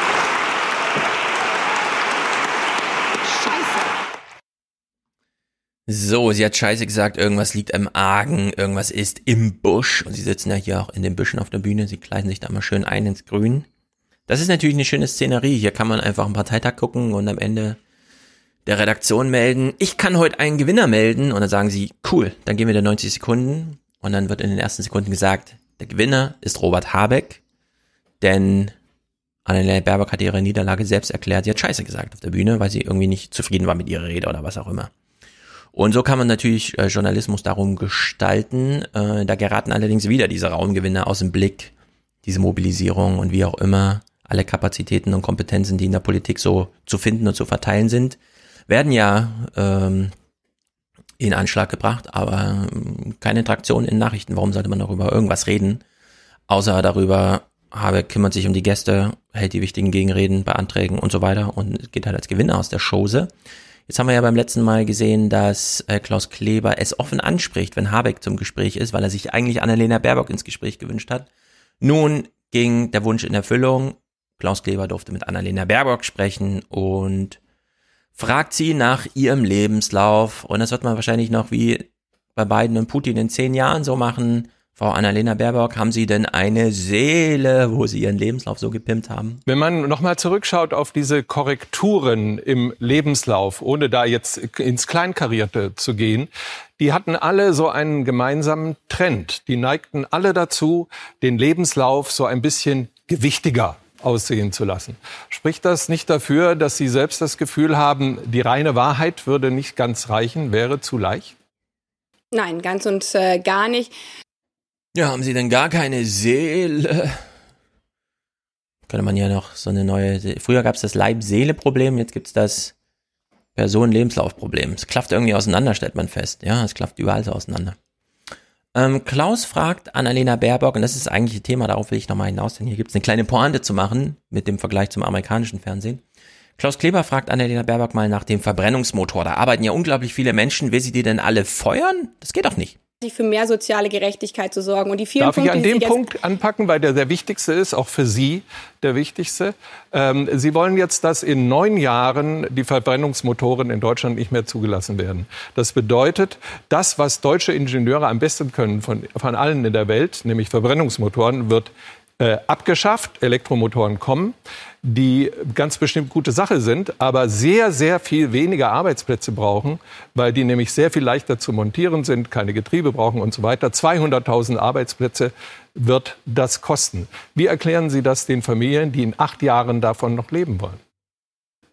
Dass der Wohlstand unseres Landes im letzten Jahrhundert ohne Frage zum einen auf dem Verbrennen von äh, Kohle, Öl und Gas und auch äh, eben entsprechenden Autos aufgebaut war. Diese, diesen Wohlstand, der da geschaffen wurde, das hat Deutschland stark gemacht. Aber wir leben jetzt im 21. Jahrhundert. Da ist klar, die Märkte der Zukunft sind klimaneutral, auch die Automobilmärkte. Ja, das ist wirklich interessant. Äh, also Klaus Kleber verteidigt ja mit der deutschen Bundesregierung, das ist deutsche Staatsräson, den Verbrennungsmotor bis zuletzt. Das haben wir bei der Kohle schon gesehen. Eigentlich waren die, äh, also Vattenfall äh, hat die Kohlelöcher in der Lausitz schon abgestoßen. Sie wollten sie nicht mehr haben, weil sie keinen Profit mehr bringen. Da da noch 3000 Leute arbeiteten, hat sich Sachsen-Anhalt und Sachsen gedacht, dann gründen wir einfach ein Unternehmen, die LEAG, verschulden das Ding ohne Ende, weil wo sollen die Profite herkommen? Hauptsache, da arbeiten noch 3000 Leute mit der Kohle. Man hätte die auch einfach auszahlen können, äh, lebenslange Rente ab dem Moment und nicht erst in 15 Jahren, damit sie noch 15.000 Millionen Tonnen CO2 in die Luft blasen. Der Stromverda würde auch nicht gebraucht. Und ähm, wenn man an diesem Status quo rüttelt, gilt das als, hier kommt man aber mit politischen Entscheidungen und nimmt eine Entwicklung, die ansonsten für Deutschland gut wäre. Man verschlechtert die Lage der deutschen Arbeiter qua Entscheidung, qua politische Entscheidung. Und das ist natürlich totaler Quatsch. Die Automobilindustrie, die ähm, Klaus Kleber hier so äh, vehement verteidigt, äh, verdient ihr Geld zu 80 Prozent auf dem Weltmarkt und der will natürlich in zehn Jahren keine Verbrennungsmotoren mehr haben. Die werden doch alle aussortiert. Nur weil Deutschland sich nicht dafür entscheiden kann, dann irgendwann mal keine Verbrennungsmotoren mehr zuzulassen, äh, heißt das doch nicht, dass die anderen Länder auf der Welt das auch machen. Was hat denn Sigmar Gabriel in China da versucht? Vor inzwischen schon fünf, sechs, sieben Jahren als Wirtschaftsminister gegen diese Quote an, wer auf dem chinesischen Markt mit Autos handeln will, der braucht acht Prozent E-Mobilität. Und es steigt natürlich solche Zahlen und in zehn Jahren kriegt man keinen Verbrenner mehr los. Also sollte man diesen verlierenden Markt, den Strukturwandel weg von diesem verlustreichen Markt jetzt schon mal einleiten.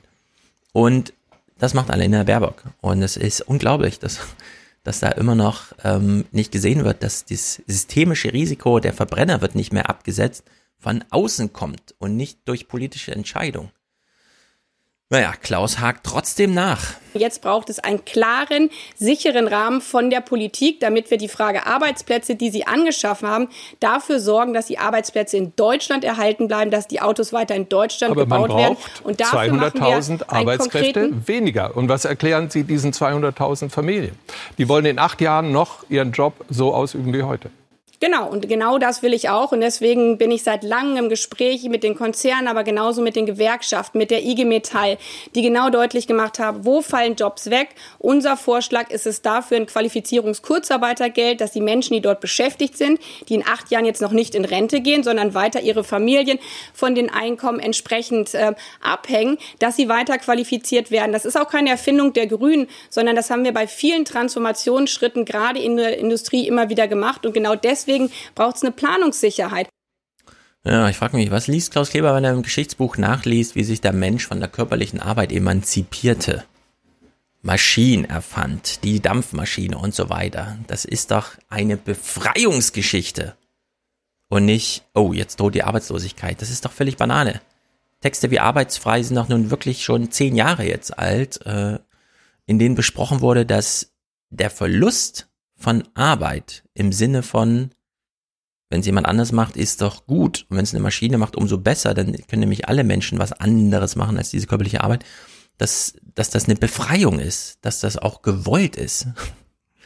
Aber nein, hier hängt man sich fest und das ist natürlich Banane. Und jetzt betont ja Annalena Baerbock immer, nein, wir müssen den Klimawandel als Chance nutzen. Es geht ja um ein neues Wachstumsversprechen, ganz eng angekoppelt an die Europäische Union. Ursula von der Leyen hat es ja letztes Jahr 2020 zu ihrem eigentlichen Start in den Posten auch schon gesagt. Und wir nähern jetzt uns so langsam dieser Argumentation an. Ja, Pflöcke einzuschlagen und zu sagen, Verbrennungsmotoren sind dann irgendwann mal vorbei, aber es kommen ja neue Technologien, wo auch Ingenieure gebraucht werden. Und das erfordert eine Umschulung, aber dann kann man weiter arbeiten. Man wird nicht arbeitslos, nur weil der Verbrennungsmotor wegfällt. Das versucht man ja den Deutschen schmackhaft zu machen mit der Idee, es geht ja um den Wohlstand zu sichern. Jetzt aktiv zu werden heißt, fit zu bleiben. Das ist eigentlich eine gute Analogie aus dem Sport. Man muss aktiv bleiben, um aktiv bleiben zu können. Und äh, da gab es einen sehr guten Widerspruch von Greta. Unser lieben Greta, sie taucht auch so langsam wieder auf. Corona lichtet sich. Und sie war bei der BBC zugeschaltet und hat mal ähm, zu diesem, zu dieser ganzen Herangehensweise, auch bei Corona, jetzt mal die Chancen in der Krise nutzen, ja, dieses Merkelsche, äh, wir wollen stärker aus der Krise rauskommen, als wir reingegangen sind. Greta weist völlig zu Recht nochmal darauf hin, es gibt Herausforderungen, es gibt Chancen, aber es gibt auch Krisen. Und man darf nicht immer alles in einen Topf werfen. To be frank, we won't achieve anything without actually treating the crisis like a crisis. And right now we are just treating it as as a, as a minor topic, as a political topic that's a bit important. If it's something that the corona pandemic has shown us, it is that the climate crisis has never once been treated as an actual crisis. Um, and I'm not saying we, that we should respond the, the, same way we did with Corona, but it really does put it in a different if, in a different light. We didn't treat the Corona pandemic as as a flu. We didn't say, "Oh, this will benefit the the industry that manufactures um, face masks." We didn't say it, it will create lots of new jobs within healthcare. Of course, the climate crisis will bring lots of benefits. It will create jobs. We will be healthier. We will hopefully probably will also be happier. But I mean, we can't only treat it as an opportunity. We also have to see it for the actual crisis it actually is. Ja, sehr gut. Sie ist wirklich die klügste. Ähm, wir müssen erstmal eine Krise anerkennen und dann sagen, hier braucht es auf jeden Fall substanzielle Änderungen. Es könnte sein, dass wir die ein oder andere durch kluge Ideen, die man denn mal sammeln könnte, als Chancen nutzen kann. Aber erstmal brauchen wir hier einen substanziellen, materiellen Eingriff. Wir müssen hier wirklich mal Sachen beenden, uns von Dingen verabschieden, Lebenslügen aufklären und so weiter. Und dann im zweiten Schritt gucken wir mal, was wir aus der Misere machen. Aber das ändert nichts am ersten Schritt. Nur weil wir beim zweiten Schritt keine guten Wege finden, heißt das nicht, dass wir die ersten Schritte nicht machen können, sondern das Klima muss jetzt erstmal auch durch Verzicht und so weiter und ähm, das ist die große Lehre für Annalena Baerbock, jetzt aufzuhören mit diesem Merkelschen Chancen nutzen, stärker aus Krisen rausgehen, als man in sie reingeschlittert ist, sondern uns jetzt ehrlich zu sagen, erstmal müssen wir die roten Linien jetzt ziehen. Verbrennungsmotor aus 2030, basta. Und dann hat jetzt jeder neun Jahre Zeit, sich zu überlegen, was dann passiert. Und dann kann man ja auf die Intelligenz vertrauen kollektiv, individuell, wie auch immer. Irgendwas wird dann schon passieren, was konstruktiv ist. Und in der Hinsicht habe ich mich sehr gefreut, dass Annalena Baerbock hier noch so ein kleines Snippet dagelassen hat. Wir haben ja eben gehört, ohne dass es groß aufbereitet wurde, warum auch. Joe Biden kommt und egal bei welchem Treffen er ist, er warnt vor Russland und China. China als systemischer Konkurrent, der auf Augenhöhe technisch, äh, technologisch, äh, wirtschaftlich und so weiter mitspielt, aber ähm, ein politisches System forciert, wo Hunderttausende von Menschen in irgendwelchen Lagern äh, zwangsarbeiten müssen und so weiter und so fort. Was wir nicht wollen, wo wir eigentlich so eine rote Linie einziehen können, um zu sagen, da gehen wir nicht drüber. Äh, ist zwar toll, dass wir aus China auch partnerschaftliche Signale hinsichtlich Pipapo erfahren, aber hier ist eine rote Linie, über die gehen wir nicht drüber, auch wenn es uns etwas kostet. Und dann haben wir den Widerspruch von Merkel reportiert bekommen, ähm, nee, erstmal zurückhalten, wir dürfen hier keine Brücken einreißen und so weiter, Wandel durch Annäherung, wie auch immer. Und da hat Annalena Baerbock jedoch mal was Entscheidendes gesagt. Wir sind äh, der größte Binnenmarkt der Welt als Europäer. Wir können klar sagen, Produkte aus Zwangsarbeit aus China kommen nicht auf den europäischen Markt. Ja, und das wäre eine Neuerung, wenn wir so eine Bundesregierung mehr hätten, die das sagt und die nicht das durch den kleinen Koalitionspartner herangetragene Lieferkettengesetz kurz und klein schlägt und davon nichts übrig lässt. Also in der Hinsicht, warum nicht? Das grüne Angebot schält sich zu langsam immer weiter äh, in ein Bildnis und dann kann man sich überlegen, will man das oder nicht. Mal gucken, wie es aussieht nächste Woche, ob wir dann ein CDU-Programm bekommen. Äh, können alle gespannt sein, was da drin steht. Vielleicht wird's ja ein bisschen besser als das, was äh, die SPD da vorgelegt hat. Olaf Scholz wurde ja kurz und klein geschlagen bei Markus Lanz, aber ich traue mich nicht zu spielen, denn ich habe keine Lust, dass diese Clips immer gesperrt werden, aber irgendwann bringe ich sie schon noch unter. Das war der Podcast für diese Woche. Jetzt kommt Musik, die ich am Sonntag dann spontan ausgewählt habe. Hier ist ja wieder freitags, wo ich das aufnehme. Und nächste Woche fällt aus, denn am Montag drauf ist direkt wieder neue 20er. Wolfgangs Terminkalender war etwas knapp und dadurch machen wir es einfach so. Und dann äh, ist in zwei Wochen wieder Fernsehpodcast, aber nächste Woche gibt's ja dann trotzdem Fernsehmomente. Warum nicht? Es wird ja einiges los sein, wenn die CDU hier Rambazamba macht. Da können wir alle ein bisschen drauf gespannt sein. Also, sind wir drauf gespannt? Haut rein! If we are serious about rebuilding the American middle class,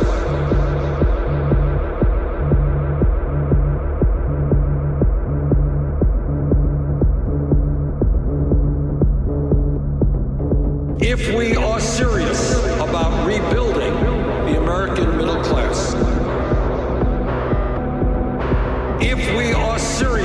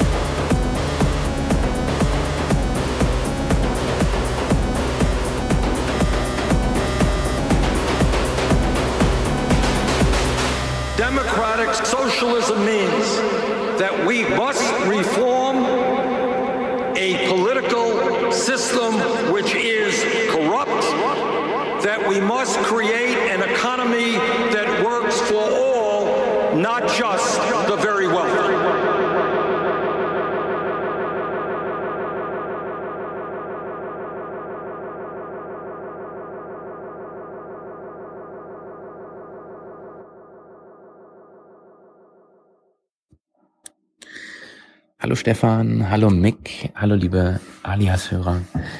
Äh, ich höre gerade eure neue Folge Beharrungskräfte und ihr seid gerade fertig äh, damit, die SPD zu bashen. Und ähm, ihr habt über die Absurdität gesprochen, wie, das denn wäre, äh, wenn man denn ja die Mieten, diese hohen Mieten einfach mal mit Steuergeld bezahlen könnte. Und äh, da, da muss ich ein bisschen lachen, weil ähm, das machen sie ja im Prinzip schon.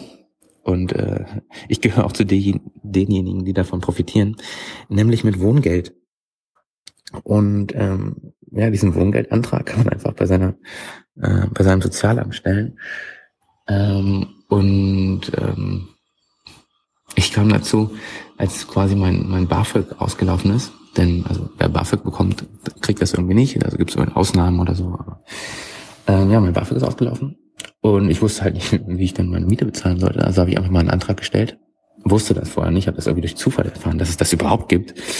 Ähm, und dann war ich doch erstaunt darüber, wie großzügig. Okay, also, ne, also meine Erwartungen waren zumindest viel geringer. Und dann habe ich gesehen, wie großzügig das doch, also relativ großzügig das doch ist. Denn als Einzelperson hat man eine Vermögensfreigrenze von 60.000 Euro. Und ähm, das ist ja mal gar nicht so wenig. Ähm, und ich glaube, man bekommt bis zu 600 oder 650 Euro Wohngeld im Monat. Ähm, das variiert aber je nach Bundesland. Ähm, ja, äh, was ich eigentlich sagen wollte, ähm, ich war wirklich erstaunt. Ähm, also wie doch wie großzügig das einfach ist. Und ich glaube, wenn wenn äh, einfach jeder in Deutschland so einen Wohngeldantrag stellen würde, äh, da würden sich die Städte, die Kommunen äh, und äh, hoffentlich auch äh, die CDU, SPD, aber gewaltig erschrecken, wie viele eigentlich anspruchberechtigt sind. Ähm, ja, also gerade irgendwie, gerade wenn man Kinder hat, äh, ich habe zwei Kinder und ähm, mit Elterngeld ist es gar nicht so leicht, äh, da über die Runden zu kommen. Und das, die Hilfe ist einfach enorm, die man dann hat.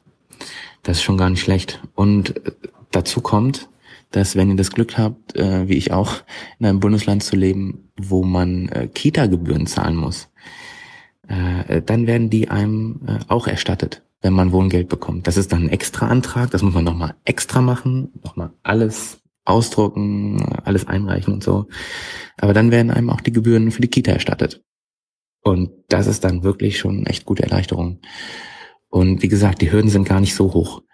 Ähm, ja, das Einzige, was man dann noch bezahlen muss, ist, glaube ich, das Essensgeld im Monat für, für die Kita. Aber das, das geht dann ja auch irgendwie.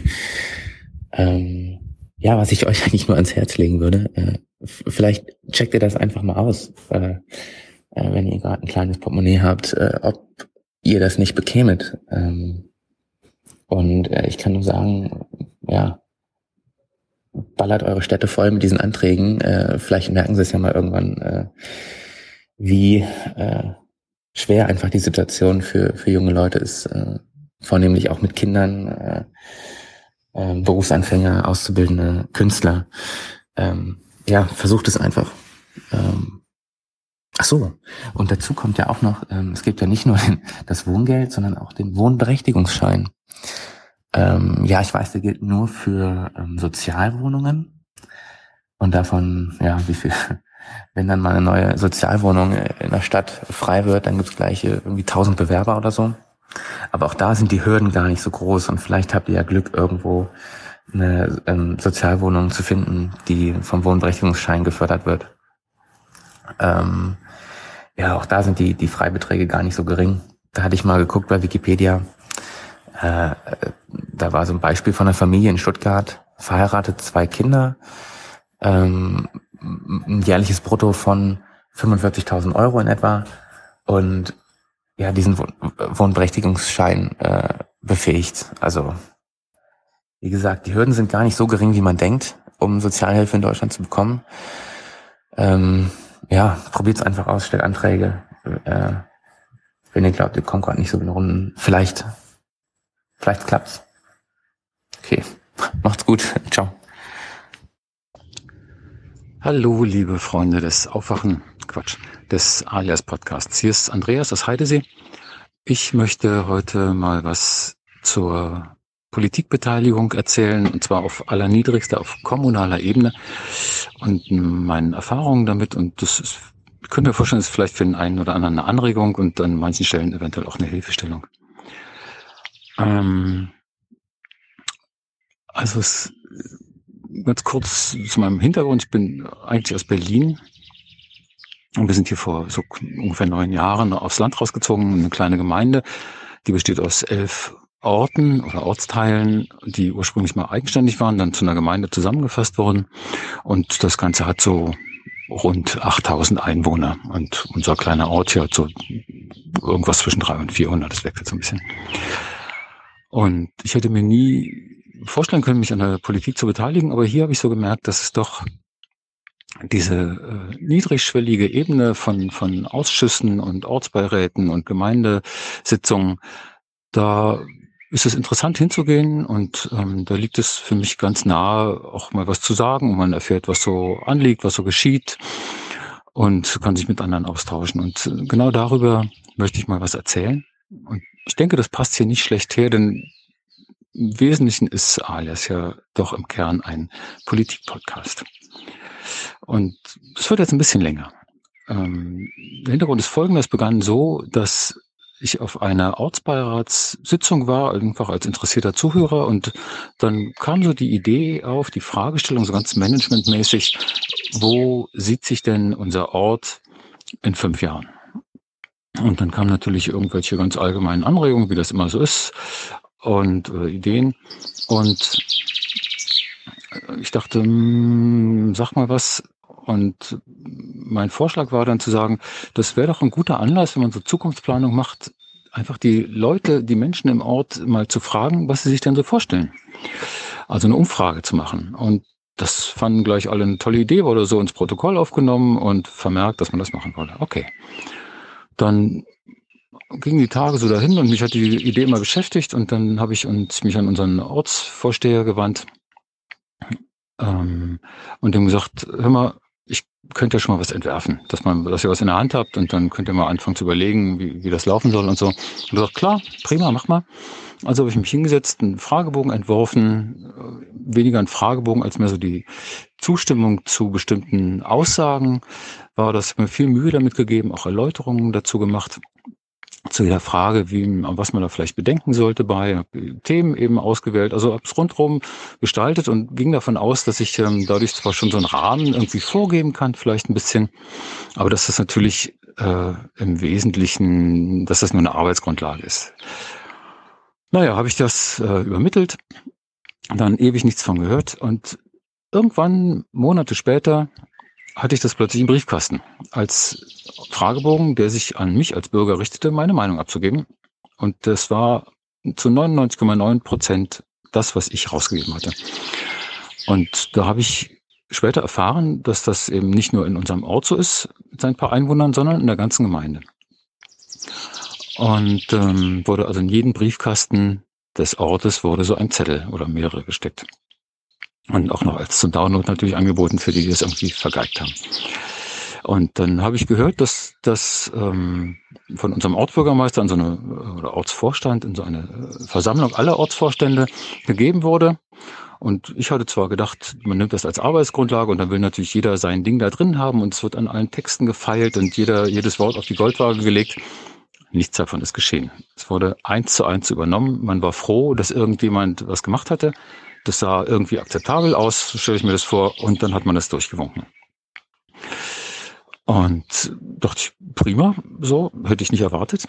Und das ist das Erste, was ich da schon mal gelernt habe, ist also wenn man was macht, wenn man sich so einbringt auf, an, an einer Stelle und das dann irgendwie in, sich möglichst viel Mühe gibt und das in eine gute Form bringt, die erstmal schon verwendbar ist, damit steigen scheinbar die Chancen, dass möglichst, dass sehr viel davon verwendet wird. Oder eben wie in meinem Fall eigentlich alles. Die einzige Änderung bezog sich auf irgendeinen Hinweis zum Datenschutz, glaube ich. Und das ist doch schon mal eine ganz gute Erkenntnis.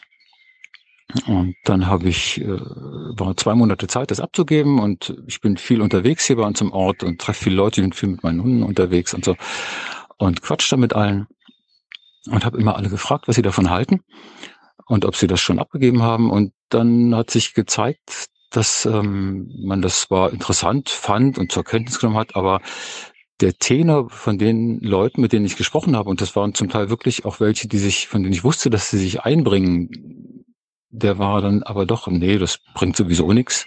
Die machen eh, was sie wollen. Und da war ich schon mal überblüfft, verblüfft, aber dachte, na, dann ist das eben so. Und kann vielleicht mal ein bisschen vorgreifen. Später in den Ergebnissen hat sich gezeigt, dass viele ganz begeistert geschrieben haben, dass sie sich sehr freuen, dass sowas gemacht wurde. Und ähm, man sich da sehr bedankt hat für und gehofft hat, dass die Ergebnisse dann auch berücksichtigt werden.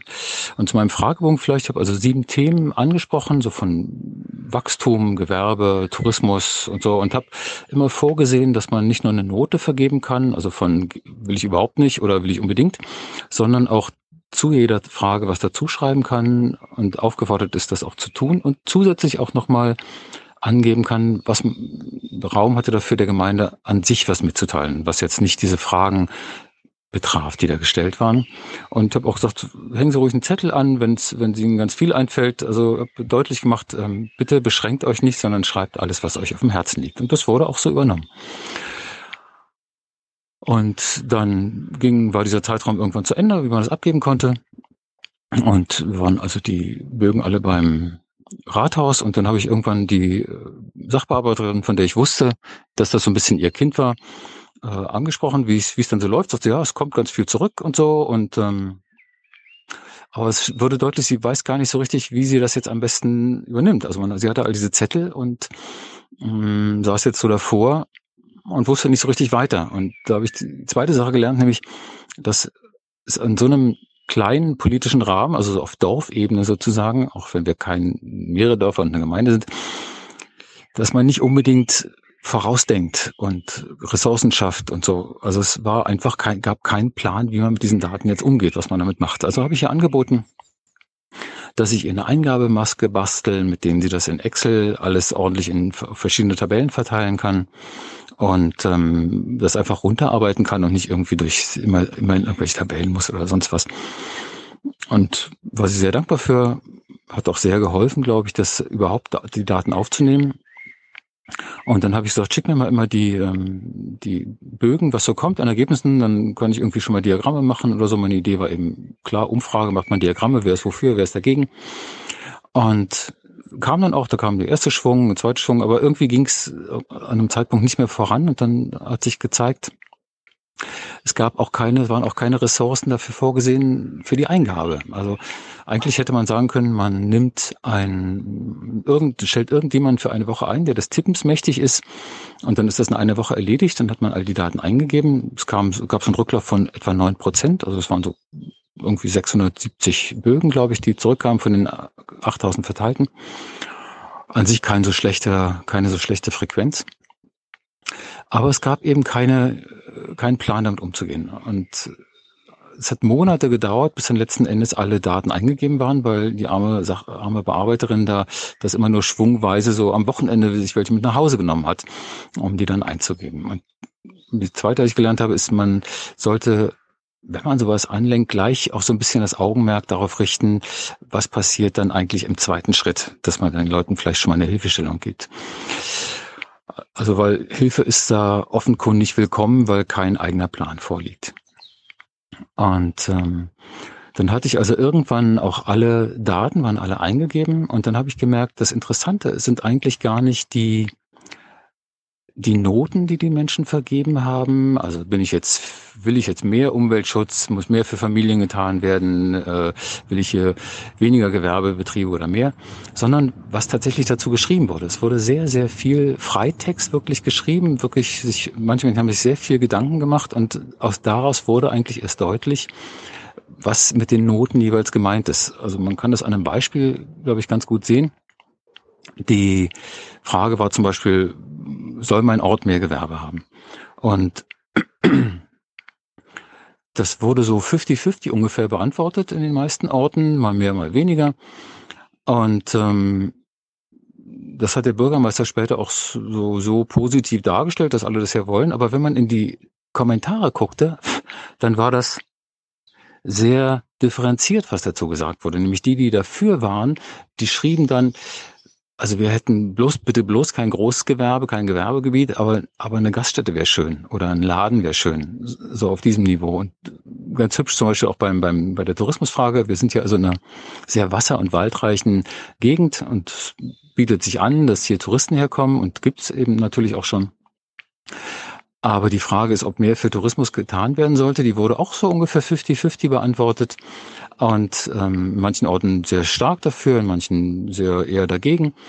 Aber die, die sehr dafür waren, da fand man dann so Statements wie, ja, aber sanften Tourismus, Radtouristen, Wasserwanderer, sowas. Und ganz witzig, bestimmt jeder Dritte, erinnere ich mich, in einem Ort war, mehr Tourismus, weil dann gibt's vielleicht endlich Radwege. Und ganz schön auch in einem Ort, ja, Tourismus, weil dann kriegen wir vielleicht einen Geldautomaten. Also so auf dieser Ebene spielt sich diese Zustimmung ab und das geht natürlich völlig unter, wenn man nur, nur auf die nackten Zahlen guckt. Und deswegen habe ich dann auch gedacht, das kann man nicht in Diagrammen abbilden, das muss man wirklich anders zugänglich machen, sodass die Zahlen zu sehen sind und dass aber auch immer die Kommentare dazu zu sehen sind und auch am besten, welcher Kommentar hat wie gestimmt. Aber das Ganze natürlich ohne, dass man daraus auf Menschen zurückschließen konnte. Also habe ich mich hingesetzt und habe ähm, dann eine Datenbank-Anwendung zugebastelt und die das in Webseiten übersetzt hat. Habe das mal ins Netz gestellt, Passwort geschützt, damit sich die Verwaltung das angucken kann. Und dann kam und kam und kam wieder nichts. Es gab, kam also nichts, keine Rückmeldung. Dann bin ich irgendwann mal, weil nichts kam, dann kam irgendwann so ein Termin, da wurde, sollte das vorgestellt werden bei einer irgendeiner Ausschusssitzung. Und dann bin ich damit hingegangen und wurde, Entschuldigung, weil klar war, dass ich ähm, da sein wollte, kriegte ich dann auch einen Blumenbusch raus und wurde äh, geehrt und so. Und ähm, aber die Vorstellung war dann doch sehr dünn und war sehr, die der Bürgermeister da machte, die war, ging schon in eine Richtung, die wurde deutlich, die, da wurde auf die Zahlen Wert gelegt und die wurden schon in einer Art und Weise dargestellt, die mir nicht so zusagt. Also da wurde dann eben gesagt, man ist für Gewerbe, man ist für Tourismus und ähm, nicht weiter geguckt. Und dann habe ich meine momentanen Grad der Berühmtheit da genutzt, um da mal darauf hinzuweisen, dass, dass, dass man das differenzierter betrachten sollte. Und habe auch gesagt, dass die Webseite ja online ist und wann wir das denn jetzt eigentlich für alle zugänglich machen. Und dann habe ich das nächste gelernt, nämlich dann kam das Statement, ja, würden wir unheimlich gern, lieber heute als morgen, aber das geht nicht wegen dem Datenschutz. Wir können das unmöglich, äh, der Datenschutz hat da reingegrätscht, wir würden ja gern so. Und das war das nächste, was ich gelernt habe, dass ähm, der Datenschutz, das habe ich vorher nur gehört, aber jetzt auch erfahren, wird gerne benutzt und rangezogen, um Dinge irgendwie zurückzuhalten und nicht, nicht äh, herauszugeben. Ich will jetzt keinem was unterstellen, aber es gab einfach keinen Hintergrund dafür, warum der Datenschutz da betroffen sein sollte, weil es gab überhaupt keine persönlichen Daten darin. Es war in keiner Weise rückverfolgbar, wer was gesagt hatte.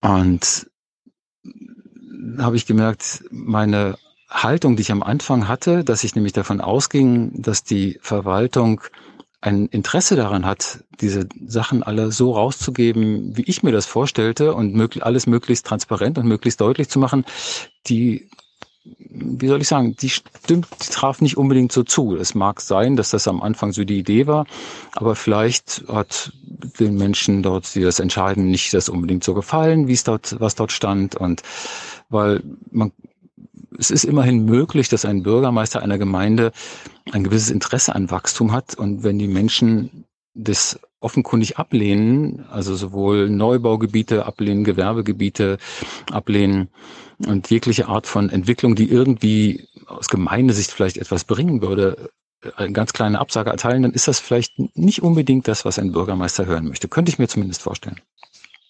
Und dass er deswegen dann nicht eilig ist, das zu veröffentlichen. Und in diesen, ich habe das dann noch öfter, bin noch öfter zu solchen Veranstaltungen gegangen, wo das immer mal wieder kurz vorgestellt wurde und habe dann wieder meine Stimme erhoben. Und dadurch kam so ein bisschen Druck in die Sache rein und ähm, es hieß dann, ja, jetzt soll das als Grundlage erstmal dienen für Untersuchungen und für Besprechungen mit einem Büro, das beauftragt wird. Und na so in zwei Jahren könnte man vielleicht mit äh, die Ergebnisse mal veröffentlichen. Und ähm, und dann habe ich gedacht, das kann nicht sein. Also ich war schon kurz davor, eine äh, eine Pressemitteilung zu verfassen und rauszugeben, äh, Titel eine Posse aus Brandenburg aber habe mich dann doch schwer getan, damit es immer blöd, Leute irgendwie blöd da, Leuten so ans Bein zu pinkeln und schlecht dastehen zu lassen. Und habe stattdessen eben immer mal ein bisschen Druck gemacht oder irgendwie darauf hingewiesen, dass man das doch deutlich machen, veröffentlichen sollte. Und habe auch möglichst anderen Leuten gesagt, ruft doch mal an, wo denn die Ergebnisse bleiben. Der Umfrage, die war doch so toll und so, haben auch viele gemacht. Und ich erzähle das heute, weil heute kam gerade die Nachricht, dass das jetzt tatsächlich veröffentlicht ist, nach vielem Hin und Her noch. Aber jetzt sind die Daten tatsächlich öffentlich und können so angeschaut werden. Und das ist leider jetzt auch nicht so ganz glücklich gelaufen, weil ich hatte den Vereinbarung vorgeschlagen, wie man das macht. Also ich wollte da kein Geld für, die sollten das gerne so haben, wollte aber gerne das Copyright dafür behalten. Aber man hat jetzt einfach da Kopien von gemacht, die so ein bisschen malträtiert und das dann auf eigene Art und Weise veröffentlicht. Die, die Kerndaten sind alle da, da kann man nichts gegen sagen, aber ähm, ich finde, es ist nicht so gut gelaufen. Und das nächste, was ich gelernt habe daraus. Ähm, wenn man auf so einer Ebene was tut, dann tut man gut daran, vorher gewisse Vereinbarungen zu treffen und nicht, mh, mm, nicht sich darauf zu verlassen, dass alles schon nach besten Wünschen und nach den eigenen Vorstellungen entsprechend geschehen wird. Die andere, andere Menschen haben eben, andere Menschen haben eben, haben eben eigene Interessen. So, jetzt hört ihr auch meine Hunde. Ähm, ja, das kurz dazu. Vielleicht ist das für den einen oder anderen eine Anregung, sich mal auch einzubringen und äh, Dinge anzustoßen. Also es ist erstaunlich viel möglich. Ich bin ganz beeindruckt davon, was hier passiert. Also alle, die das jetzt schon gesehen haben, sagen, es ist eine tolle Sache. Und man, ich finde es eben sehr wichtig, dass man sieht, wie denken die anderen über diese Themen? Das ist das, was man da eigentlich vor allen Dingen rausziehen kann. Also zum Beispiel hat sich gezeigt, dass Umweltschutz, dass das Thema Umweltschutz, das ist mit der allerhöchsten Zustimmungsrate bei uns in der Gemeinde. Und das weiß man ja nicht, wenn man eben das nicht tatsächlich mal so sozusagen so schwarz auf weiß sieht. Wen das interessiert, wie diese Umfrage aussieht, der kann sich das angucken. Das ist gemeinde-heidesee.de und dann auf INSEC gehen. INSEC ist ein Programm, unter dem das dann laufen wird, unter die Weiterentwicklung hier laufen wird. Und ähm, gestattet mir ein klein bisschen Eigenwerbung. Ich habe so einen Blog, in dem ich kleine Geschichten schreibe. Und da habe ich auch die Entstehung dieser Umfrage in einer kleinen Geschichte niedergelegt. Also als ein fiktives Gespräch. Das findet ihr auf meinem Blog unter ings.de, also mein Blog ist ings.de. Und dann, wenn ihr ein Slash hintersetzt und dann unbeteiligt schreibt, da findet ihr die erste Folge dieser Umfragesaga. Es gibt noch einen zweiten Teil und ich werde mich, glaube ich, die Tage mal hinsetzen und noch einen dritten und abschließenden schreiben. Ähm, ja, okay, das war's erstmal. Sorry, ist ein bisschen länger geworden. Bis dann. Ciao.